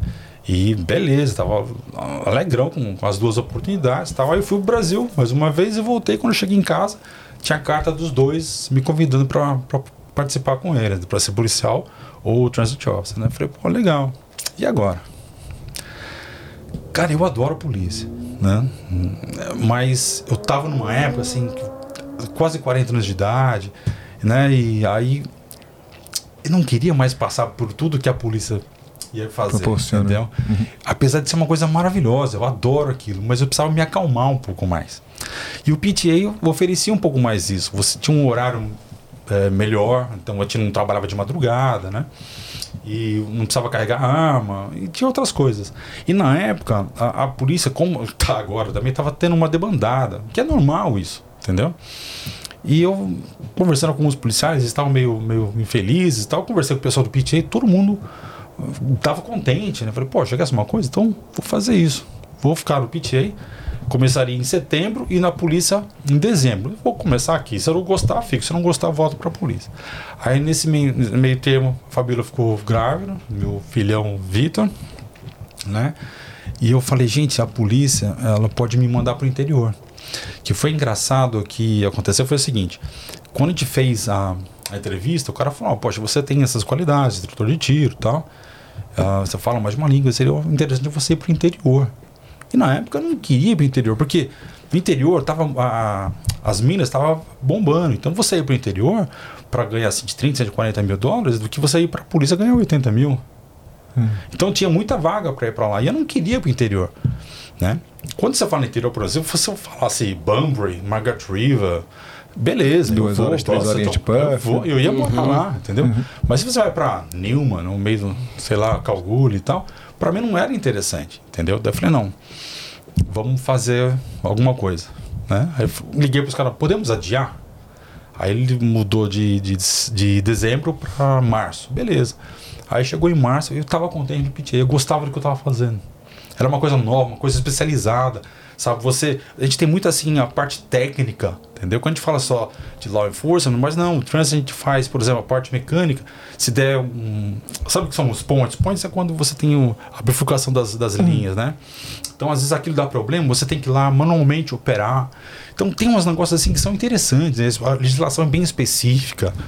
E eu falei, cara, eu gostei disso. Gostei disso. Então, foi quando eu fiquei para trabalhar com, com o Transit Office. Agora, em setembro, serão serão 12 anos, né? Ao todo foram 15 anos, 6 meses, 24 dias na polícia. Cara, Quem que tava contando? eu acho- Não, eu não acho- tava contando, não. É, é. Aí fiz mais ou menos quase um ano aí de, de segurança privada no cassino. Caraca. Odiei. Odiei. Porra, tu entra nesse assunto Mas- maneiro aí, É. agora filho, vai ter que entrar, né, cara? Fala aí. E depois, agora os 12 anos quase aí de, de Vamos, PJ. vamos falar um pouquinho dessa segurança privada aí, cara. Tem como dar. O, só um- É bem complicado, De leve, cara, de porque leve, assim. quando você trabalha com segurança pública é bem diferente de segurança privada, entendeu? Uhum. Então, eu tinha a minha mente focada sempre na parte pública. E lá você tem que pensar que você está trabalhando para uma empresa privada, Hum. entendeu? E era um complicado. Um cara que, poxa, um cara podia ter trazido o cara comigo, ó. O nome dele é Rodrigo Petito. Rodrigo Petito ele foi de Forças Especiais da Polícia Civil. E ele trabalhou bastante tempo ah, no cassino. Cara, se você quer saber de história de polícia, esse cara é o cara. Ele é policial? Ele foi policial Policial. civil no Brasil, Sim. né? E, cara, é muito. Eu, uma- eu me lembro uma, uma vez a gente conversando, falou, vamos tomar um café, vamos. Cara, eu ouvia. Quando eu achava que eu tinha muito de história, um monte de história, quando o cara começou a contar as histórias dele, eu falei, caraca, mano." entendeu? E falando em história, o que é legal de onde eu trabalho hoje, eu trabalho com um grupo assim, de, de pessoas de toda, tudo quanto é tipo de diversidade. Trabalhei com um cara, trabalho, aliás, com um cara que ele foi policial por 20 anos na África do Sul. Cara, o cara Irado conta as demais. histórias dele, é maravilhoso. Eu trabalho com um cara que ele foi submarinista da, da Marinha daqui da Austrália. Entendeu? Trabalho com um cara que ele foi eh, Staff Sergeant da, da Inglaterra, ele era comandante de uma guarnição de tanques. Que irado. Então, isso que é uma, uma maravilha de, de trabalhar onde eu tô, entendeu? Eu, Sim. eu acho que o, o staff com quem eu trabalho, os colegas com quem eu trabalho, é que faz o nosso trabalho interessante. viu? Uhum. Isso é Austrália, né, cara? Tem. E nós temos a, a Raquel, a Raquel Ferreira, que também é Transit Officer, e ela é hum, daqui de Perth. Ela trabalha aqui na linha de Joondalup. Puxa aí, legal. É. E, e o Ed também tem uma pergunta. Eu queria lançar uma. É, você falou que mantém contato com os teus colegas lá do Brasil Sim, e tudo sim. mais, né? Tem alguma coisa que é recorrente, assim, deles perguntarem? Algumas dúvidas, aquelas dúvidas clássicas, assim, de como Cara- é, curiosidade e tal? Cara, é um- algumas vezes perguntei, tem vaga pra trabalhar aí? e tem, cara, vaga pra trabalhar tem. O problema é que na condição que eles estão agora não, não teriam, então, por causa da idade, né? E não falei, a maior parte deles já estão ah, prestes a se aposentar, são posições como tenente coronel, coronel APM, né? Ah, um deles, inclusive, o nome dele é Emerson Maceira. Esse cara vai ser comandante geral da Polícia de São Paulo. Pode ter certeza. Um cara assim de uma inteligência fenomenal. Entendeu? E eu, Brabo. e eu trabalhei com o cara. Puta, eu estudei com o cara. Eu costumo dizer assim, eu não sou nada, mas meus amigos, cara, deixa eu falar pra você, viu? Deixa eu só falar um negocinho. É, você, porra, passou por muita coisa no Sim. Brasil e tudo mais. É, é claro que não tem como comparar, né? Mas Sim. você falou lá que, porra, a incidência de crimes na sexta-feira, sábado no Brasil era Sim. bem maior e tal. Aqui também temos essa, essa, difer- essa di- diferenciação, né? Sexta-feira e sábado, toda vez que eu vou pra City é uma coisa de louco. É um bagulho que eu, eu Por- tenho por que medo mais que que, tinha no... acontece isso? Não, a galera é doidona. Mas é tipo assim, né? eu sei. Assim, mas como, a pergunta não é essa, não. A pergunta é o seguinte: é, como é que foi você chegar assim e ver. Porque pra mim, eu, eu, sinceramente, eu tenho mais medo Sim. aqui. Tá ligado? No, na sexta-feira, sábado à noite, Sim. vendo a galera doidona, porque no Brasil eu não lembro da galera desse jeito, como é, É, aqui na talvez é porque a gente era a galera doidona, né? De repente eu era, né? É, então, crer. essa é a questão. Pode crer, pode crer. Mas, mas é que- essa é a questão. Mas como é que foi? assim? Você olhou, você falou, porra, que coisa louca, pô, não achei, não, Não, cara, sabia que a Austrália era assim ou você já tava preparado? Mas eu te falo, no? Brasil era a mesma coisa. Sim. Ó, quando, quando eu falo que eu sou brasileiro, né? E o pessoal, nossa, mas você já viu muita coisa no Brasil. Eu falei, já. Sextas e sábados também era complicado no Brasil. Né, eu costumo dizer assim, quando eu falo que eu sou brasileiro, pessoal, ah, você joga futebol? Eu falei, cara, não. Eu sou ruim de futebol. Eu jogo basquete, mas futebol eu sou ruim pra caramba. Aí o cara, você gosta de samba? Eu falei, cara, não danço samba, eu sou ruim de samba, eu sou ruim de dança. Carnaval, eu falei, puta, eu odeio carnaval, cara. Porque carnaval era uma época que eu trabalhava a semana toda, 10, crer. 12 horas todos os dias. Entendeu? E era complicado, porque você não tinha hora extra. Aqui eu trabalho mais de 40 horas, eu ganho o dobro. Entendeu? Então, Vamos falar sobre isso. Entendeu? Então era era diferença. Então é uma questão de cultura, cara. Então, se você tem a- a- aquela cultura de pare, digamos assim, ah, sextas e sábados é o seu dia. Eu sou shift worker, então às vezes sabe que dia que é melhor pra mim fazer isso? Segunda-feira, terça-feira eu vou lá, tomo, chamo uns amigos, a gente faz uma pizza em casa, joga um bilharzinho, toma uma garrafa de, de vinho e tal, né? Então é gostoso. Agora, sexta e sábado é sempre assim? Não. Às vezes, ó, às vezes você tá num domingo, Entendeu? Recentemente eu tive um incidente eh, na, na linha e era um domingo, assim, que a gente costuma fazer assim, gente, domingo é, é dia de ganhar dinheiro, porque a gente ganha o dobro no domingo, ele ganha um, um- uma penalidade, né? E geralmente é fácil, porque não tem ninguém na rua. Entendeu? Ou se tem até o meio da tarde, depois as pessoas vão embora. E eu tive um belo de um incidente lá. Foi bem complicado.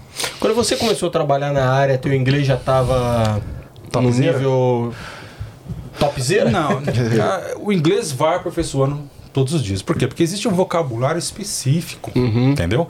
Então, quando eu comecei a trabalhar, o que, que eu fazia? Eu andava com um pedaço de papel.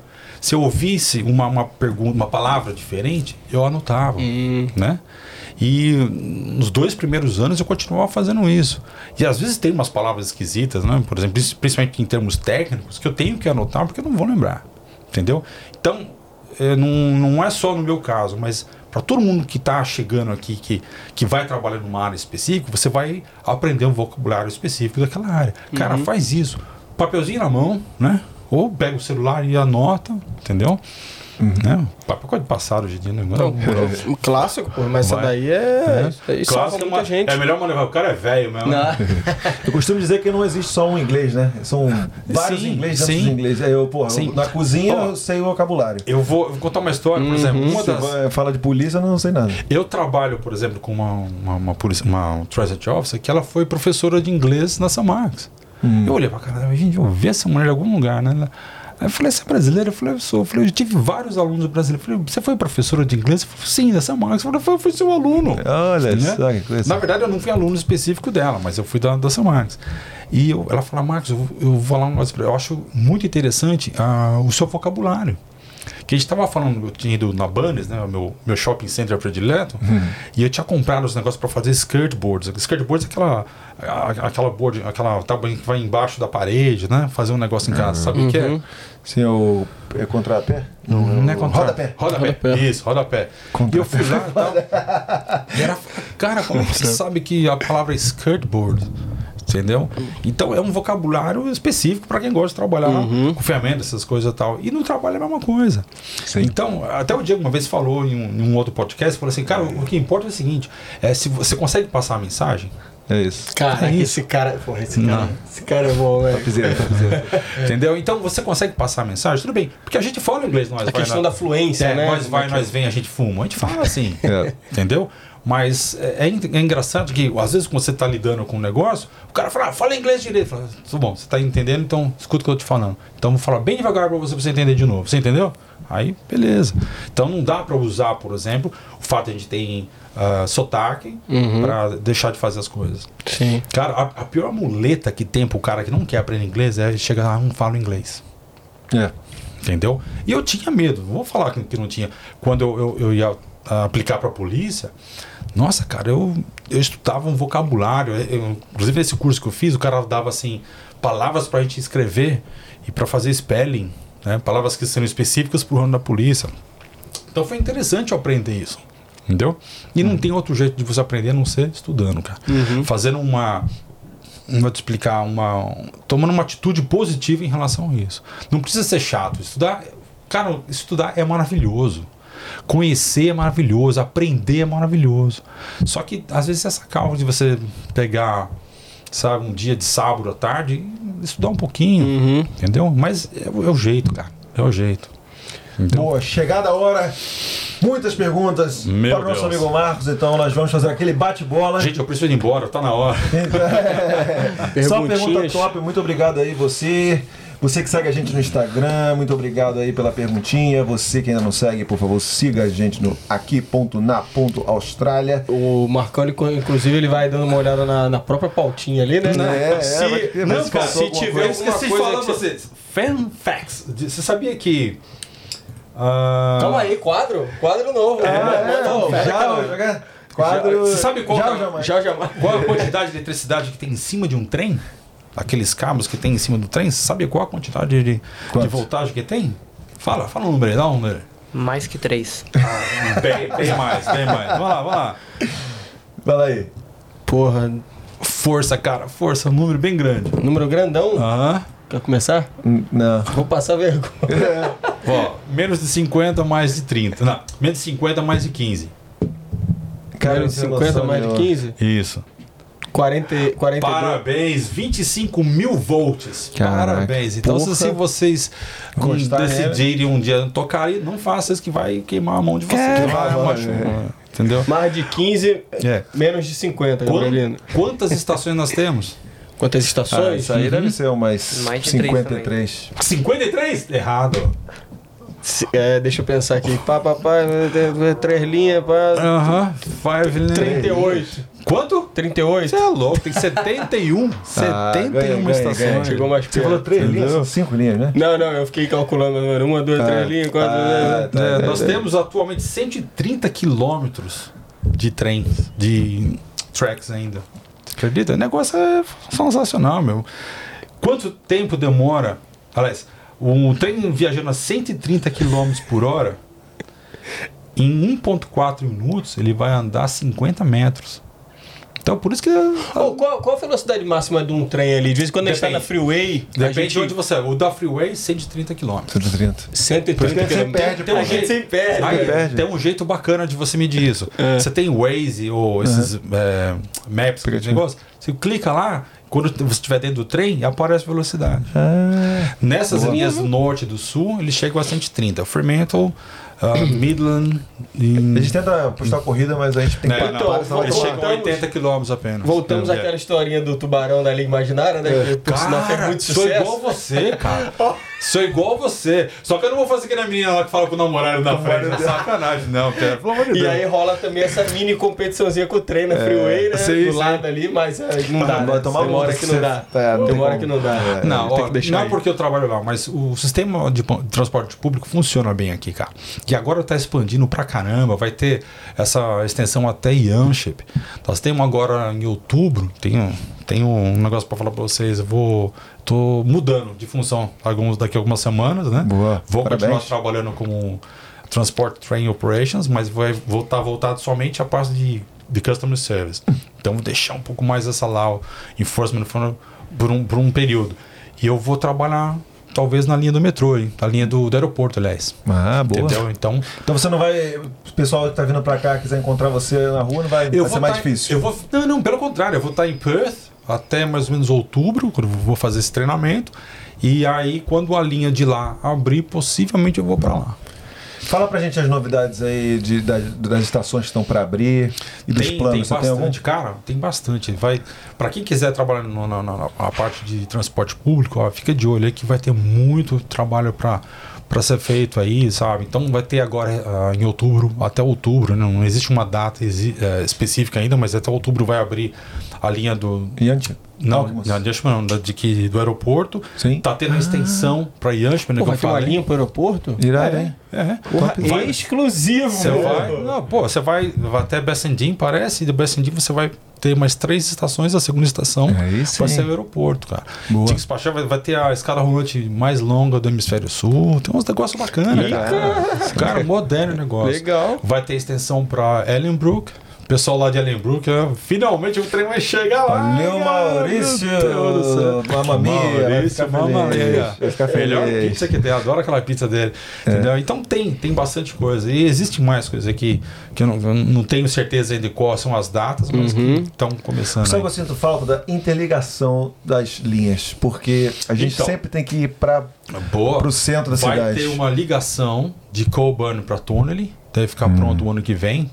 É complicado falar a data de ficar pronta, porque o aeroporto faz dois anos que está atrasado. Não tem gente para trabalhar, cara. Caraca, pode crer. Entendeu? Então vai ter agora uma ligação de uh, Thornley para Coburn, né? E existem outro, outros planos mais para o futuro de fazer outras interligações. Por quê? Porque agora não adianta você ir mais para os subúrbios, né? É.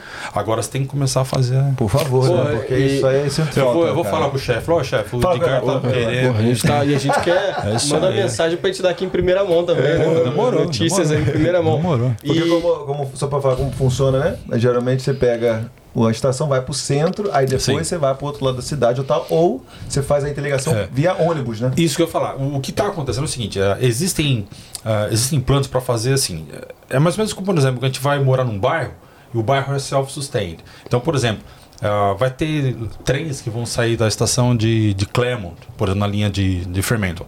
Então, existem vários ônibus que vão chegar lá e de lá eles pegam um trem e vão para qualquer outro lugar. Então, existem é, hubs, né? por exemplo, Murdoch, existe outra. Bentley. Isso, Coburn e tal. Então. Essa, Joondalup. então essas, essas as mega estações é que fazem essas interligações. Que às vezes não adianta você fazer uma linha, por exemplo, que vá É, não gente, da né? Joondalup para Midland e sabe, é, ir. uma- é um trajeto pequeno, talvez o ônibus seja mais é, a ideal, digamos Ideal. assim. Mas E- tem, tem gente ganhando dinheiro aí né, grande para planejar essas coisas. Então, É. não, e mais uma vez, né? Já tivemos aqui o Bruno, contador. gente o, boa, fez- já, já trabalhei com ele também. Pô, tivemos a, o Vitor falando também da área, precisando de gente. Uhum. O, o episódio da mineração.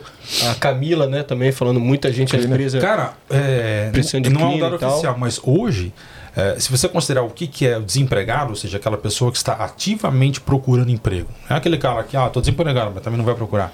Se você considerar a- a- o número. Eu estava vendo, ouvindo um, um podcast de um programa chamado The Night Shift, né, que o Luke Bonner. E ele estava falando que aqui, em WA, ah, cara, existe mais emprego do que gente procurando. É bizarro. o Entendeu? momento tá bizarro, velho. Então tá tendo uma, uma movimentação de emprego em tudo quanto é lugar. Por exemplo, a polícia, hoje no, no do, do Western, tava criticando que foram 60 policiais do mês passado que pediram demissões. Entendeu? Então tá tendo uma crise. Mas não é, cara. Qualquer lugar tá acontecendo. Do mesmo jeito que teve 60 que estão saindo, vai ver quantos que estão entrando também. Uhum. PTA também, a gente tava, tá fazendo recrutamento agora, hein? Se vocês quiserem aplicar, até dia 14 tem esse recrutamento para começar o treinamento em janeiro. Bem bacana. Entendeu? A gente teve uma mudança muito grande, né? Tem alguns de nós que foram foi promo- promovido, não, foi mudado para transferido para fazer train driver. Como é que fala isso em português? Motorista de trem ou piloto de trem? Né? Deve ser. Motorista de trem, né? Então, Te entender, te entender. é, então, aí o cara vai Valeu, trabalhar piloto. lá, tá? É. Entendeu? Então tá tendo uma, uma, uma coisa. E existe agora essas pessoas chegando. Eu adoro quando eu vejo o brasileiro. Ah, eu tô procurando emprego. Cara, é uma briga, cara. Todo mundo quer dar emprego pro cara, entendeu? E no passado não era assim, não, mano. Não era, não. São duas coisas no momento, né? É Ah. a busca por emprego aqui, Sim. que tá é uma época boa para arrumar emprego. Sim.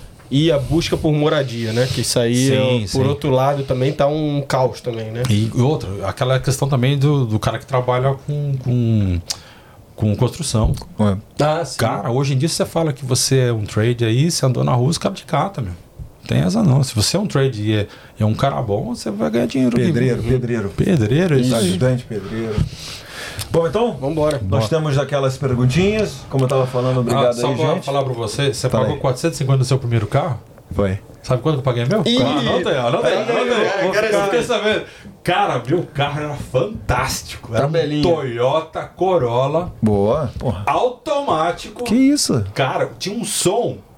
Olha, o som é mais caro que o carro. Caralho. Eu lembro que nós fomos para Kenin Veio com, com um amigo meu que foi dirigindo o carro dele pra gente pegar esse carro e tal. Eu falei pro cara, quanto que esse carro? 800 dólares. Falou, ó, pô, eu não pago mais que isso, hein? É. Aí o cara, não, não, 800 dólares, não. Falou, não, dá um desconto. Não, cara, não dá pra dar desconto. Eu, eu achei que ia pagar até mais. Toyota Corolla vermelhinho, era 96.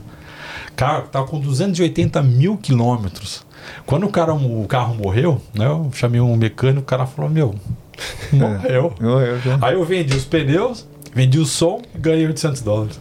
É, aí, ó, 800. Tá a bola, tabelinha 800. da, da Playboyzice. É, você, você é raiz. Você é 800 raiz. Parabéns, parabéns, Porra. parabéns. Tá bom, gostei. Da- Abaixo de e mil de- tá. É. Depois desse foi Tá um, humilde. um, um Ford Festiva, que era um, parece um Uno, era bem parecido com um Uno, né? Que nós pagamos também 900 dólares. Aí comprei de uma amiga nossa e tal, né? Pô, cara, mas eu adorava aqueles carros. É lógico, é. Os primeiros companheiros né, de vida. Porra. Isso aí Tem marcam. história, né, cara? Marcam, pô. Esses aí marcam. É. Primeira pergunta da Aurelino! Bora lá, bora lá. Primeira pergunta do Felipe Marques. Qual o nível de inglês que é preciso para esta profissão? E também, galera, a gente agradecia as perguntinhas que vocês mandaram, como o Ed pediu aí. Uhum. Alto nível, várias. Por isso a gente também vai fazer meio que um. Claro, se, se ele achar necessário você estender um pouquinho mais uma pergunta É. ou outra. Tá. Faz um bate-bola lá pra papum, né? É isso. Uhum. Vamos que vamos. Bom, o nível de inglês é uma pergunta interessante, porque não dá para você falar que, sobre um nível de inglês. Você tem que ser hábil a, a se comunicar bem, entendeu?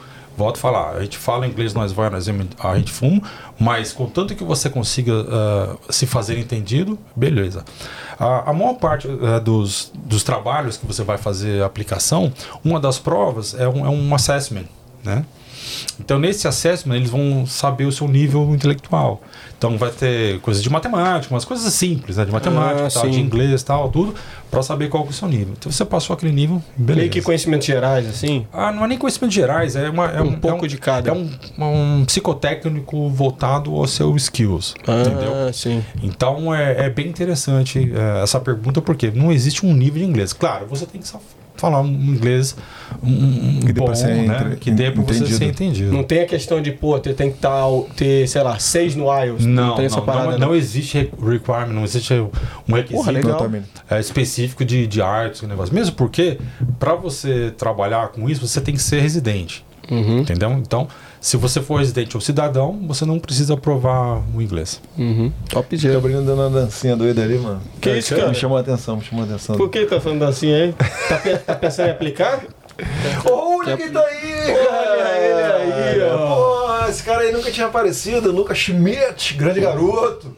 Já derrubou alguém pulando no catraca? Já vi acontecer. Não, tem hora que o cara cai sozinho. Até uma pergunta interessante, meu, que é Já seguinte. derrubou alguém pulando no catraca. Ah, ok. É, não fui eu, não. Não que eu me lembre, né? Cara, cuidado. Esse negócio de catraca é um negócio complicado, porque é uma multa de 200 dólares. Caraca. Entendeu? Então o cara tentar pular. Não tem necessidade. Geralmente essas catracas, ela tem na lateral o acesso. E se você tem o, o paper ticket, o cash ticket, o, pa- o papelzinho que você compra, você vai passar por lá. Então não tem necessidade de pular catraca. Então é 100 se você for pego dentro do, do transporte, Sim. 100 tá pagando. Sim. E, sem ter pago, né? Sim. E 200 se o cara pegar ali em flagrante, o É. maluco. Pulando É, Se o cara é, interferir com o mecanismo, chama-se a, a multa, né? entendeu? E são 200 dólares. Diga-se passar, saber que o maior. Eu, eu não gosto nem de falar nisso, mas é verdade. A maior multa que eu apliquei foi para um brasileiro. Putz, a vida. Cara, fazia pouco tempo que eu tava trabalhando. pou- Pouco tempo não, já fazia algum tempo que eu trabalhando. E chamaram a gente que tinha um cara destruindo um ticket machine, isso? né? Ele tava batendo lá e o cara doido e tal. Aí chegamos lá, né? O cara no English, no English. Quando ele falou naquele no English, eu falei, cara. Daí eu baixei a cabeça e falei, pariu, né? É. Aí você é brasileiro? Aí o cara olhou assim. Você fala português? Eu falei, falo. Aí eu elogiei o cara, né? A performance do cara, foi muito interessante tudo. né? Aí peguei o nome dele, a gente, a gente, é, busca no, no- no banco de dados da polícia tal. Ele já estava complicado, tudo, né?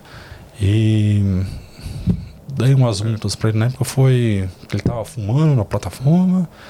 É, não lembro exatamente, mas foi interferir com o mecanismo, que ele quase quebrou a máquina de ticket. Eu não lembro, sempre deu uma coisa assim, 500, 600 dólares ao todo num, num procedimento. Parabéns, representando bem aí na, nossa bandeira. né? Eu, eu, eu tô Vou falar, brincadeira, de- chateado com isso. Brincadeira, cara. hein? Fico chateado, porque É ah, foi engraçado que eu, na época eu tava trabalhando com uma senior officer, ela olhou pra minha cara assim. Tipo assim, aí ó, teu conterrâneo. Você aí. conhece ele? Eu falei, não, não. Pior que eu não conhecia, não conhecia não. É, pô, surgiu até uma outra dúvida aqui. É, Qual é a maior multa que você pode aplicar para um para alguém numa Pra um cidadão. um cidadão? Hum, é que são multas específicas, então vai de 100 a 200 dólares. Existe um plano aí para se mudar algumas multas, mas ainda não, não foi nada aprovado. entendeu? Comer no, no transporte público. Não é, é pode. mito ou é. Não pode, são 100 dólares também. Mas. Se o cara lançar o burgão ali no não, meio. mas o que que acontece? Cara, se você tá comendo lá e não tá fazendo sujeira nenhuma, Ah. Pô, fiquei bolado, cara, porque geralmente as pessoas respeitam. E aí, Sim, sim. uma vez aí tinha uns adolescentes, porra, tomando aquele slurp, Uhum. deixaram cair. Tava tem- tipo assim, não, mano, eu queria ver, eu tava procurando um profissional aí de trem pra dar um X novão aí, porque, porra, Não, mano, aí tem. eu fico puto, cara. Tem, ó, por exemplo, o pé em cima da, do, do, do- do assento também é multa. São, são todos. Eu não os- sabia não, hein? É, então, são todos uh, Pé em cima do assento multa? Railway Regulations. Entendeu? Mas entenda o seguinte: a maior parte dessas multas é mais pelo comportamento do cara. Sim. Entendeu? Se você tá Entendi. cansado aquele dia. Apertar o botão lá, pra fa... in- né, indevidamente. Sim, sim. E isso é interferir com o mecanismo. Entendeu? Você fala. é. Então o que acontece? Por exemplo, o cara tá cansado, não tem ninguém no trem, o cara tá deitadinho lá no cantinho, não colocou o pé em cima do, do negócio assim, não tá fazendo mal pra ninguém. Você vai lá acordar o cara e multar o cara Uhum. porque já tá Common com o pé. sense, né? Você pode chegar lá, amigão, tira o pezinho daí, por favor. É. Pô, beleza. Tirou. Ouvir som alto também da música. Também, também. Mas, de novo, tá pra essas circunstâncias. Uhum. É. Entendeu? Tem ninguém dentro do trem. O cara tá ouvindo música. Tá atrapalhando alguém? Não tá. Né? Mas cabe o fato de você chegar lá e falar, cara, desculpa, pode usar o fone de ouvido, por gentileza? Hum.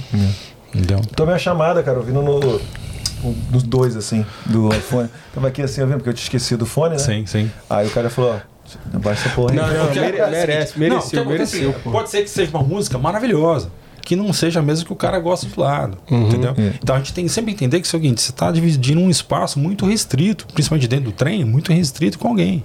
É lógico, Então é lógico. o que é lógico. você gosta, né? O outro não gosta, que nem, por exemplo, É. o cara entrou com a camisa do Palmeiras no trem, pô. Aí não dá, né? Não tá, né? Não, A primeira Salve, coisa que eu perguntei, eu falei, casal. primeira coisa, meu, ó, Palmeiras não tem mundial. O cara olhou pra mim assim, falando em inglês, foi, porra, foi, foi maneiro. E eu já fiz isso várias vezes, cara. Você vê alguém, até um fato foi engraçado, uma vez duas meninas brasileiras, né?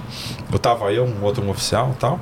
E eu tava prestando atenção em alguma coisa que eu tava fazendo tal. E eu ouvi falando português, mas, cara, eu tava tão focado, né? Daí, eu não aguentei, cara. A menina falei, nossa, aquele ali é bonitinho, né? Ela falou, eu pegava fácil. Cara, quando ela falou aquilo, né? Aí eu, é vi- é aí eu virei pro meu amigo assim, falei, cara, ela tá falando da gente, né? Ele, mas o que ela tá falando? Aí eu falei pra ele depois, ele, falou, dava, ele dava tanta risada, porque, cara, eu cheguei assim, falei, olha, obrigado, eu tento me cuidar, muito obrigado. A mulher, "Ah."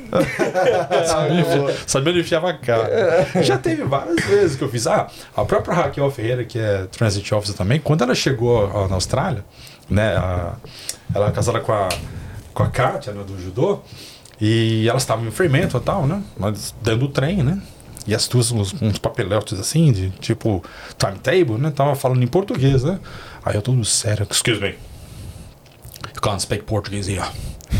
It's hundred dollars infringement. If you want to speak Portuguese, go back to your country.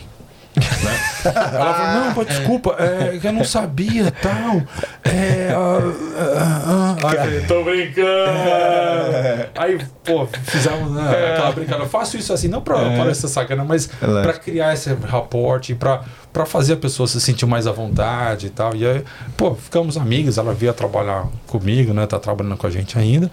E, pô, Se bacana. inspirou ela aí, pô. Pô, mas é verdade. Né? Que assim que ela conseguiu a residência no Marcos, quero trabalhar com você. Eu falei, ai, o que que eu fiz? Ela falou, não, ó, expliquei pra ela qual era o processo e ela aplicou e conseguiu. Conseguiu. Eu gostaria muito de ver mais brasileiro, muito, muito, muito de ver brasileiro. Cara, é interessante, não só o PT, como a polícia e outros lá, law enforcement agencies, né? Agências de law enforcement, elas precisam de gente de background diferente. Quantos brasileiros nós somos aqui em Perth? Uns 2000, né? 2 mil? Da Bid? Acho Pouquinho, pouquinho. Eu vi então de 5 mil, eu ouvi dizer. Bom, anyway, seja qual for, a gente precisa de gente. Tem um, ó, onde eu trabalho tem inglês, indiano, sul-africano. Inglês tem, tem vários, de passagem, o que mais? Tinha um cara de Gana que foi trabalhar com a polícia agora. Então a gente tem um, um mix tão grande. Então, tinha um cara da Polônia, um mix tão grande. E a gente precisa de brasileiro, cara. Só tem o eu e a, e a Raquel lá. Sim. Entendeu? Então, O que, que será que a galera não aplica? Não deve saber. Agora você com muitas você, vezes de repente, não, né, isso, é. ignorância, Estamos não sabe- trazendo aí oportunidades aí de novas eh, profissões aí pra galera do Brasil, né? Próxima pergunta, Gabrielino. Manda aí. Pergunta da Terezinha. Terezinha quer saber qual o maior susto que passou na estação. Boa, boa pergunta. Cara, é, vou falar um negócio pra vocês. Vocês têm filho? Ainda não. Quando a gente Tem tem, o look, meu cachorrinho. quando a gente tem filho, cara, a gente fica assim, o coração muito mole com criança. Ah, uma coisa assim que, nossa, aquele dia me, me deu uma agonia tão grande que um, um menininho, devia ter dois, três anos, não, um pouco mais, é, três, quatro anos de idade, tava todo contente na estação e tal, né? E o trem veio e ele foi correr na direção do trem, cara. Né? Ele não ia pular na frente, alguma coisa assim, não, mas ele foi muito próximo daquela, da linha amarela. Cara, não tive outro pensamento. Corri, corri, coloquei o braço assim e puxei o menino, né? A mãe dele, ai, pelo amor de Deus, desculpa, desculpa. Eu falei, não, falei, minha senhora, pelo amor de Deus, segura a mão da criança. Aí hoje eu tenho uma tática muito boa. Quando você vê que tem uma criança na estação que está muito agitada, você faz assim, mostra aí o, o, o trem aí. É. Cadê o trenzinho? O trem, o. o, Porra aí, ó. o é, Vou dar uma roubadinha aqui, ó. eu faço isso, eu, eu vou lá. Tem, ó, tem. Mostra como é que é o papel inteiro aí. Tem um inteiro aí? Tem um aqui, ó. Tem, o- tem o ônibus também, né? Esse aqui, ó. Então, aí a gente, a gente mostrar pra câmera, né? a gente pega isso daqui, aí a criança senta e fica montando assim, ó. Ah, a gente então, fala assim, a pô. criança senta, quando eu trouxe esse negócio, os, os caras, pô, legal, mano. Pera, é, na verdade, é uma criança, mas você, você- eu consegui ver a criança saindo de vocês. Pô, legal, boa, né? O outro ali, pô, levou, levou- posso levar um pra casa? Pode, pode ser. Então essa foi a estratégia dele pra, entendeu? Distrair a gostei. gente, ele Sempre trouxe aí né? pra gente. É, foi estrategíssima, né? E foi, foi legal, cara, porque a, a mãe ah, obrigado e tal, então a gente faz isso. Então, O que, que você acha do tratamento dos pais aí com as crianças aqui na Austrália? Você tem alguma Ah, opinião? cara, eu- difícil, né, cara? Muito difícil, porque é a teoria na prática, né? Porque, é, por exemplo, eu, graças a Deus, o meu filho é muito bom, cara. Meu, eu, eu- nossa, não sei o que eu fiz pra Deus, acho que Deus me abençoou com um filho, porque acho que ele vai, vai me cobrar isso um dia, vamos ver. Mas meu filho é muito bacana, então eu nunca tive problema com ele, entendeu? A gente vê com as crianças aí que, cara, puta merda, se pudesse usar a teoria da na Havaiana seria ótimo, mas hoje em dia não pode mais, né? Não, eu digo assim, eu acho que os pais deixam as crianças muito livres, assim, claro que, porra, não tem aquele viés de segurança que a gente Sim. conversou ali na, na Mas é mais verdade. atrás, né? Mas assim, às vezes é até demais. A Carol tava falando que quando ela era garçonete no, no restaurante onde eu trabalhava, Uhum. as crianças corriam com a faca na mão e os pais ficavam de boa, velho. de boa. Isso eu não vi, não, pelo amor de Deus. Bizarro, não é isso. Mas, mas é ah, engraçado você falar assim, porque eu vim numa cidade de interior, uma cidade pequena. Caraguatatuba tem, tem hoje, acho que 110, 120, 120 mil habitantes. Mas quando eu fui morar lá, né, com um ano de idade, a cidade tem 30 mil habitantes. Né? Eu fui morar lá em 71, foi o ano que eu nasci praticamente, 71, 72. Em 67 eles tiveram uma catástrofe, então morreu muita gente na cidade, a cidade estava pequenininha, né? Então eu cresci nesse ambiente, cara. Então, primeiro, meu pai era professor ah, da rede estadual por três ah, décadas, entendeu? Até ele se aposentar. Então todo mundo conhecia meu pai, entendeu? Ou você ou alguém da sua família foi no meu pai. Então eu saía na rua e não era filho da puta, era o filho do, do José Antônio, do professor José Antônio, entendeu? Então a cidade foi crescendo, aí resultado. Eu, eu passei a ser policial, né? Fui trabalhar na cidade, comecei a dar aula na universidade. Existia um programa de rádio lá, de vez em quando eu, eu fazia umas aparições para falar sobre a polícia tal. Então, cara, eu andava na rua lá, eu conhecia todo mundo. Mas quando eu era criança, eu corria, eu jogava bola. Ah, sempre fui, fui, fui ruim de futebol, mas jogava basquete. Modéstia abaixo, basquete manjo. Entendeu? Eu ia empinar pipa, ia, ia, ia correr na praia. Entendeu? Então eu tive isso. Que hoje aqui, com, com meu filho de 11 anos de idade, ah, ele vai jogar bola. Quanto vai? Entendeu? Então a gente fica um pouco mais preocupado. Mas, de novo, comparar entre aqui e o Brasil, cara, cada esquina que a gente vai tem um parque. Parquinho até ali do ladinho. Tem um cara. parque. Eu tenho uma- um- um minuto. Eu falei pra você que a gente, qualquer hora, né, que na profissão que eu, que eu tô, você precisa de uma válvula de escape. Você precisa, por exemplo, fazer algum hobby, entendeu? Eu tive fotografia como, como hobby durante muito tempo, né? eu jogo basquete com meu filho, eu gosto de cozinhar, eu tenho forno a lenha lá, eu faço umas pizzas bacanas. Ah, o, qual é o nome dele? O Maurício? Maurício, não. Que veio aqui, o broker, o Rafa. O Rafa, o Rafa já foi em casa comer uma pizza e tal, né? O Márcio, logo, logo ele vai. O Márcio, cara, eu tô tentando marcar um, um jantar com ele faz três anos já. O cara, o cara é difícil, entendeu? entendeu? Então, é- é, eu tenho esse hobby, né? Com, com, com válvula de, de escape. Pra você tirar um pouco a cabeça do, do, do, do dia a dia, daquela rotina, das coisas que você vê, né? Das coisas que você tem que participar e tal. E você tem que ter uma válvula de escape. E eu adoro isso, cara. E cuida, cuidar de criança é bacana. Entendeu? Sim. Boa, boa. Próxima pergunta, Aurelino. É fogo, a gente quer fazer assim, mas tem muita curiosidade, É, muita, muita pergunta coisa. pra fazer em cima da pergunta. Olha eles aí, ó. Olha quem tá falando aí. Apareceram, apareceram os palmeirenses aí, ó. É isso aí. Não, Casal na terra do canguru. Nós, Manda um nós abraço falamos pra qual foi a brincadeira? Não falamos, né?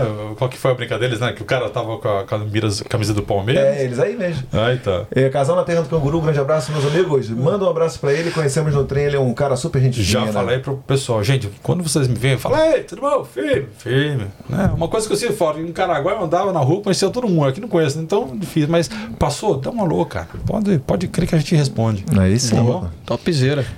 Próxima, próxima, próxima. Um salve aí pro casal. Salve, pro salve. casal aí, que é gente boa pra caramba. Pergunta do Ítalo. Ok. Ítalo que também tá com a gente aí direto, ó. Tá É. perguntando. Não dá PR. Calma aí, calma aí, deixa, deixa eu ler, deixa eu ler. Tá Ah, pra perdão. galera do Spotify. Isso aí é pra galera do. Spotify pra eles ouvirem, né? Vem aqui ver a gente no YouTube, por favor. Ele tá perguntando se dá residência permanente, né? Da PR tem que ser residente pra trabalhar com isso? Resistente. Não, não, acho que ele ele quis dizer residente É, mesmo. deve ser residente. Pra trabalhar com isso ou com polícia, ou ser da polícia. Não, resistente. Eu acho que o corretor quebrou Não, pô, ele aí. tem que, ter- tem que ser resistente pra trabalhar com isso. Eu sei, mano. polícia? Eu acho que o corretor do celular quebrou Bom, ele. Acho que ele lá. quis dizer. Res- responde É, lá, pelos lá, dois. Não dá PR. Até tem uma história Ser interessante. resistente. Ah, pô, Você- você, é você- resistente, pô. É, você tem que ter uma. Volto a falar. Interessante falar isso. Cara, esse tipo de trabalho não é para todo mundo. É, um tempo atrás, um brasileiro se aproximou e falou: Cara, eu queria aplicar para a polícia e tal, mas eu já reprovei duas vezes no, psicotécnico. Isso quer dizer que não é para você. Tá? Eu, eu volto. a- Eu sou suspeito, eu falo, eu adoro o que eu faço. Entendeu? Eu adoro saber que eu vou trabalhar, eu já salvei várias pessoas. Eu tenho um. No meu currículo, sabe, tem um prêmio lá que eu recebi faz duas semanas que consegui salvar uma menina que teve um- uma overdose e eu consegui ressuscitá-la e foi pro hospital e salve, e, viveu e tal. Então isso é muito bacana. Você ter essa sensação, pô, salvei uma vida, entendeu?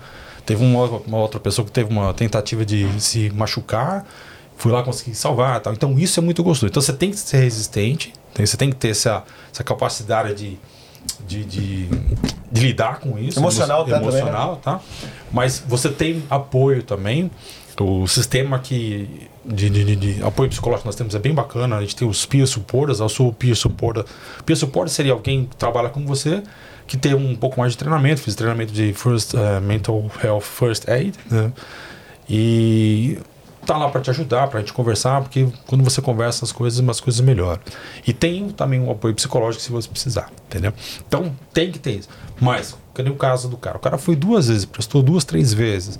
E no psicotécnico tá falando que tem alguma coisa que não seja ideal, não é para você.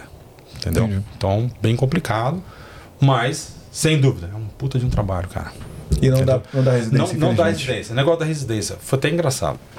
Alguns, com exceção da Polícia Federal, você tem que ser cidadão. Entendeu? Todos os outros você tem que eh, ser residente, pelo menos. Eu me lembro que em 2005, quando eu cheguei aqui, eu abri o, o The West. Na época tinha um negócio assim que a gente procurava emprego e tal. E a Polícia Federal estava fazendo um advertisement, estava fazendo uma campanha lá. Eles precisavam de alguém que tivesse com um background de polícia, que tivesse experiência em inteligência, que falasse português, né? E eu falei, gente, falta, chama-se Marcos Fernando de Oliveira. Eu falei, sou eu, eu sou o cara, né? Sou o cara. Aí na época eu tinha que ser residente, cara. Só residente, nem cidadão, só residente. Aí eu liguei pro cara, falei, cara, razão, por causa desse trabalho e tal, eu falei, olha, eu sou policial, tô, na verdade, em afastado do- da polícia, tô em afastamento. Ah, eu trabalho, sou chefe do setor de inteligência do litoral norte da, de São Paulo. E, cara, eu sou, sou um cara pra você, né? Ele falou assim, mas você é residente? Eu falei, não. Eu falei, puta. Então não dá. Não dá. Eu falei, você Chorou. não consegue me ajudar a, a ter a residência? Se eu aplicar, por exemplo, você não poderia dar uma cara? Eu falei, pô, é interessante pra gente ter esse cara. Eu falei, não. Na época, eles estavam recrutando alguém que falasse português, porque a Austrália estava ajudando o Timor-Leste. Entendeu? E, e por ironia do destino, o, o, um, lá eles tinham uma força da- das Nações Unidas. Que quem estava comandando, Coronel Hélio Tenório dos Santos, que foi meu predecessor na polícia quando eu comecei. Esse mundo que dando volta, né? Falei, né, na época, até esses dias eu falei com ele, né? Que ele se aposentou também. Aí ele tava cuidando um- dos animais. Falei, depois, depois de velho, ficou, né, com esse negocinho de um animalzinho no campo. Eu tirei uma sala dele, porque o cara é um- uma enciclopédia ambulante. Entendeu? Aí eu falei com ele e tal. Falei, pô, é, tive a oportunidade de trabalhar contigo e contei a história. Falei, pô, e os caras não te aprovaram? Eu falei, não. Aí, resultado, quando eu consegui o PIA, liguei pros caras, ó, tem aquela vaga? Ele falou, tem. Você é cidadão? Eu falei, não, eu também não quero mais. não quero mais. Ah, eu tô tentando já ajudar vocês, vocês não querem. quero, né? Você catar coquinho. Entendeu? Próxima pergunta, né? Bora. Opa, mensagem do D. Ataíde, chegando aí. O que precisa para se tornar um policial e quanto tempo demora?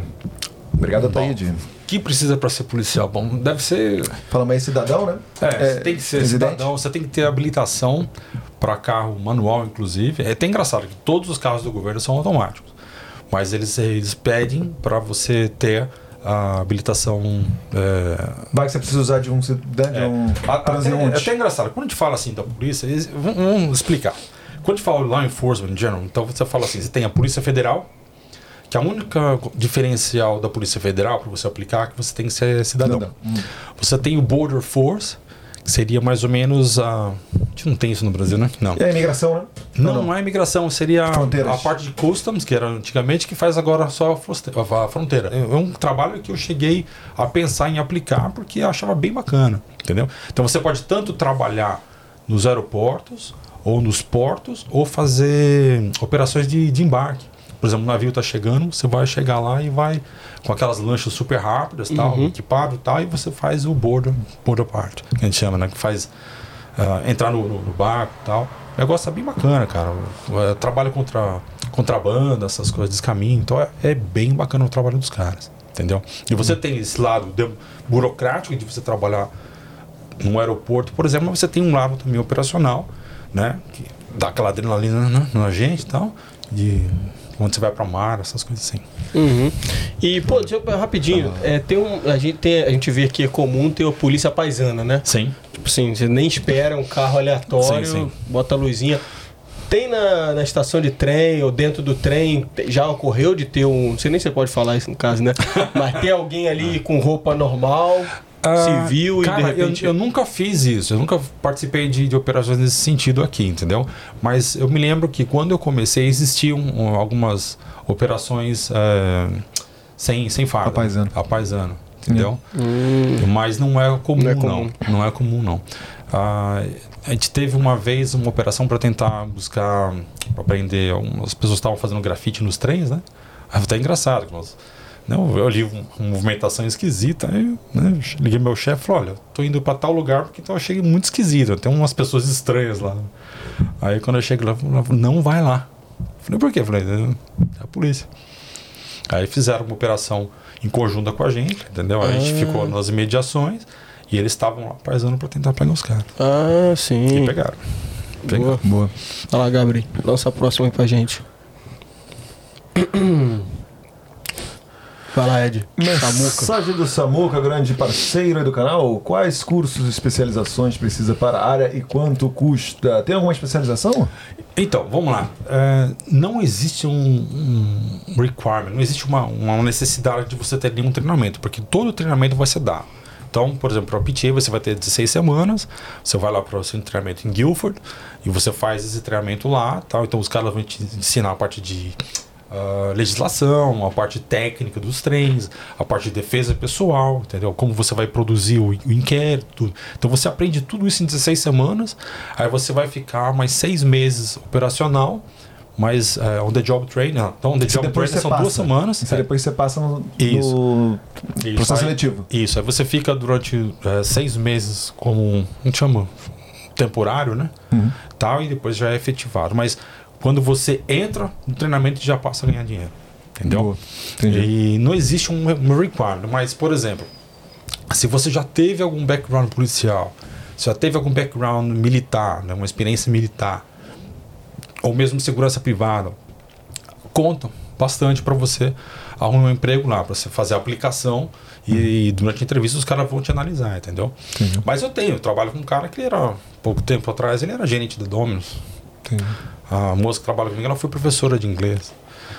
É o famoso desejado, mas não obrigatório, né? Isso, perfeito, perfeito. Esse cara, o cara é cozinheiro, toca música, é cara, inteligente, cara né? ainda é, dá uma Cara, filosofada é de vez em um quando. Cara, meu. Puta Vai lá, Gabriel. Vamos lá, Gabrielino. Mais uma do Samuca. O Tem Samuca já se prepara que ele mandou várias aí, tá É, interessado, tá hein? interessado. Tem muita oportunidade nessa Área. área em Perth. Bom, Não, foi eu área? vi, eu vi que ele tava bem tá. interessado. Olha, se, se for o caso, pode passar meu contato para ele, eu, eu converso pessoalmente com ele, porque ainda é interessante falar sobre isso.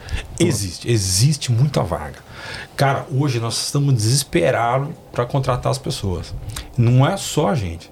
A polícia é a mesma coisa. Eu falei para vocês aí, saiu um artigo hoje que 60 policiais eh, pediram demissão em junho e tal. Então o recrutamento tá, tá grande. É preciso. E volto a falar, nós precisamos de gente eh, com um background diferente. Precisa de gente que fale outras línguas, tudo. Entendeu? Então, já que não existe nenhum, nenhum requisito, pô, aplica lá. Então, lá, só pra ser, ser bem sucinto, assim, o cara Sim. chegou aqui, ele Sim. quer trabalhar como transit officer, por exemplo. O que, que ele faz? Então, primeiro ele tem que ser residente. Conseguiu a residência, é, o processo é o seguinte: você faz a aplicação. Tem até um negócio aqui que- eu trouxe que eu. A cola, digamos assim, né? Uma colinha. Então, basicamente, a primeira coisa que o cara vai fazer é fazer a aplicação, né? Que vai fazer o lodgement, que a gente chama, Uhum. né? Então, lá ele vai falar, vai colocar o currículo dele e tal, né? quais as intenções dele de, de, de ter, quais as razões ele quer para ser transit officer. Depois vai ter o aptitude test, depois o physical test. Physical test não é difícil, cara. Mas, de novo, se você não passar no physical test, cara, desculpa, não é pra você. Entendi. O physical test nosso, você tem que fazer o, o BIP test 7.1. Se você entrar no Google lá, você vai ver que é- não é difícil. E você tem que ser hábito para arrastar um, um boneco de 70 quilos. Por que isso? Porque geralmente, por exemplo, se você tem a média de peso das pessoas, seria 70 quilos. Entendeu? Então você tem que se pro- provar que você tem energia suficiente, né, strength suficiente para você mover um, um corpo se houver necessidade. Entendeu? Então essa é o requirement. Então é fácil.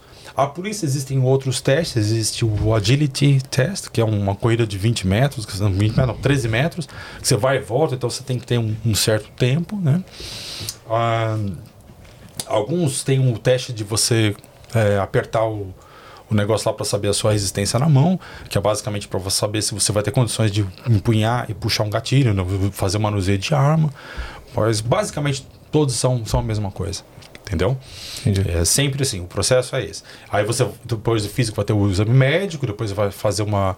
uma o que eles falam aqui é o psychometric, psychometric assessment, uh, integri- integrity and reference checks. Né? Então, verificar se você não tem antecedentes criminais, aquele negócio todo. Então, não havendo isso, você. É um processo longo, mas é Geralmente, seis meses. seis meses. Seis meses. Pra você pegar o, o job. Sim. Do momento que você aplicou, ao momento que você começa a colocar a cadeira lá para você estudar. Top. Boa. Boa. Valeu. Vai lá, Gabrielino. Próxima. Você tem porte de arma? Manda outra mensagem no Samuca. Não tem um porte de arma. É até engraçado que tem um, um colega lá que ele tá me enchendo o saco falando que eu quero que eu compre arma pra gente dar tiro junto, que ele comprou uma arma recentemente e, e tava fazendo um treinamento e tal, né? E, mas eu não tenho porte de arma aqui. No Brasil, se eu voltar, eu posso aplicar, porque eu fui policial e fui instrutor de tiro, então eu tenho uma, uma certa facilidade para conseguir lá. Mas não é o caso, não vou voltar ao Brasil. Então aqui eu não tenho. Ah, acho que nós somos, não o único, mas um dos poucos que não tem arma, acredito. Ah, prison Officer também não tem armas. Ah, Transit Officer não- também não tem. que é mais? Aqueles Rangers. né, que eles têm um certo poder de polícia também. Acho que eles não podem prender, mas eles multam. Ah, eles também não carregam armas, tal. O que carrega arma aqui é a polícia, o Border Force e a Federal Police. Boa. Próxima. Bem explicadinho. né? Mas o do Samuca, quantas horas semanais demanda a profissão? Então, os nossos hostels, hum, tem um modelo de hostel, trouxe algum lugar. Anyway, geralmente você trabalha 40 horas por semana.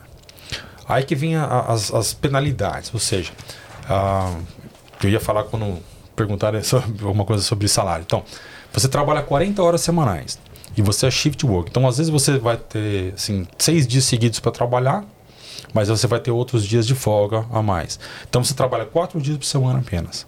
Os shifts são de 10 horas. Entendeu? Então você pode às vezes trabalhar oito dias direto e ter seis dias de legal. folga. Entendeu? Ah, às vezes assim. tem um evento, por exemplo, você quer, você quer participar no final de semana, assim, você pode procurar alguém para fazer troca de serviço. Um Entendeu? Você podcast, assim, gravar um podcast. eu fiz troca de serviço para estar aqui hoje, cara. É. Entendeu? Então a gente tem, tem essa facilidade.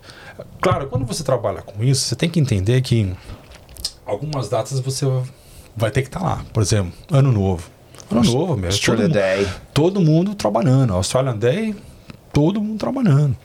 Entendeu? Tem um mínimo que vai estar de folga. Jogo do West Coast, do Dockers. É, não, até não, cara. Até não, porque se você não, não, não torce pro time, é, você vai trabalhar. Alguém que torce pode trocar com você, entendeu? Boa, boa. Mas geralmente nesses dias você tem horas extras, você é chamado para escala extra, tá? mas quando você. Qualquer coisa que você faz acima de 40 horas, você passa a incorrer penalidade, ou seja, você ganha o dobro, entendeu? Aí que é bom. legal. É, Tudo certinho. é. Vai lá, Gabriel. Vamos, Gabriel. Mas um do Samuca ele tava inspirado, hein? Tem idade mínima pra entrar na área? Correção, Idade máxima? Engraçado que eu não lembro de idade mínima, mas se me engano tem que ser 18 anos pelo menos. Não, não tem idade máxima. É uma coisa Se que é interessante. no- No Brasil, a polícia, se, se me engano, era 30, 32 anos de idade, você não podia aplicar mais. Aqui, se você passar no exame físico, joia. Belezinha. Boa. Tem um, um rapaz que trabalhou comigo na linha de Mandra. Ele acabou de ser transferido para a polícia, fez a aplicação para a polícia, né? A idade dele é 50 anos. Porra, Eu falei, caralho. Né? topzera. Legal. Vamos lá, Gabriel. Vamos ver quem mandou agora. A, Perguntinha aí. a Ca- Ca- Camila, ela mandou um monte de perguntas, só que já foi todas. Daí eu vou botar a única que não foi. Ah, boa, boa. Tá bom.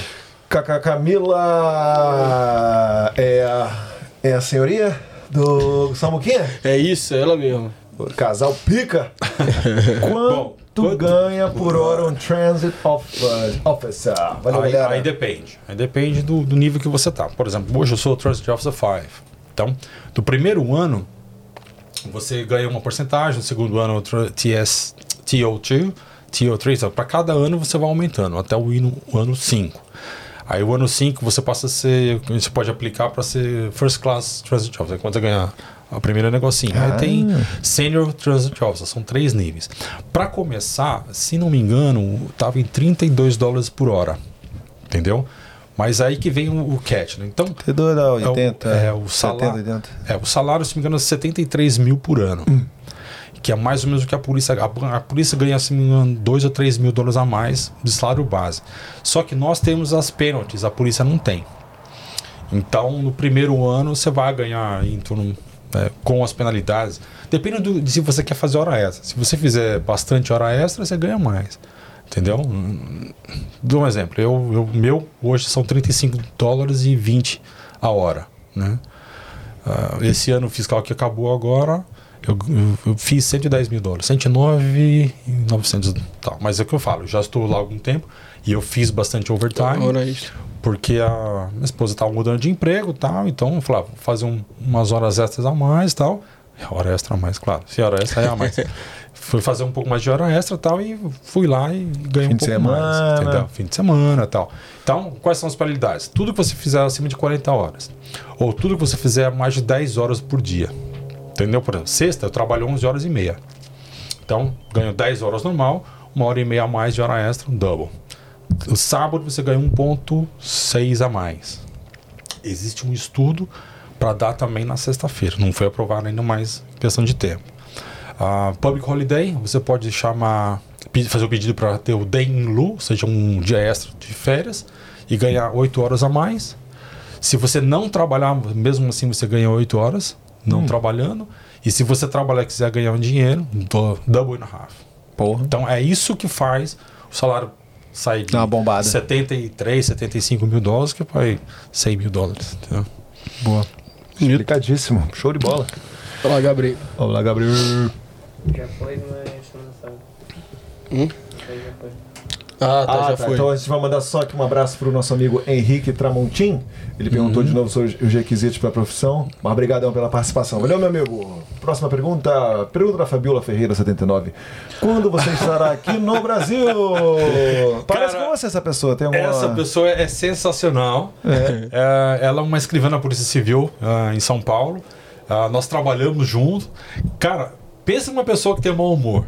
É. É ela, mas eu adoro essa mulher, porque ela é uma pessoa assim muito alegre, cara. Sim. Ela reclama de tudo, mas depois dá risada com a gente pra caramba. Uma pessoa sensacional. No- Nossa, me deu bateu um pouco de saudade dela. É uma pessoa muito legal, cara. Legal. Fabiola, um beijo muito grande pra você. E você não sabia que ela tinha mandado uma perguntinha? Não, não, Ah, eu, conheci, aí, eu conheci pela foto, cara. Legal, legal. Conheci pela foto porque é uma pessoa. Você não respondeu a pergunta dela. Qual foi a pergunta? É, quando eu vou estar no Brasil, É, eu não sei. Eu tô tentando ir pro Brasil no final do ano. Vamos ver. Com essa mudança de, de, de função e tal, eu não sei exatamente como que vai acontecer, mas eu, eu tô tentando ir pro Brasil agora no final do ano. Logo menos, você, você Também estará lá fazendo uma visita. Se Deus quiser. Também tô tentando aí, mas tá um rim e meio, pô. Tá foda. Ah, eu já, já, tá, já tô tentando vender um braço, cara. que É. Tá foda. O né? braço é importante, pô. Tá tudo- Pô. Você não pode. Faz parte da Ah, a profissão, gente pô. vende e não entrega. Lança aí. Perguntinha do grandíssimo Gilmar. Ele tá querendo saber, ó. Muito brasileiro tentando dar jeitinho no transporte de push. Pô, pergunta. Cara, eu não tive problema com brasileiro, só com- exceto com aquele cara que eu falei pra vocês, tal, mas a gente não teve trabalho com, com brasileiro. Sinceridade, não teve. Porque, a- cara, quando você vê as coisas funcionando, por que, que você vai fazer molecagem? Eu Entendeu? acho que é, a galera, tipo assim, entende rapidinho, né? Se enquadra rapidinho Cara, no imagina, estilo de vida. quem, por exemplo, compara o valor do ticket daqui pra Sydney. Entendeu? Imagina, por exemplo, hoje com 5 dólares, se você não tiver o concession card, com 5 dólares você compra um ticket que você vai de Mandrill até Butler. Porra, isso é chão, hein? Dá uma hora e 45 minutos o negócio. 5 bucks. 5 bucks. 5 dólares, cara. Entendeu? Se você tem um smartwatch e você é estudante, sai muito mais barato. Então, Metade pra do que, que, você, pra que, que você vai se arriscar e ser pego e tomar 100 dólares? É. Uhum. Qual é o, a- o tipo de, de delito que você mais vê? Ah, de tudo um pouco.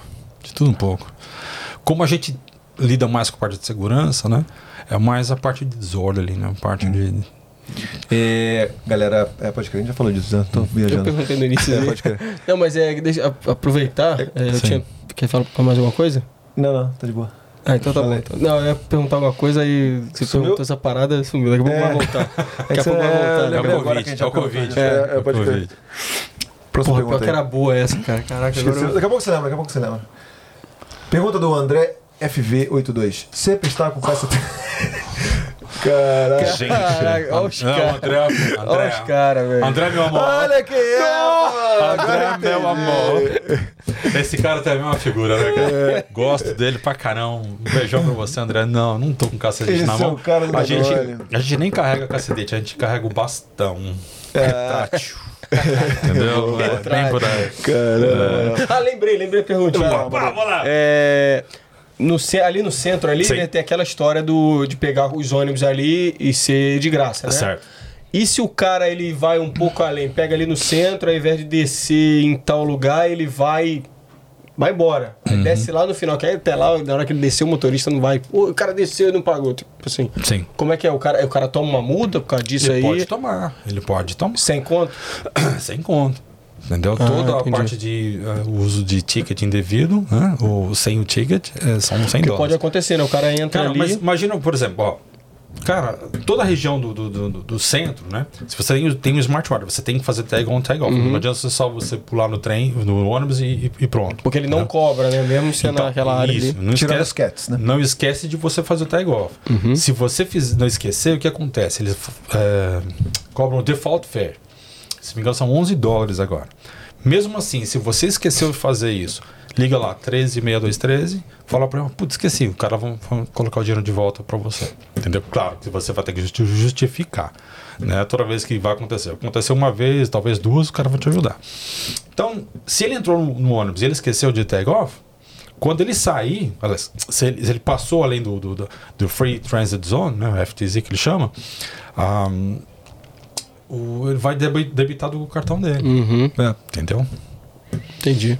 Boa. E você. e O cat, quem controla o cat? Como assim? Porque você. você- o cat é de graça, né? Que Sim, fica só sim. pelo centro ali. Você, O- o você trabalha com isso também? É o Você- Wilson, não, é o Wilson Security. É o security Ah, privado. boa. Wilson Pode crer. Security. Pode crer. Tá. Vai lá, Gabriel. Porque o cat não tem o tag on e o tag off. A diferença desse para o, o Os ônibus normal, normal, é. normais, né? Sim. Então, mas daí nesse caso você não consegue sair da, É, da região central. sair. Mas Isso. se você pegar um ônibus normal, na região central eles não cobram. Se você passar naquela região, Uhum. ele vai debitar Tipo, o cara pega o ônibus ali no centro da cidade e vai até Monte Lólio. Já acabou a free zone. Sim, sim. Mas ele entrou, não pagou nada, e aí chega Então, lá, mas- Ah, não, mas tem que dar o, Não, mas tem ele que tem dar o que tag tag on. Tem que fazer o tag on. Não pode. É que ele tá falando. como entrar. Não, não, mas eu, mas e quando o cara. Eu vejo um monte de gente na- no centro ali entrando Ah. sem ticket, sem cartão, sem nada. O cara só entra. Hum, tecnicamente seria isso. Tá tem que fazer o errado. tag on pra você Ah, entrar. Porque só é tá. de graça se você tiver o. o- De repente Você o tem que- motorista. Antigamente não, antigamente era moral. assim. Você falava pro motorista, ó, vou tal, tal, free transit zone. Ok. Ah, então, tá. era antigamente, mas Aham. agora você precisa fazer o tag on, tag off. Entendi. Boa. Tá? Vai lá, Gabriel. Próxima, próxima. Já foi. Mais um. Ah, beleza. Isso aqui é a mensagem, perguntinha do Davizinho FTV. Uhum. Mais, uma, mais uma pergunta repetida. Muito obrigado aí, Davizinho. Nós lembramos de você, meu querido. Valeu, meu parceiro. Olha quem tá aí! Uma seguidora muito especial, tá sempre com a gente, dando aquela moral. Amanda Pavilac. Já multou algum brasileiro por falta do Taigon? Não, não mutei por falta do tag on. Boa. Entendeu? Volto a falar, eu não tive problemas brasileiros com, com ticket, porque a maior parte dos brasileiros tem o Smart Ride da, da escola. Então é muito barato. Que é o concession, né? Entendeu? Isso. Então, resultado. Às vezes, por exemplo, se você esqueceu de fazer o tag on, mesmo assim, cara, como eu falei, 13623, liga lá, os caras vão te ajudar. E em geral, assim, tem uma média de quantas pessoas dá essa, esse calote por dia aí? ó? Eles mandaram uma vez pra gente uma estatística que é menos de 1% do usuário. Ah, isso é ótimo. Então é muito, muito, Muito baixo. pouco. É ótimo Muito isso. baixo. Então você Muitas que vezes, tá assim, vezes- fazendo, né? Não é nem assim porque o cara fez por, por, por má vontade, não. Às vezes é o, o cartão que não funcionou, ou então comprou o ticket errado. Tá? Então são é, menos, menos de, um, de 1%, digamos assim. Valeu, população de Perth. É isso aí. Próxima pergunta. Última perguntinha. Fizemos Oh, esse, bate, esse papum aí, foi bem dinâmico. Vamos lá. Última pergunta. Só pergunta Quer mandar uma última sinistra. aí? Olha o cara aí. Ó. Olha ele aí. Tá tirando onda. Tirando Tá tirando onda Chegou lá na na nevezinha. Austrália, é. Fotinho com plaquinha de canguru, Ah. nevezinha. O Nilson segue a gente desde o Brasil e a gente é? tá acompanhando ele aí, já chegou na Austrália, tá tirando onda aí, ó. É isso aí. Esquiando. Onde é que ele tá? Melbourne. Putz, boa pergunta. Acho que ele acredito que sim. Melbourne, Tá na neve, Tá, na neve, tá na neve. E mandou uma super perguntinha no especial mineração se tem anão trabalhando nas minas, né? que foi Eu- bom pra mas caramba. Você sabe da história do anão? Porque primeiro tem o negócio das de Neves, tá? mas tem o fato também de. da- da- da- bom, o- Tá, o Léo falou sobre isso, né? É. Foi topzera, pô. O Léo também, a esposa dele, também faz parte do, do grupo de mães que a, que a Luciana fazia, e a minha esposa faz também e tal. Então, todo mundo junto. a galera também. Todo Boa. mundo junto. É. E ele quer saber, o Nilson Silva pergunta: qual a resposta mais esfarrapada que já recebeu de quem não pagou o bilhete? Ah, tem cada uma, cara. Tem um, falei, poxa, é, eu, é boa. eu tava correndo e o trem tava na plataforma, não deu tempo de comprar o ticket. Hum, too bad, so sad. Entendeu? O outro falou, não, é. O, o cartão não tava funcionando. O cartão, não, o debit card não tava funcionando. Eu falei, poxa, mas você pode usar coins, né, você pode colocar o cartão, você pode usar o, o cash paper, né? Entendeu? Desculpa, mas não é desculpa. pra- não tem essa. Não colou, não colou. Os caras são. Tem, tem é. outra assim, ah, eu achei que podia comprar dentro do trem. É, Porque se, me engano, trocador. se não me engano, se não me engano, em Londres você consegue fazer isso, você compra dentro, né? Ou coisa assim. Mas não, filho, não é que nem nos filmes, é, compra um ticket, né? Quando você vai viajar pra, pra França, quando não é bem assim, entendeu? Tem, tem cada uma, cara. Eu falo, dava pra eu escrever um livro sobre essas piadas, porque. Escreve, pô, dá uma moral. Cada caráter, cara. Uma que você morre de rir. Pô, você tinha que fazer, tem um na Lata Drive lá no Brasil, É. tinha que ter um que você fazer ao vivo. É mostrando ao vivo lá a Honda lá na, na estação e tal. Isso é maneiro. isso é E tem a galera vendo, hein? O que, que é? Qual que é o nome do negócio? Na- Na Lata Driver. Na Nunca Lata vi. Driver é um cara, um Uber lá no, no Brasil, em São Paulo. Ele fica filmando com a câmerazinha lá. Fica filmando o rolê dele lá, pegando passageiro, Ah, tal, tá conversa e tal. Aí podia ser. Fora do policial, né? Que tem lá no. O Brasil agora tem uns caras, né, que filmam Tem, tem. ação policial e tal. É, Cara, mais uma, uma história que foi verídica. Ah, Em 95, eu, eu tava meio quente, digamos assim, né? Aí o meu chefe falou assim, cara, senta aqui do meu lado, você vai sentar nessa cadeira aqui. Que- quente como assim? Eu, eu tava muito agitado. né? Eu tava muito enrolado, sabe? Eu tava muito para-raio. Tudo que tava acontecendo acontecia comigo e tal. E eu falei, não, tudo bem, né? O cara me tirou da rua, fiquei tão chateado, cara, porque eu gostava daquilo, né? Então, eu- pô, eu tava indo pra cima do, dos bandidos e tal, aquele negócio tudo, fazendo apreensão de droga. Pô, legal. Aí ele falou, ó, calma. Você é muito novo pra isso, senta aqui um pouquinho. Aí eu falei, tá bom, você vai ser meu PR, né? Meu, o Relações Públicas. Eu falei, beleza. Aí na época, você lembra quando tinha um programa chamado Na Rota do Crime? Era da Rede Manchete. Depois teve outros lá do. do, do da Bandeirantes, esqueci o nome do cara. Raul Gil, uns, uns negócios que começou a mostrar a realidade dos, dos policiais. O primeiro programa aconteceu na unidade que eu trabalhava. E eu era, eu era Relações Públicas, eu liguei para na época os caras, primeiro, segundo programa, falei, pô, eu tenho um cara que pode te ajudar nisso. Né? Conheci um capitão, né? O capitão Belo Antônio na época, que gostava disso, falou, ó, vamos colocar o repórter na viatura, tudo e tal. Foi a primeira vez para nunca mais fazer. Porque é o seguinte, aí pegaram todo aquele material, quando nós prendemos um cara que tinha roubado um carro, né? E aí tem o processo em si. Então o processo se apresenta quem é o policial que está fazendo a prisão, tudo. E na câmera aparece o capitão falando. Então deu a intenção que era o capitão que estava fazendo o cara que ia fazer a prisão. Mas não foi, né? Ele só estava avisando. Aí utilizaram aquilo para soltar o cara, falando que não foi é, cumprido o devido processo legal. Ai, caraca. Aí meu chefe olhou pra minha cara e só me chamou de santo. Qual foi o maior é, ferimento você teve? Ferimento? Mordida. Não, teve uma mordida aqui, cara. Te- teve um ferimento que não foi físico, mas foi emocional, cara. Eu até ganhei uma medalha porque eu não morri nesse incidente.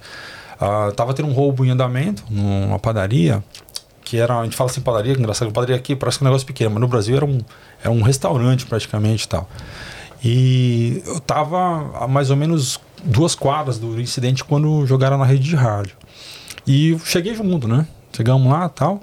E a hora que você chega e você confirma, você tem que esperar o quê? Esperar apoio, pô. Você não é super-homem, né?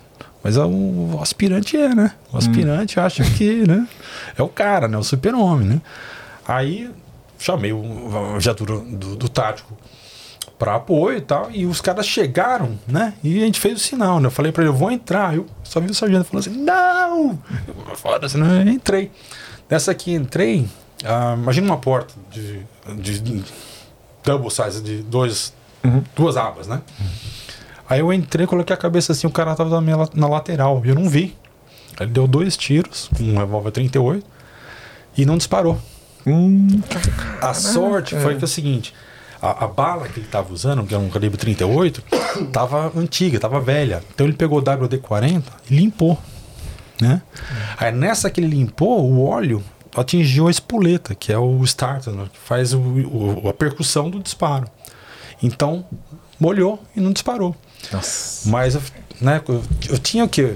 Um ano mais ou menos de polícia já. E eu fiz essa recrutada. Foi, foi erro meu, foi um erro Lição técnico, dada. né, tal. Aí eu, cara, eu, eu, eu lembro que eu fui embora pra casa, né? Eu, eu ouvi aquele tique na minha cabeça. Falei, gente do céu, pô, morri. Eu dava risada, cara. Eu dava risada.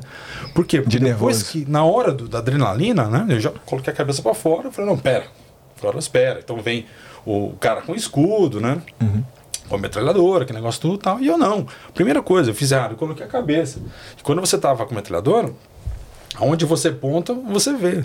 Até às vezes eu vejo esses filmes aí que os caras fazendo essa invasão tática. Eu falei, olha pro cara, aponta a arma lá, caramba, né? Porque, sabe, aquele dia eu quase morri, cara. Sim. Aí por causa daquele dia foi que eu decidi fazer o curso de, de atirador. Então você aprende não só o tiro, mas a tática de invasão, esse negócio tudo top, e fui ser instrutor de tiro depois. Caraca, hein? É. Top Bizarro. demais, hein? É. Que isso. Tive. Aí Esse dia foi complicado, cara. Foi, foi bem complicado. foi, foi interessante porque apareceu num jornal, né? Você ganhou medalha por isso? Então, eu ganhei. Porque eu não morri, né? Caraca. Aí fizemos a apreensão dos três eh, criminosos, recuperamos todos, o, todo o dinheiro, não era um dinheiro e tanto assim que tinha sido roubado. Fizemos a apreensão das armas tal. E foi bacana, foi uma ocorrência bacana, né? Então ganhei a medalha, foi a primeira medalha que inclusive eu ganhei na polícia. Boa. E porque eu não morri, eu costumo dizer. Meu chefe, quando ele, ele ficou sabendo, né? Cara, ele, era um, esse cara que era uma lenda lá, eu, eu era aspirante dele, né? Ele falou assim, percebeu que você quase morreu, né? Daí Ele falou assim, cara, eu não gosto de usar preto. Eu não gosto de usar luto. Então se você quiser morrer, morrer em outro lugar, aqui não. eu falei, cara, não, dele, falei, me deu um abraço, cara. Falei, filho, você é um filho pra mim, não faz isso. Nossa, cara, chorei. Aí falando de filho, saiu notícia no jornal, né? E meu pai viu, cara. Nossa. Fazia pouco tempo que eu tinha perdido um irmão. Né? Fazia quase um ano que eu tinha perdido um irmão. Meu pai falou, "Ó, se você morrer agora, eu mato você, filha da puta. é. Foi complicado. Mas, de novo, por isso que eu falo, você tem que ter esse apoio psicológico, tem que ter aquele negócio pra vocês extravasar. Então, né? Vamos ver se te marca qualquer dia em casa comer uma pizza. Fala, não tô mentindo, não, cara. Vocês, cara, Bora. vocês são Bora. chefes, vocês sabem o que vocês estão falando, entendeu? Mas a gente vai lá, come uma pizza, eu adoro fazer isso. Tomar uma, uma garrafa de vinho, jogar um, um bilhar Porra, lá. tal. A gente, a gente sempre faz essas coisas, por quê? Porque é isso que faz você desestressar. Uhum. Entendeu? A gente precisa dessa válvula de escape, né? Precisa, cara. Precisa.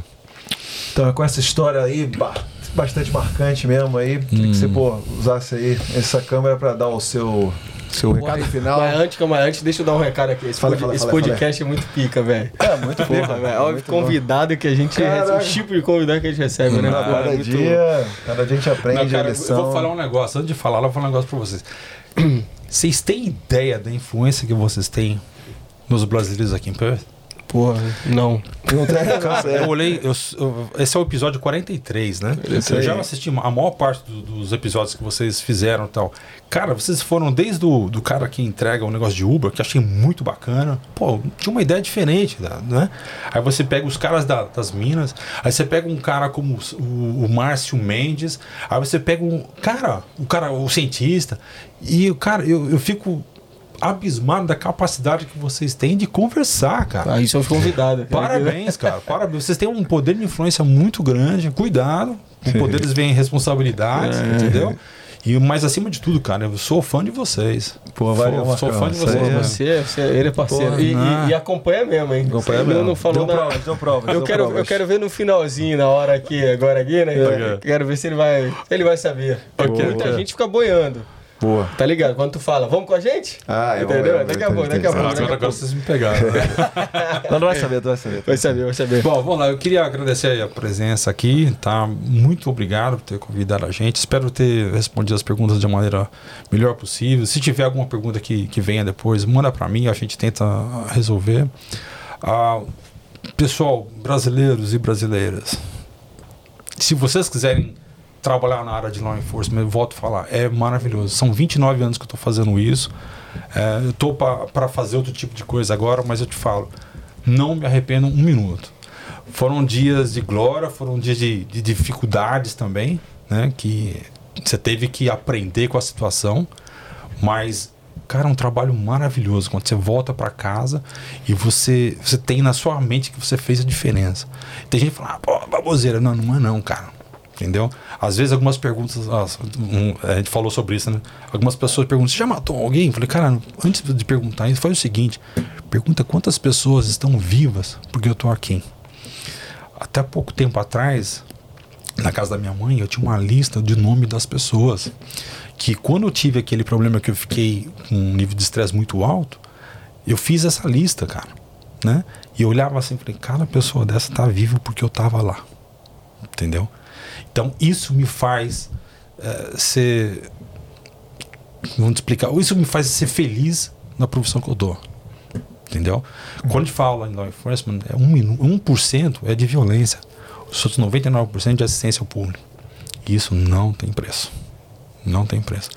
Se eu puder ajudar, conte com a gente. Quando vocês me verem na linha de Fremantle ou em Perth, pelo amor de Deus, say hello. Se você falar português dentro do, do, do trem, eu vou te multar. Vou, não, mas eu vou fazer uma brincadeira com vocês. Tá bom? Como é, que te, como é que o pessoal te acha aí? Bom, é fácil, né? Você pode me achar pelo Instagram. Tô seguindo o Instagram de vocês também. Tem o Facebook meu também lá, o Marcos Fernando de Oliveira. É, a gente não, não tem nada oficial sobre o, o PTA, porque aqui a gente lida Pessoal diferente, né? É o meu pessoal.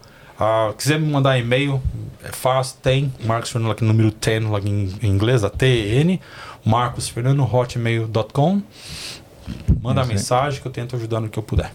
Valeu, Marcão. Cara, tá bom? muito obrigado, cara, por ter vindo aqui. É um prazer muito. incomensurável. Nossa, cuidado com o dano de vocês aí. Ainda ganhou um presentinho, Ganhou um aí, né, cara? presentinho, Show de né? bola, show de bola. Deixar o recadinho final aqui, Ed, pra galera. Porra, 43, muito bom, falar, muito bom, muito bom, muito bom, muito bom.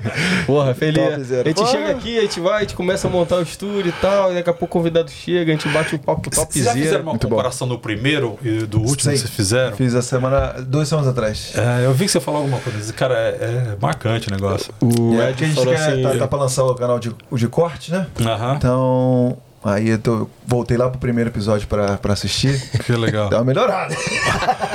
Não, eu, eu lembro que no começo vocês eram assim, tudo alegria, tudo alegria. É. Pô, cara sem graça, meu. Aí quando começava a entrevista, eu, pô, os caras têm jeito pra isso. Foi o. o qual é o? O Damas, né? O, Dedê. O Dedê. Cara, sou fã desse cara também. Cara, uma história maravilhosa. tá sujo?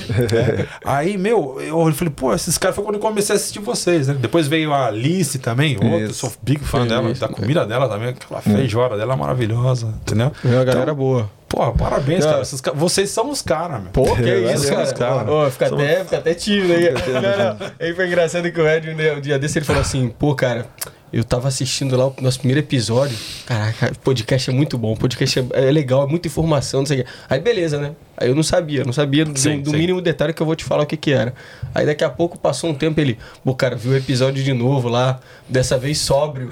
Pô, a gente, a gente melhorou muito. o cara tava alegre no primeiro e falou assim, tá mandando bem.